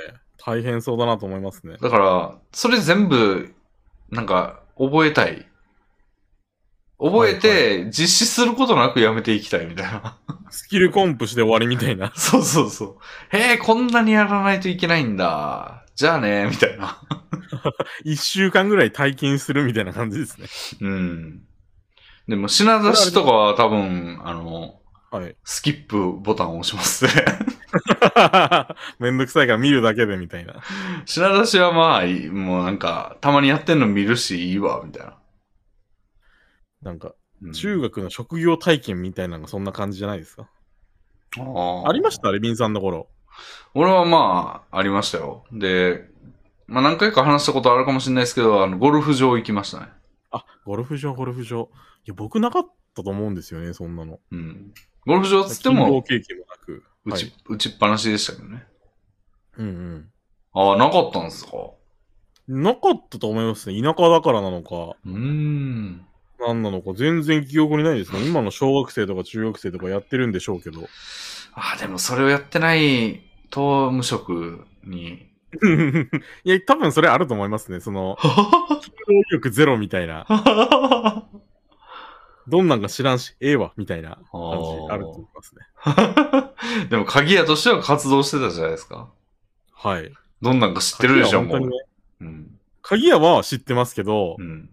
まあ、8割盗賊なんでやってることは。盗賊って。 盗賊、まあ、盗賊、強盗っすかね。なんで、どういうことやねん。結構あのーうんむちゃくちゃ言って、うん。客に買わせたりした覚えもあ るんで。いや、これなんか自分がそれ言われたら、こいつビンタするだろうなと思うようなことを自分で言ったりしてたん で。いや、でもあれは泣く泣くやってたんですよ。給で料のも、ために。それできんのすごいっすよ。その、やれって言われて、もうやらない、やれない人も結構多いと思いますよ、それ。ああ、まあそう、まあ普通はそうっていうか、その、うん。社会常識のある方ならそうだと思います。いや、だから、で、いや、でもそれできんの結構強いと思いますよ。強みやと思いますよ。どうかな。いや逆にま経営者とかが、あはい。やっぱ推しが強いから成功してるみたいな人多くて、ああ。そういう人ってもうむちゃくちゃ言ってんなと思いながらも堂々と言うみたいなのとか、そうなんですよね。ってなかなかできないですああ、そうなんですか。もん。僕も確かに、うんそのなんか、これ、うわ、こんな筋の通ったこと俺言っていいんだと思いながら真顔で言ってましたからね。うん。うん。苦しい、苦しい って、内心は思ってました。けど、いや、もうその当然っすよね、みたいな感じで う。ん。いや、結構まかり通るでしょ、それ。曲がり通るんですよ、それが。そう。それを、その体験がある人は、あの、むちゃくちゃな交渉も平然とした顔でしてたら、え、そういうもんなのかなっての、いうのって結構経営者やってますよ。そう、あ、いけたわ、みたいなことが、うん割と8割、7割うん。超えてあると思うんで、うん。いや、でも、いびつな成功体験かもしれん、これは。 いやーいやーでも役立つ、欲しいもん、それ。むしろ俺。いや、めっちゃ堂々と言いたいわ、みたいな。鍵やります身につきますよ、多分いや、ワンチャンありかも鍵は興味ないですかどうですかねまあ、俺バイトではないですけど。な。まず経営者に興味ないんですよね。あだから、まあ、欲しいけど、まあ、あったらいいな、ぐらいで、なんか、そんなにまあ、俺は、あの、プあ。でログもラそムも、そもフリーランスなんですから、レビンさんも。そうなんだよねの多少は一人親方的な側面もあるん ですよ。いやでもフリーランスじゃないんですよ、俺。だってあ会社に所属してますからね。確かにそうですね。だから会社が持ってきた案件やってるんで、もう半分ぐらい取ら抜かれてますから、それで。だから一人じゃ、フリーランスだと全部自分でもらえるけど、まあその、はいむちゃくちゃをやらないといけないわけですよね。なるほど。まあむちゃくちゃやらなくいい方法でやってる人もの方が多いと思いますけど。まあ、むちゃくちゃもうやれる方が。そうそうそうそう。そうですね。やっぱ刀は僕が、むちゃくちゃ一辺倒だから。刀は抜かないくても持ってるというだけでね、いつでも抜けるんだぜと思ってるだけでだいぶ普段の行動も違いますから。確かに、うん自信がつくというか、堂々とした振る舞いができますね。うん。そうですね。なやってみたいのコンビニ。飲食はちょっといいかな。飲食きつそう。でも僕結構飲食は未だに憧れがあって、うん。 30運歳で憧れってなんだよ、バカかと思われるかもしれませんが、ん未だになんかその、結構、ちゃんとした飲食店、チェーンとかじゃない、うん。イタリアンレストランとか、うん。和食の割烹とか、うん。で、その厨房に入って、うん。そのちゃんとした、しっかりとした技術を身につけたいな、みたいなのは未だに思ってますね。うん。まあ、とて。もできないでしょうけど、こんな年齢から。うん。なんね、中卒で、その、見習いみたいなんで入って、みたいなルートしか多分ないとは思うんですけど、そうなんです未かだねに。思いますね。うーん。かは何がしたいかなああ、でもなんか、はい。体を動かす系はや、なんかいいかなと思いますね。うん、それはもうやめといた方がいいですよ。いやで死にも、ます体を動かすがメインじゃないやつ。これね、、前ね、最近あの、ラーメン屋の前通って思ったんですけど、あーはいあ。そのそのラーメン屋は、あの、調理場が一部、あの、外と透明な、まあ、窓ガラスみたいなのに繋がってて、うんうんうんうん。あ、の、もうパフォーマンスの一環やと思うんですけど、はいもう。手打ち面をバンバンやってんすよ、その外に向かって。えー、すごいな。うん。 でそれ見てたら、もうあの手打ち面を、その、もう手を割と両手に広げて、両手はいはをい横に広げて、長いやつをバンバンとかやってんですけど、はいいや、こ、の動きしんどいやろうなと思って、めちゃめちゃしんどそうっすよね。運動やん、みたいな。うんうんうん。で、まあ、引っ越しとかさ、その、地下下水工事とかさ、はい。みたいなのはもうめちゃめちゃ運動やと思うんですけど、はい。まあ、マイルドやと思うんですよね、まだ。そっちの方まあが。それと比べたらラーメン打ちはうん。そうかもしれませんね。でも、運動してるじゃないですか、結構。 はい。健康に良さそうと思ったん ですよ、そのラーメン屋の前、とうとう。バチバチってやってる人を見て。とか、なんか、まあ、俺の弟が小売りなんですけど、はあい。の小売りでも、あの、車で運ぶタイプの小売りというか、あの、集合住宅にうん生協みたいな感じかな。ん生協みたいな感じで。そうですね。集合住宅のところに届けたりみたいなうんうん。ことやってる人んですけど、それはまあ、ラーメン屋よりは肉体労働って感じで、へえ。やっぱ荷物の積み下ろしはいはいはがい。結構やるから、もう結構肉体的にこう大変やと思うんですよね。で、うんうん運動になるっていうか、はい。確かに大変そうだ。なんで、いやー、健康度はもう、兄弟というめちゃめちゃ差がついてるやろな、みたいな、そこでああ。思うんですよね。そういうのやってるとなんか、うん足腰に来そうみたいなのは思いますけどね。逆に。うーん。まあでも俺よりマシっすよ、絶対。まあレミさん、座りっぱで腰があれですから。もうやられてますから。だから座る方が多分腰には悪いですからね。なるほど。曲げてる、確かに自然じゃない状態だ。うん。まあ、座る行為をし人間の自然じゃないって言われたらなんか、すごい、そ、そう、そうかみたいな。座るって人間に組み込まれてると思うんだが、みたいな感じですけど。確かに。まあでも腰にはめっちゃ悪いということで、もう、ちょ、多少の運動を含まれた仕事はちょっと憧れますね。うーん、鍵がいいっすよ。鍵が。多少の運動、マジで含まれてます。ああ。半分が運転、うん25%が運動、25%が小手先のあれですから。はあ。まあ、プログラマー100座りですからね。そうでしょうね。うん。そっちの方が憧れるけどな。でも、腰を言わしてしまうんだろうな。そう、腰、腰さえ大丈夫やったらもう最高やですよ、これは。うん。うん。でも腰がダメなので、まあ、せ腰、ケツを揉まれに行かないといけないわけですよ。二日に。定期メンテが必要な体に。うん。まあ、そんな感じですね。うん。僕はやりたいバイトか、やりたいバイトなんかあるかな。まあ、労働をやりたくないというのをうん決して考えれば、うん。うーん、話す仕事やりたいですね。僕、あー話すの好きなんで、うん。その、まあ、営業も多分その気はあると思うんですけど、うん営業とか、うん。まあ、その、昔教えてくれてたテレフォンアポテインレアトメポント。と。テレアポね。はい。うん。なんかあの、いいなと思うのに、あの、電気屋の店員あるじゃないですか。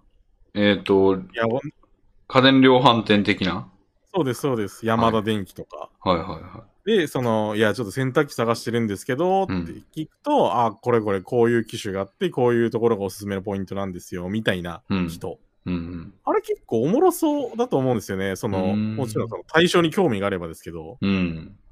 僕がなんか、あの、オーディオ機器とかに任された場合は全然歯をもんなみたいな顔してると思います けど、調理家電とかだったらったらもうめちゃめちゃ生き生きしてると思いますね。なるほど、調理家電ね。はい。エビさん、ホットクックがちょっと気になるんですけど、とか言ったらももう縛ってきま すよ。いや、こういうモデルがありました、お客様。う。 確かに、それは結構、いいかもね。はい。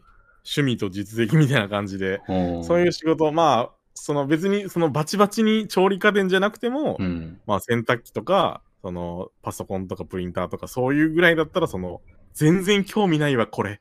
みたいな、まあ例えばオーディオ機器なんですけど、うん。じゃなければ楽しくできそうかなと思いましたね。うん。まあバイトじゃないと思いますけど、あの仕事は。うん。まあでも派遣的な仕事なんかなうん。